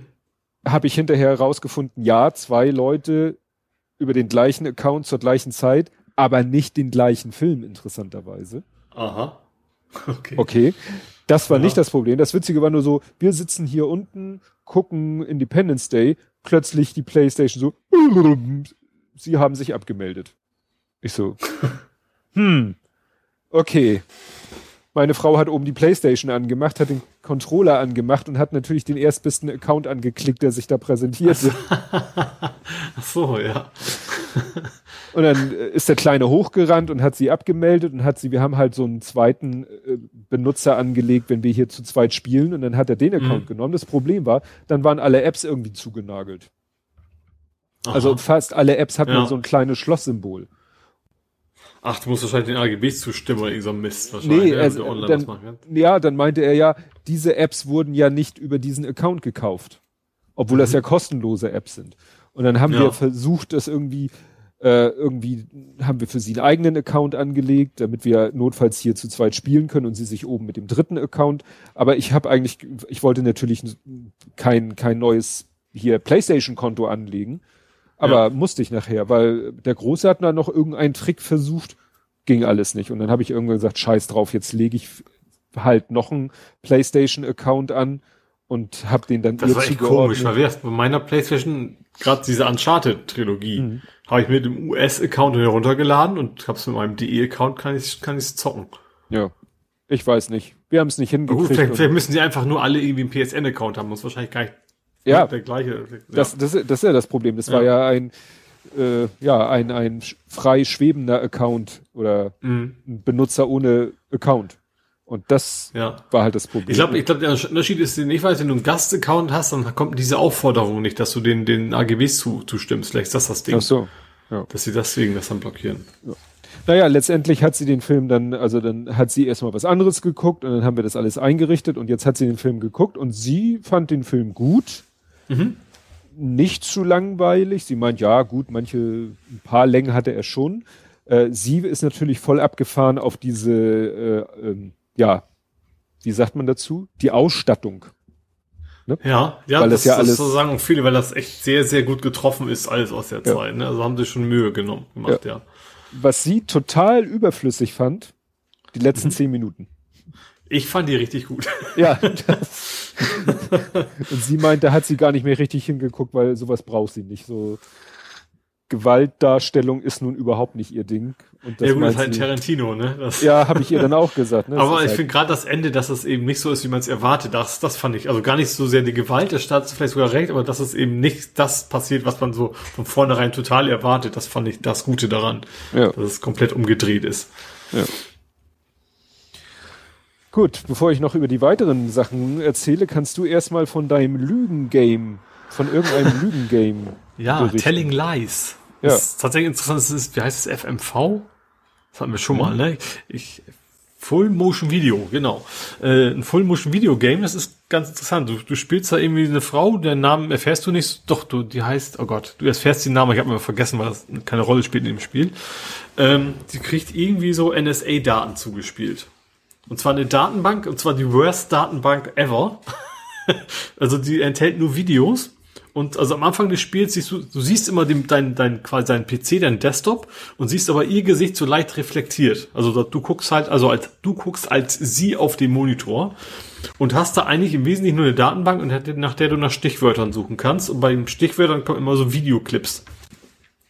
Und das Spiel fängt an, dass sie von sich aus schon mal das Wort Love eingibt oder eben Liebe, wenn du es auf Deutsch spielst, und dann kommen eben Treffer. So, und dann die Datenbank ist aber so, also klar macht es Sinn in dem Spiel, aber die ist so grottenschlecht, dass sie immer nur 5 Treffer anzeigt. Mhm. Und daraus musst du dann auswählen, welches Video du sehen willst. Und du kannst dann, und sämtliche Videos, die da so abspielen, sind mit Untertitel immer, und du kannst dann jedes Wort in den Untertiteln wieder anklicken. Und dann danach wieder suchen. Ach so. Und das ist so ein bisschen das Spannende. Das fängt einem an, du siehst erst so einen Mann, der erklärt so ein bisschen so, wie er ist, was er macht, so erzählt eben, da kommt das Wort Liebe eben vor, du sprichst genau an die Szene in dem Video, wo das Wort Liebe erwähnt halt, wie er sich zum ersten Mal verliebt hat und so weiter, und dann kannst du eben zurückspulen, kannst das Video angucken, und das Interessante ist, du kriegst, das sind also, wie gesagt, soll ja so NSA-mäßig sein, du siehst immer auch nur die eine Hälfte der Unterhaltung. Du siehst halt seine Webcam, aber was die andere Seite sagt, siehst du nicht, hörst du nicht. Und dann musst du versuchen, okay, an den Wörtern, die er sagt, versuchst du die Stichwörter rauszufinden, um die andere Seite mitzukriegen, um das zu finden, das Video. Und so versuchst du die ganze Geschichte. Es geht dann nachher darum, ich spoilere so ein ganz bisschen, weil es am Anfang ist, das ist nicht so schlimm. Er ist ein FBI-Agent, der sich in eine Organisation einschleusen will, die so Greenpeace-mäßig, die gegen eine Pipeline irgendwie demonstrieren wollen. Er als FBI-Agent will sich da einschleusen. So fängt das Ganze an. Und du hast keine echte Aufgabe. Du weißt, du bist nächsten Morgen um 5 Uhr musst du deine Daten vernichtet haben, weil dann kommt das FBI und schnappst deinen Laptop, und du versuchst halt in der Zeit rauszufinden, was da so passiert ist. Und das ist echt, ist spannend. Also so ein bisschen ab und zu, es ist schon interessant. Also die Schauspieler sind alle top. Eine kennst du, glaube ich. Eine ist irgendwie eine von den Superhelden, irgend so Marvel. Ich weiß nicht welche, ich habe das auch nur gelesen. Eine von den Schauspielerinnen spielt irgendwie bei Marvel mit, seine Freundin. Dann ist eine Schauspielerin von Westworld ist dabei. Also alles schon, es ist echt ein guter Cast, kann man nicht anders sagen. Also auch ein hochwertig, also auch wie gesagt, relativ bekannte. Also ist keine, also nicht die ganz bekannten Schauspieler, aber eben auch keine völlig unbekannten. Spielen das alle sehr gut, und du hast halt so verschiedene Stränge, die du versuchst irgendwie nachzuvollziehen. Also erstens, was macht er da? Dann telefoniert er mal mit seiner Frau und mal mit seinem Chef, und dann kommst du immer mehr so dahinter, verschiedene Telefongespräche. Dann telefoniert er sehr häufig mit einem Webcam-Model, was sehr, ab und zu ist es so ein bisschen sehr cringe-mäßig, weil eigentlich willst du nicht sehen, was da so abgeht. Das ist schon ganz interessant. Aber ist schon spannend. Also macht Böcke. Ist vielleicht ein bisschen kurz, weil ich sag mal so nach 2 Abenden hast du das Ding durchgespielt. Aber weil es anders ist. Ist echt cool. Die Geschichte ist spannend. Du willst echt wissen, was, man fühlt sich so ein bisschen so, schon ein bisschen schlecht, weil man ist ja so ein bisschen so, man guckt so eigentlich in Daten, die einem nichts angeht, ne? Also man lauscht Gespräche mit, so zwischen Mann und Frau oder was auch immer. Oder er mit seiner Tochter, wie er eine gute Nachtgeschichte erzählt und sowas, wo man eigentlich weiß, das sind private Gespräche, da sollte man jetzt eigentlich nicht reinhören. Das, obwohl man natürlich, ist klar ein Spiel, aber trotzdem kommt man das irgendwie komisch vor. Das viel Action ist da nicht, ne? Weil du siehst die Leute echt nur telefonieren im Wesentlichen. Mal auch mit einer shaky Handycam, wenn die dann irgendwo von einer Demonstration weglaufen und die Kamera läuft halt. Oder eben auch zu Hause vor der Webcam. Aber ist cool. Also es macht schon irgendwie Spaß. Die Geschichte ist interessant erzählt, und ist halt mal so ein schönes Spiel, was so richtig, wo man sich einfach aufs Sofa fläzen kann und dann eigentlich nicht viel macht. Man gibt uns mal einen Suchbegriff ein und guckt sich das Video dazu an, spult vor, spult zurück und versucht dann darüber rauszufinden, was ist da eigentlich alles so passiert. Ist cool. Hat echt Spaß gemacht. Hat auch irgendwie super Bewertungen gekriegt. Wobei auch wieder so ähnlich wie bei Tetris. Ich finde die Bewertung, weil das kostet auch irgendwie 20€. Ja, ist cool, aber da man echt in 2 Abende was von hat. Und wenn man will, kann man sich den ganzen Kram natürlich einfach auf YouTube einfach nur die Videos angucken, ne? Weil das ist natürlich dann bei weitem nicht so cool. Ja, ist cool, aber wie gesagt, mehr hätte es auch nicht kosten dürfen, sagen wir es mal so. Ja. So, dann muss ich eine Spoilerwarnung aussprechen. Obwohl, ich glaube, wir haben uns hier ja über Mandalorian immer spoilerhaltig unterhalten, ne? Ja gut, ist ja jetzt ausgesprochen, das kannst du nicht. Ja? Was gibt's denn? Luke Skywalker stirbt. Nee, nein. Der kommt da gar nichts drin vor, ne? Nein. Ja, also es geht gar nicht so sehr mir darum, also klar, das war ja das Staffelfinale, ach so, stimmt, meine letzte Folge, ja. Ja. Ne? Und es war ja wie bei Picard eine Doppelfolge als Finale mit diesem Mörder-Cliffhanger nach der letzten oder vorletzten Folge. Jetzt haben wir ja die letzte Folge geguckt und da haben sie echt cool die Kurve gekriegt und ich bin so stolz auf mich, weil ich habe zu dem Kleinen vorher gesagt, ich bin mir ganz sicher, dass dieser IG-11 nochmal eine Rolle spielt. Der IG-11, das ist ein Assassin-Droid, also ein Attentäter-Droide, der in der ersten Folge auftauchte. Ja. Da war halt ein Attentäter, Kopfgeldjäger, Druide, der wie wild um sich ballert und fast nicht unzerstörbar. Und der Mandalorian in Anführungszeichen tötet ihn, also schießt ihn mit seiner Laserpistole in den Kopf, also was bei dem Druiden, also der sieht Kopf so C3PO-mäßig aus oder also in die Richtung. Ja, schon so ein bisschen humanoid, ganz grob humanoid, aber sehr grob. Ja. Naja, und du denkst, okay, das war's, und im Laufe der Staffel erfährst du, dass er und warum er Droiden eben sowieso hasst. Die Pest. Ja. So, und in der 7. Folge taucht der Droide wieder auf. Kaputten Küchenmixer. Achso, ja. Ja. Nee, taucht er wieder auf, weil der eine, eine andere Figur, die auch schon am Anfang mitspielte und am Ende wieder mitspielt, hat ihn sozusagen gefunden und wieder repariert, aber umprogrammiert. Ist wirklich der gleiche und nicht irgendwie ein anderer, der genauso aussieht von der Nee, es ist wirklich genau derselbe, IG-11 halt, und hat ihn aber umprogrammiert. So dass er jetzt quasi ein guter ist. Er ist jetzt ein guter und er kriegt halt den Auftrag, Baby Yoda zu beschützen. Ja. Und sie sind ja am Ende der 7. Folge in so einer ausweglosen Situation. Baby Yoda wurde von so 2 Typen geschnappt, die mit diesen Dingern unterwegs sind, mit denen sie in den Star Wars Film da auf Endor, weißt du ja alles nicht, rumgurken. Star Wars habe ich die Filme gar nicht gesehen. Ach so, ja, da auf Endor sind die Leute doch mit diesen, wo sie durch den Wald fliegen, wie die Bescheuerten. Ja. Und die haben ja auch etwas andere Helme als die anderen Stormtrooper. 2 dieser Typen haben eben in der 7. Folge einen Typen verfolgt, abgeknallt und sich das Kind geschnappt. Dann entspannt sich zwischen denen ein Dialog, ziemlich witzig, albern und so weiter. Und plötzlich steht dieser IG-11 vor denen und sagt so, geben Sie mir bitte das Kind, ne? Ich bin der Beschützer, der Pflegedruide von diesem Kind. Und killt die beiden dann, weil die sich natürlich nicht kooperativ zeigen. Und dann macht er richtig Party. Und ich hatte dann selber so den Gedanken, so Mensch, dieser Wandel vom Killer-Roboter zum Beschützer-Roboter. Und am Ende der Folge opfert er sich sogar noch, um das Kind zu beschützen. Und Terminator.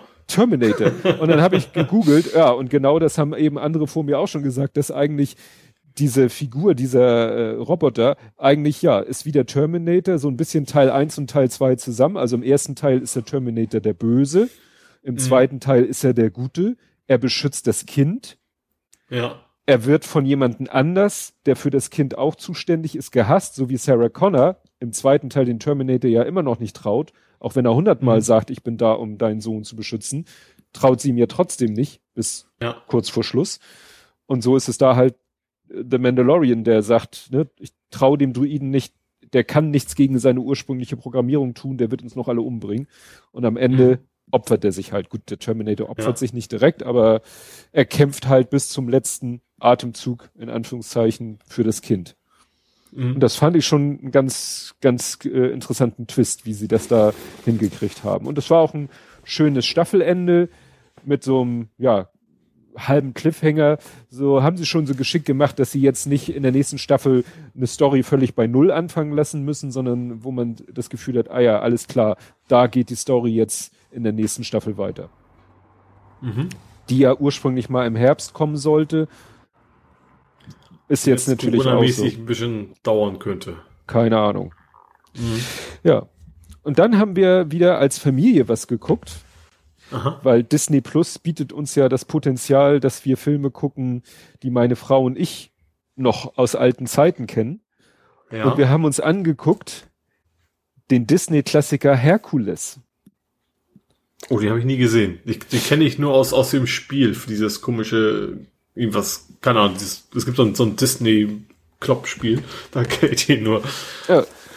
Nee, und Herkules erzählt ja so natürlich sehr, sehr frei die Geschichte aus der griechischen Mythologie von Herkules. Mhm. Und ja, er war... Hat er auch ein Maskottchen? Die haben doch immer so ein Comedy-Element dabei. Hat er auch irgendwie so einen Begleiter? Natürlich, Pegasus. Das Pferd. Das geflügelte Pferd. Mhm. Ach so, und sein Ausbilder. Und das war so witzig, der Ausbilder, das soll so ein Satyr sein, also so ein Mensch, also menschlicher Mensch Oberkörper. Ja, ist ja so eine Mischung aus Mensch und Ziegenbock. Ach so, okay. Ein Satyr ist ja ein Mensch mit Ziegenbockbeinen und Ziegenbockhörnern. Kennt man auch aus den Geschichten aus Narnia, da gibt's den auch. Naja, egal, jedenfalls, den siehst du als Zeichentrickfigur und sagst sofort, der wird im Original von Danny DeVito gesprochen. Und es ist so. Ja. Das haben sie so geil hingekriegt, dass du den siehst und sagst, der wird im Original und es war auch so. Interessanterweise der Hades, der Bösewicht, hat die Synchronstimme, also das ist Arne Elsholtz. Und Arne Elsholtz ist ja nun Kevin Kline, Tom Hanks. Also nicht auch GZSZ früher? Also jetzt nicht als Synchron, als Schauspieler, das ist ein anderer. Der hieß auch nur Elsholtz, ein anderer, ne? Ich meine, das ist ein anderer. Ja. Ja, ne? Der wird aber, und dann dachten wir schon, ob das im Original, wenn es die Synchronstimme ist, von jemandem, den wir kennen, ob der im Original von einem dieser Schauspieler gesprochen wird. Nee, der wird im Original von James Woods gesprochen. Was man dann, wenn man jetzt auch irgendwie nix. Ja, aber wenn du den siehst und dann da sagst du auch, ja gut, da haben sie die Figur auch ein bisschen nach dem amerikanischen Sprecher gemacht. Mhm. Aber die Krönung war dann Herkules, also erst ist Herkules ein Kind oder ein junger Mann, ein Jugendlicher oder so, und dann wird er im Film älter und wird, sag ich mal, zum Erwachsenen oder wie auch immer. Und da wechselt die Stimme und das ist Till Schweiger. Oh nein. Aber, und jetzt halte ich fest, er nuschelt nicht. Was? Der kann auch ohne? Ja. Da haben sie wahrscheinlich im Synchronstudio gesagt, ist uns egal, wie du sonst sprichst. Ich weiß ja auch nicht, wie er damals, der Film ist von 1997, vielleicht hat er damals noch gar nicht so genuschelt. Das ist vielleicht erst gekommen, als er so selber seine Filme gemacht hat und kein Regisseur mehr gesagt hat, ey, Alter, sprich mal ordentlich. Aber er nuschelt nicht. Spannend. Ja. Und das ist dann schon witzig, wenn du dann die Stimme von Till Schweiger hörst, aber sie nuschelt nicht. Dann und es ist wieder so ein schönes Beispiel, es ist ja auch heute noch so, bei Disney-Filmen, heute dann auch bei den Pixar-Filmen, dass ja meistens mindestens eine Figur von irgendjemandem gesprochen wird, der gerade so ziemlich gehypt wird. Also heute sind es ja teilweise YouTuber, die ich gar nicht kenne, die aber dann, also ich glaube in irgendeinem Pixar-Film oder irgendeinem Animationsfilm, da hat dann LeFloid die Hauptfigur gesprochen oder was weiß ich hier, ne? Also das, und damals habe ich da mal nachgeguckt, 1997, ja, da war Till Schweiger schon bekannt durch Der bewegte Mann und da hat er schon an der Seite von Hannelore Elsner bei Die Kommissarin den Assistenten gespielt. Also da war er schon eine große Nummer. Ne? Ja. Und die weibliche Hauptfigur zum Beispiel wird gesprochen von Jasmin Tabatabai. Mhm. Die ist damals auch gerade bekannt geworden durch den Film Bandits. Also du merkst dann, und ach so, und dann gibt es noch, der Bösewicht hat dann so zwei Handlanger, die heißen im Deutschen Pech und Schwefel, im Original heißen sie Pain and Panic, das fand ich auch sehr schön, aber das konntest du natürlich schlecht übersetzen. Und die werden gesprochen von, hörst du mal auf, damit irgendwas rumzuknacksen? Entschuldigung. Ja. Die werden gesprochen von Stefan Jürgens und Mirko Nonchev. Oh nein, geil. Ne? Das ja. Das habe ich aber auch hinterher erst gelesen, das habe ich nicht erkannt, weil die heutzutage natürlich komplett von der Bildfläche verschwunden sind. Ja. Aber zu der Zeit war RTL Samstagnacht. Mhm. Ne? Und da waren das natürlich Leute, die kannte jeder. Ne? Also das ist echt ja. das Interessante, wenn man diese alten Filme guckt, die alten Disney-Klassiker guckt und dann guckt, wer hat denn da gesprochen, dann ist das auch nochmal so eine Zeitreise in sich. Mhm. Ich habe auch, glaube ich, eben mal, ich weiß nicht, welcher Film das war, aber Erkan und Stefan mal als Synchronsprecher irgendwo gehört. Oh ja, ja. Ja, ja, das ist auch so ein Film, das war, aber das war auch mal eine Zeit lang, wo die total top waren. Mittlerweile kennt sie auch keiner mehr, so ungefähr. Ja, dann hatten sie ihre eigenen Filme, aber dann haben sie auch irgendwas synchronisiert. Ja. Ne? Oder, ja. Die Mauer muss weg. In einem Minute dran, den Erkan Stefan-Film, wo aus dieser Steinmauer stehen und sagt, ich weiß, wie die weggeht und vor die Mauer muss weg. Gott. Klassiker. Ja, das ist an mir vorbeigegangen. Ja, hast du noch was? Ich habe diese Art von Film ja gerne geguckt, auch die ganzen Helge Schneider-Dinger. Das ist für manche eine Strafe, aber ich habe sie gerne gesehen. Obwohl, hier den Doc Snyder, den habe ich auch geguckt. Das weiß ich. Oh, ein Nachbeben. Ja. Gott will schlafen. Ja. Hast du noch was aus der Rubrik? Ja, ich habe die Meldung, dass eine schwedische Kinokette keine Filme mehr von Universal zeigen möchte. Aha. Das könnte erstmal völlig egal sein. Das ist aber tatsächlich in den USA gehört denen unter anderem, wie heißt denn das? Egal. Ist die größte Kinokette in den USA. Und ach so, also die ist zwar chinesisch, aber genau, auf der ganzen Welt. In Deutschland gehört den UCI. Ups. Genau. Und die haben gesagt, die wollen keine Universal-Filme mehr zeigen. Und weißt du auch warum? Weil Universal hat doch irgendwie vor kurzem Troll 2 oder was rausgebracht. Mhm.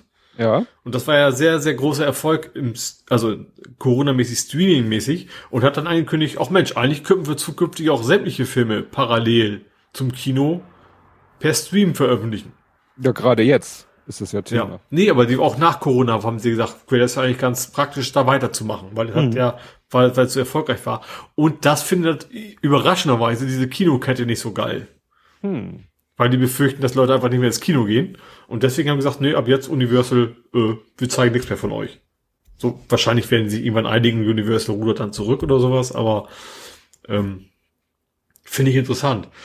Und in dem Zusammenhang auch, was jetzt auch zum ersten Mal ist, was bis vor kurzem nicht ging, weswegen es zum Beispiel auch The Irishman im Kino gab. Du weißt, warum es The Irishman im Kino gab, ne? Wahrscheinlich irgendwelche Verträge oder so. Nee, Oscars. Und bei den Oscars. Ja, stimmt.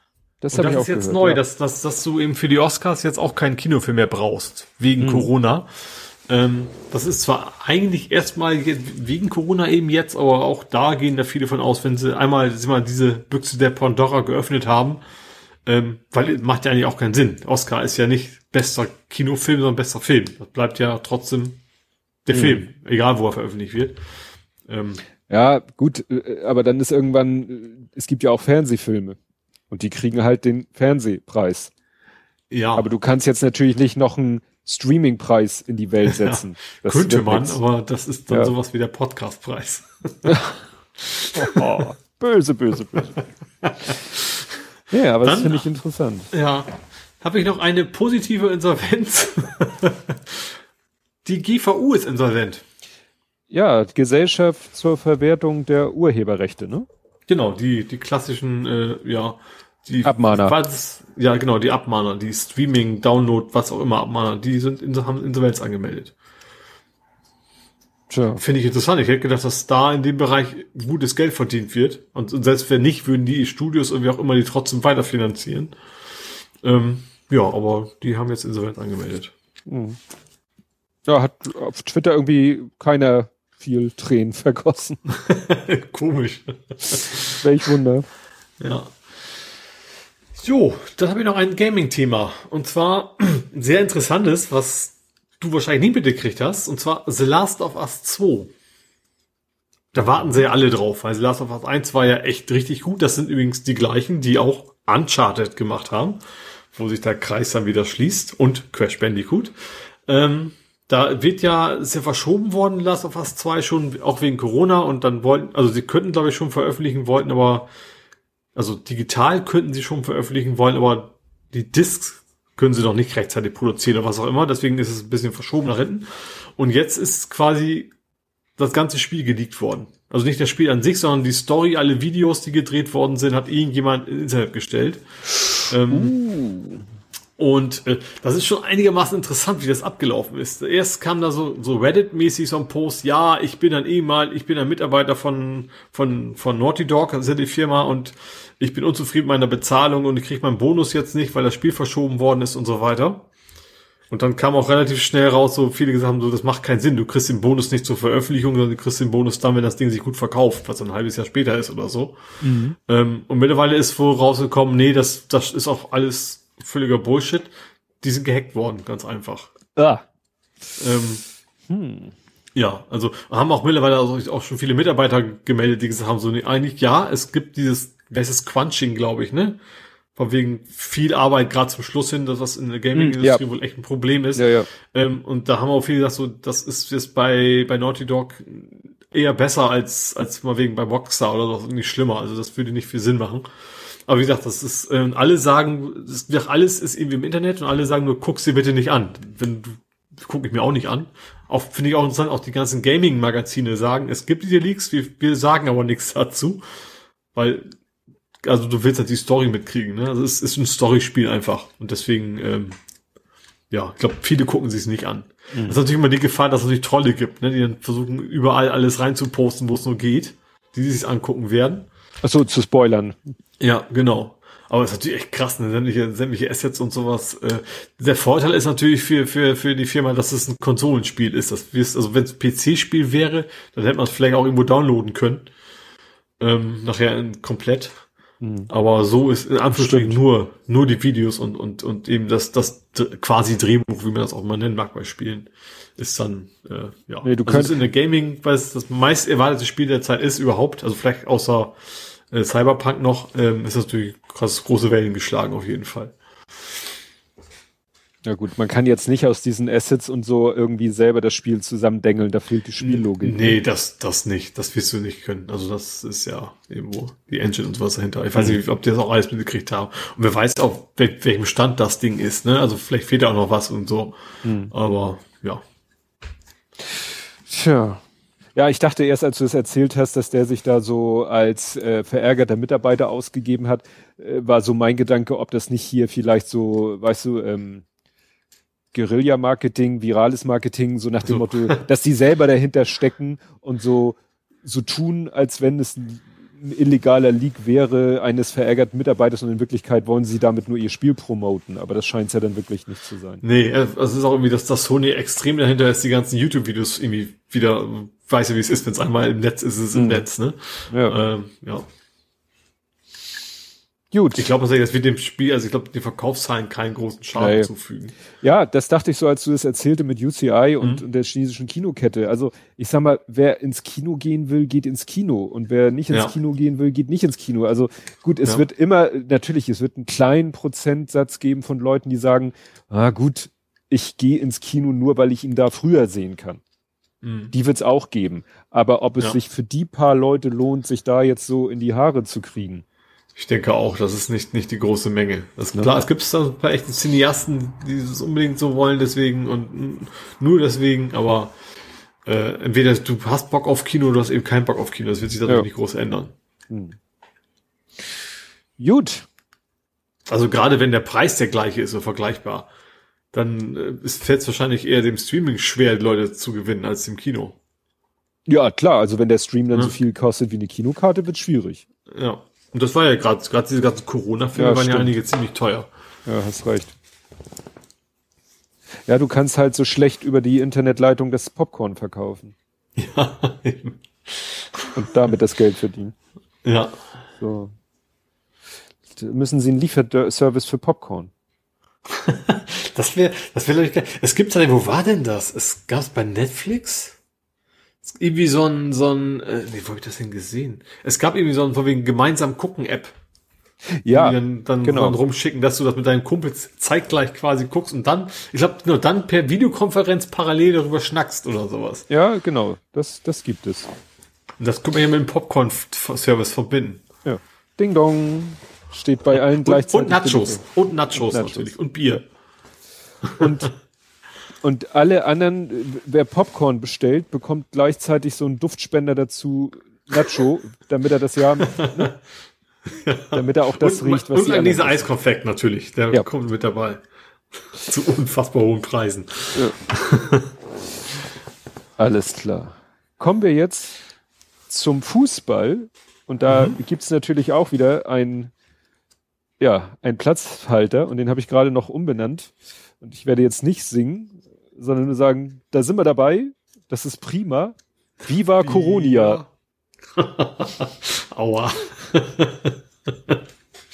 Ja, ich sollte nicht nach 3,5 Stunden Aufnahme noch Titel ändern hier. Ja, es ist ein bisschen Liga ist getestet worden, ne? Schon, glaube ich. Die Zweitligaspieler. Ja, also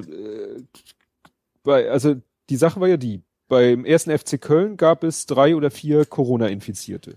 Mhm. Trotzdem sollte irgendwie nicht die ganze Mannschaft aus dem Verkehr gezogen werden. Mhm. Wahrscheinlich, weil die haben ja immer in Kleingruppen trainiert und wenn sie schlau waren, haben sie natürlich immer die gleichen Leute zusammen trainieren lassen und nicht durchgemischt. Ja. Dann gab's ja diesen, ich glaube, belgischen Spieler, der dann einer belgischen oder einem belgischen Medium ein Interview gegeben hat und das irgendwie Unverständnis geäußert hat, dass eben nicht die ganze Mannschaft unter Quarantäne gestellt worden ist. Das wurde dann vom Verein irgendwie zurückgepfiffen mit der Behauptung, da wären Übersetzungsfehler drinne. Ja. Und dann habe ich heute gelesen, dass St. Pauli und HSV gehen irgendwie jetzt in die in die freiwillige Quarantäne. Irgendwie so alle Mannschaften der zweiten Liga gehen wohl jetzt für eine Woche freiwillig in Quarantäne. Also was weiß ich, der HSV oder St. Pauli geht in irgendein Hotel und was weiß ich. Und dann ziehen sie sich da sozusagen in eine Quarantäne zurück, damit dann klar ist, wenn es losgehen sollte, sind wir alle topfit, weil wir waren ja in Quarantäne, wenn ich das richtig verstanden habe. Aber was ich nicht so hundertprozentig verstanden habe, sind die jetzt wirklich getestet worden? Ist also das die Entscheidung, ob Bundesligaspieler getestet wurden? Ich habe gelesen, also zumindest in der Zweitliga sind sämtliche Spieler, da haben sie geschrieben, der erste Test der Zweitligaspieler wäre abgeschlossen, der zweite würde bald kommen oder sowas. Mhm. Ja, weil das, für mich war die Diskussion nämlich noch gar nicht beendet, aber offensichtlich. Nee, für mich auch nicht. Für mich eigentlich auch nicht. Also ich finde das auch immer noch nicht gut, dass die Fußballspieler alle schön getestet werden und es woanders eventuell dann noch an Tests fehlt. Naja, es fehlt ja nicht an Tests. Also wir haben ja, die Testkapazität ist, was war die letzte Zahl? 860.000 pro Woche und wir nutzen davon etwas mehr als die Hälfte. Ja, wobei das natürlich auch so ist, wie definiert man, wen man testen will. Darüber kann man es dann ja auch schön rechnen, ne? Genau, das ist halt der Punkt, dass immer noch nur getestet wird, wer bestimmte Kriterien erfüllt. Und das sind eigentlich medizinische Indikatoren. Ja. Ne? Naja. Eigentlich müssten mindestens, also sämtliche im Pflegepersonal, sämtliche Ärzte in den Altersheimen müssten eigentlich ständig Leute getestet werden. Also Bediensteten und Patienten. Ja, also wenn wenn das soweit erledigt ist, dann kann man da mal drüber nachdenken. Ja, also ich glaube Ärzte schon, also ich folge dem selber nicht, aber es gibt auf Twitter so einen Arzt, der auch immer da deutlich Stellung bezieht gegen Homöopathie. Der wird mir ab und zu in die Timeline retweetet und der hat letztens getwittert, meinte er so, Leute, ich werde zweimal täglich getestet, weil ich bin HNO-Arzt, ich stecke den ganzen Tag in Nasen und Hälsen anderer Menschen drin und werde deshalb zweimal täglich getestet. Und ich hab's aber noch nicht. Also hört mal auf zu glauben, ihr habt es schon symptomlos hinter euch. Mhm. Ah, ne? Ja. Das war so sein Punkt, ne? So nach dem Motto, alle, die denken, ach, ich habe mich bestimmt schon angesteckt und hab's irgendwie halbwegs symptomlos hinter mich gebracht, da meinte er wohl kaum. Also so einfach ist es wohl dann doch nicht, sich anzustecken. Ja, zum Glück. Ja, zum Glück, ne? Ja. Aber das ist halt so ein verqueres Glück, ne? Also er ist der Gefahr ständig ausgesetzt, wird deshalb ständig getestet und ist noch nicht oder hoffentlich nie, ist nicht infiziert bisher und andere denken, wow. Mhm. Aber bei ihm ist es halt nachvollziehbar, dass er so oft getestet wird. Ja. Gut. Dann kommen wir zum Real Life. Jo. Und da habe ich noch einen Koch. Ja, was genau? Was war jetzt? My Fresh Meal? Du hast irgendwie... Nee, das ist aber kein Koch, das ist Obst. Ach, das ist Obst? Ja, das kommt irgendwie direkt vom Wochenmarkt quasi in Hamburg. Der eine. Also das ist so ein, also die beliefern normalerweise primär Firmen. Das kennst du ja, ich weiß nicht, ob ihr das auch habt, aber haben wir viele Firmen, dass da eben so Obstkörbe jede Woche geliefert werden für die Mitarbeiter. Und jetzt sagten sie auch, gerade zu Zeiten von Corona sind sie eben sehr stark umgeschwenkt auf, also zwangsweise umgeschwenkt auf Privatleute, sag ich mal, die das jetzt für sich für zu Hause bestellen. Und ich auch. Also alle 2 Wochen krieg ich so eine Obstbox. So Bananen, Äpfel und so ein Zeugs. Mhm. Und die sind tatsächlich, ich finde das, ich habe es jetzt 2-mal gekriegt, sind extrem gut gelaunt. Also das habe ich bei so einem DPT-Menschen oder so noch nie gehabt. Also auch sonst selten. Also wirklich so richtig, auch so waren beide so etwas ältere Herrschaften, so richtig hamburgerisch, so gut gelaunt. Das sah so aus, so als wenn, ja, jetzt gehe ich wieder und weiter Krabben poolen, so ungefähr. Das ist natürlich total Klischee jetzt, aber ich fand das also im positiven Sinne, fand ich sehr schön. Also war irgendwie so entspannt und gut gelaunt, habe ich schon lange keinen mehr gesehen, der mir irgendwas vorbeigebracht hat zu Hause. Mhm. Und dann habe ich aber heute bin ich eigentlich online gewesen auf der Website, weil ich kriege alle 2 Wochen und habe gedacht, eigentlich alle 3 Wochen reicht mir auch, weil das Obst muss ja auch irgendwie weggegessen werden, rechtzeitig. Ja, schneller essen. Ja, ich will mich ja nicht nur von Obst ernähren. Hab dann umgestellt auf der Website auf 3-wöchig und dann, was ich erst nicht bemerkt habe, dann ist irgendwie, also ich wäre nächste Woche wieder dran, ist dann aber dadurch irgendwie die nächste Lieferung auf morgen umgesprungen. Hm. So, das habe ich dann irgendwann später bemerkt, so ohne das willst du ja nicht. Ich habe das dann wieder umgestellt, aber in der Zwischenzeit haben die bei mir angerufen. Also haben versucht, mich anzurufen. Sagen wir es mal so. Hab dann immer zurückgerufen, nicht wissen, wer es ist, logischerweise. Und haben dann gesagt, ja, wir haben angerufen, weil wir haben gesehen, sie haben eigentlich auf 3-wöchig umgestellt, aber dann trotzdem, nächste wäre ja im Wochenrhythmus, ob das wirklich so gewollt wäre. Und das finde ich ja schon mal ungewöhnlich. Also gerade mit den ganzen Kochdingern, da habe ich ja die Erfahrung gemacht, da reagiert kein Schwein, wenn irgendwas ist. Aber dass sie von sich aus gucken, da ist was nicht plausibel. Ich rufe da mal lieber an. Das war schon witzig. Fand ich gut. Also, dass da tatsächlich auch Menschen sitzen. Ne? Meistens hast du ja eh noch Algorithmen irgendwo hinter sitzen. Mhm. Das einzige Problem war, das war so ein bisschen so wie Telefonieren mit Mutti. Die hat nicht aufgehört zu schnacken. Oh Gott. Hat dann auch mir nochmal genau erklärt, dass ich dann auch quasi auf der Website direkt sagen kann, welches Obst, wie viel Bananen, wie viel Äpfel und sowas. Das wusste ich tatsächlich nicht. Aber dann, ich habe irgendwie 3-mal Danke gesagt und wollte eigentlich auflegen. Das hörte nicht auf. Ich meine, ich hatte uns auch nichts zu tun heute, aber trotzdem war ich das schon sehr viel gesammelt, muss ich gestehen. Sie hatte wohl Lust zu reden. Aber wie gesagt, an sich fand ich das alles sehr positiv. Einfach auch, dass da wirklich Menschen arbeiten, also überall arbeiten Menschen, aber eben zu einem großen Teil nicht Algorithmen irgendwas machen, sondern wirklich die Leute da für mein Obst da zuständig sind. War ein bisschen wie mit Mutti, aber ansonsten war es gut. Ja, wie gesagt, dein Tweet klang so, als wenn du jetzt einen neuen, naja, es ist ja ein Essenslieferant, aber ich dachte eben schon, so, aber nicht zum Kochen, sondern nicht zum Kochen. Obst. Ja.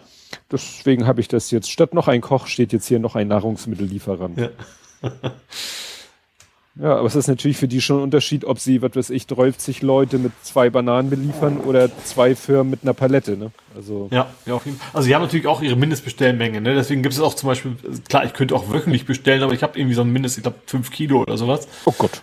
Ist die Singlebox. Ich weiß gar nicht, ob es 5 Kilo sind, aber so ein Karton voll halt. Mhm. Für 2 Wochen war das okay. Also, so gerade noch zu schaffen, sagen wir es mal so. Aber, klar. Ja, aber das Problem, wenn du jetzt auf 3 Wochen umstellst, welches Obst oder welches Gemüse ist denn nach mehr als 2 Wochen noch gut? Das Problem macht eigentlich nur die Bananen.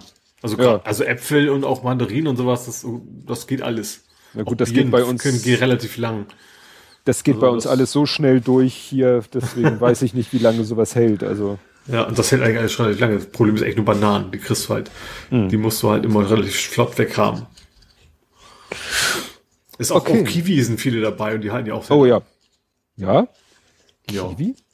Doch, Kiwi halt lange im Kühlschrank. Ach so, ja, gut. Im Kühlschrank. Ja. Das ist was anderes. Obwohl man Suchfrüchte ja eigentlich nicht in den Kühlschrank packen soll, aber Kiwi klappt das eigentlich ganz gut. Also bei mir zumindest. Okay. Seien Sie nächste Woche wieder dabei. Also Bananen zum Beispiel darfst du auf gar keinen Fall im Kühlschrank. Die werden schneller schlecht, als wenn sie draußen liegen. Ach so. Ja. Ja, du, Bananen, wenn die bei uns mal braun werden, backt meine Frau leckeren Bananen. Ich weiß nicht, Kuchenbrot. Das ist ja auch keine Lösung, wenn ich jetzt jeden Tag eine Bananentorte erkomme. Das stimmt. Gut, dann kämen wir zu vor 70 Folgen. Mhm. Blathering Folge 55 mit dem Titel Land unter vom 17.07.2018. Und mir fällt gerade auf, wir haben hier jetzt diesen neuen Player, da hat sich der Schasen schon so schön drüber aufgeregt, ich mich auch schon. Aha. Ich muss mir den nochmal angucken, ich habe den, letzte Woche hieß es ja hier, neues Podlove und der Player ist jetzt ein eigenes Plugin und hier kannst du den Player optisch beeinflussen und ich habe mir da einen abgewürgt und in der Vorschau sah alles super aus, aber auf der Website sieht der Player immer noch scheiße aus, also farblich. Ach, du willst das blau nicht haben. Nee, wir haben orange. Orange ist unsere Hausfarbe. Ne? Ja. Naja, egal. Das werde ich mich mal morgen mit beschäftigen. In dieser Ausgabe reden wir über Menschen in Seenot, Flugtaxis, unangemessene Geburtstagsgeschenke, mordende Nazis, passive sportliche Betätigung, verfrühten Wahlkampf und das korrekte Urinieren in Hamburg, Esoterik auf farbigen Wohnmöbeln und atomare Ferkeleien. Und das über knappe... Klingt interessant. Und das mal schlappe 6 Stunden, 1 Minute. Ja, ich sehe gerade, hier haben wir noch Ad Compot alles einzeln aufgeführt. Das haben wir dann ja mal in eins Punkt zusammengefasst. Wir haben gebündelt. Wir haben noch nicht unsere Rubriken, fällt mir auf. Mhm. Dann haben wir ja einen Punkt, was wohl unter Faktencheck fällt. Der Buttplug war Fat Man. Ja, ich erinnere mich. Das war schlimm, diese, das war diese 3D-Druck war das, glaube ich, ne? Ja, da haben die doch irgendwie, da ging es um diesen wie hießen die Zwiebelclub? Das waren irgendwie so CCC-Ableger, so ein Verein. Und die, ja, stimmt, die Server haben sie doch irgendwie abgestellt oder was, ne? Ja, und dann ging's da, wurden bei den Hausdurchsuchungen gemacht. Das ging um diesen E-Mail-Anbieter, glaube ich. Und der E-Mail-Anbieter hatte seine Daten auf demselben Server wie dieser Verein, was natürlich überhaupt nichts aussagte. Und dann gab es eine Hausdurchsuchung bei denen, nicht als Beschuldigte, sondern als Zeugen. Und dann lagen da eben diese Atombomben-Nachbildungen und so. Ach ja, das war ja auch eine ganz peinliche. Genau. Ja. Was haben wir hier? Innenminister Royal Reloaded. Ja, über den haben wir ja auch mehrfach gesprochen. Ja. Der ist schon länger nicht mehr so, zum Glück, nichts davon gehört, ne? Das stimmt. Und das macht der Laschet seinen Job gleich mit. Dumme Sachen machen. Das stimmt. Die Side Classics stehen, /fahren vor der Tür. Ja, die haben hier ihre Strecke umverlegt. Deswegen vor der Tür. Oder waren sie bei dir? Nee, bei dir sind sie ja nicht vor der Tür. Nee, hier nicht. G20. Ja, hier bin ich auch nicht so lange. Ja. Wendt will Schanze schließen. Das war ja unser Mensch. Tschüss Kohle hat 10.000 Unterschriften. Ach, das ging um Vattenfall hier in Hamburg. Ja, Moorburg, ne? Mhm. Wobei das ja, ne, soll doch jetzt irgendwas anderes werden. Aus dem Moorburg wollen sie doch irgendwas anderes bauen. Ja. Wasserkraftwerk? War das nicht so? Nee. Wasserstoff, meine ich. Wasserstoff, genau, Wasserstoff. Ja. Richtig. Ole hat auch einen VR-Flipper. Ja. Ach so, stimmt, ja. Ach so, VR-Flipper, genau. Da konnte man ja mit der Brille spielen, wo dann der weiße Hai neben dem Tisch auftauchte. Genau, ja. Oder der Zombie Walking Dead. Genau. Oh, DFB-Grindel ist ein Vollblut-A-Loch. Er hatte sich da ja auch unbeliebt gemacht. Neuer Radfahrrand von Ole. Lohnt sich vielleicht nochmal reinzuhören. Und angemalte Schuhe. Da hatte meine Frau mir doch Moment, das kann ich da noch gar nicht gehabt haben, da hatte ich noch gar nicht Geburtstag. Du hast ja öfter mal angemalte weiße Schuhe gehabt. Ja, also aber... Nicht du, sondern ihr. Ja, aber da kann ich meine noch nicht gehabt haben. Ach nee, sie hat einer Freundin Schuhe bemalt. Alles klar, nehme alles zurück. Da hat sie einer Freundin Schuhe bemalt, genau. Ich weiß gar nicht, ob ich meine... Doch, die muss ich auch in dem Jahr schon bekommen haben, weil da ist noch das Google Plus Logo drauf. Da werde ich immer ganz nostalgisch, wenn ich die Schuhe sehe und mich das Google Plus Logo anlächelt. Ach ja. Ja, also wie gesagt, mit dem Player muss ich mich nochmal anlegen, das geht so gar nicht. Aber wie gesagt, Jörn Schaar hatte auch was erzählt, dass er auch ein bisschen genervt war, dass dann plötzlich dieser neue Player da ist und der sich nicht... Aber den musst du ja nicht nehmen, du kannst ja auch den alten weiter nutzen. Ja, aber auch das muss man ja erstmal machen. Und er erzählte, dass es da auch schon für den Player mittlerweile ein Update gibt. Vielleicht funktionierte das nicht, weil ich zu early adopted habe. Ja, eigentlich habe ich ja early adopted. Ja? Ich habe es ja installiert, das neue Podlove. Ach so. Hast du, er nölt auch irgendwie rum, irgendwas anderes, das WordPress? Nee, das PHP? Irgendwas auf einer tieferen Ebene wollte auch aktualisiert werden, da habe ich aber die Finger von gelassen. Vor kurzem ich kriege dann mal E-Mails, alle möglichen Blogs, also eigentlich alle WordPress-Blogs, also auch die du nutzt, haben sich irgendwie automatisch aktualisiert auf neue Versionen vor kurzem. Ach so. Da kriege ich ja Mails. Das dann, haben irgendwie ein paar Tage Zeit, dann geht das von selbst. Dann ist ja alles gut. Jo. Ja, ich gucke jetzt mal. Es ist schön, wir haben wieder eine leichte Zeitdivergenz, aber diesmal in die andere Richtung. Ich bin ja sowas von gespannt. Es wird einfach nicht langweilig. Ja. Aber ich sag mal, da du dich auf meiner Seite sauber anhörst, ich dich auf deiner Seite, gehe ich von aus, ich mich auf deiner Seite sauber anhöre, kriegen wir das schon irgendwie zusammengedängelt. Irgendwas Hörbares, also rein was die akustische Qualität angeht, vom Inhaltlichen ganz zu schweigen und so weiter und so fort. Ja, dann sind wir soweit durch. Jo. Dann hören wir uns in einer Woche wieder und bis dahin. Mhm. Tschüss.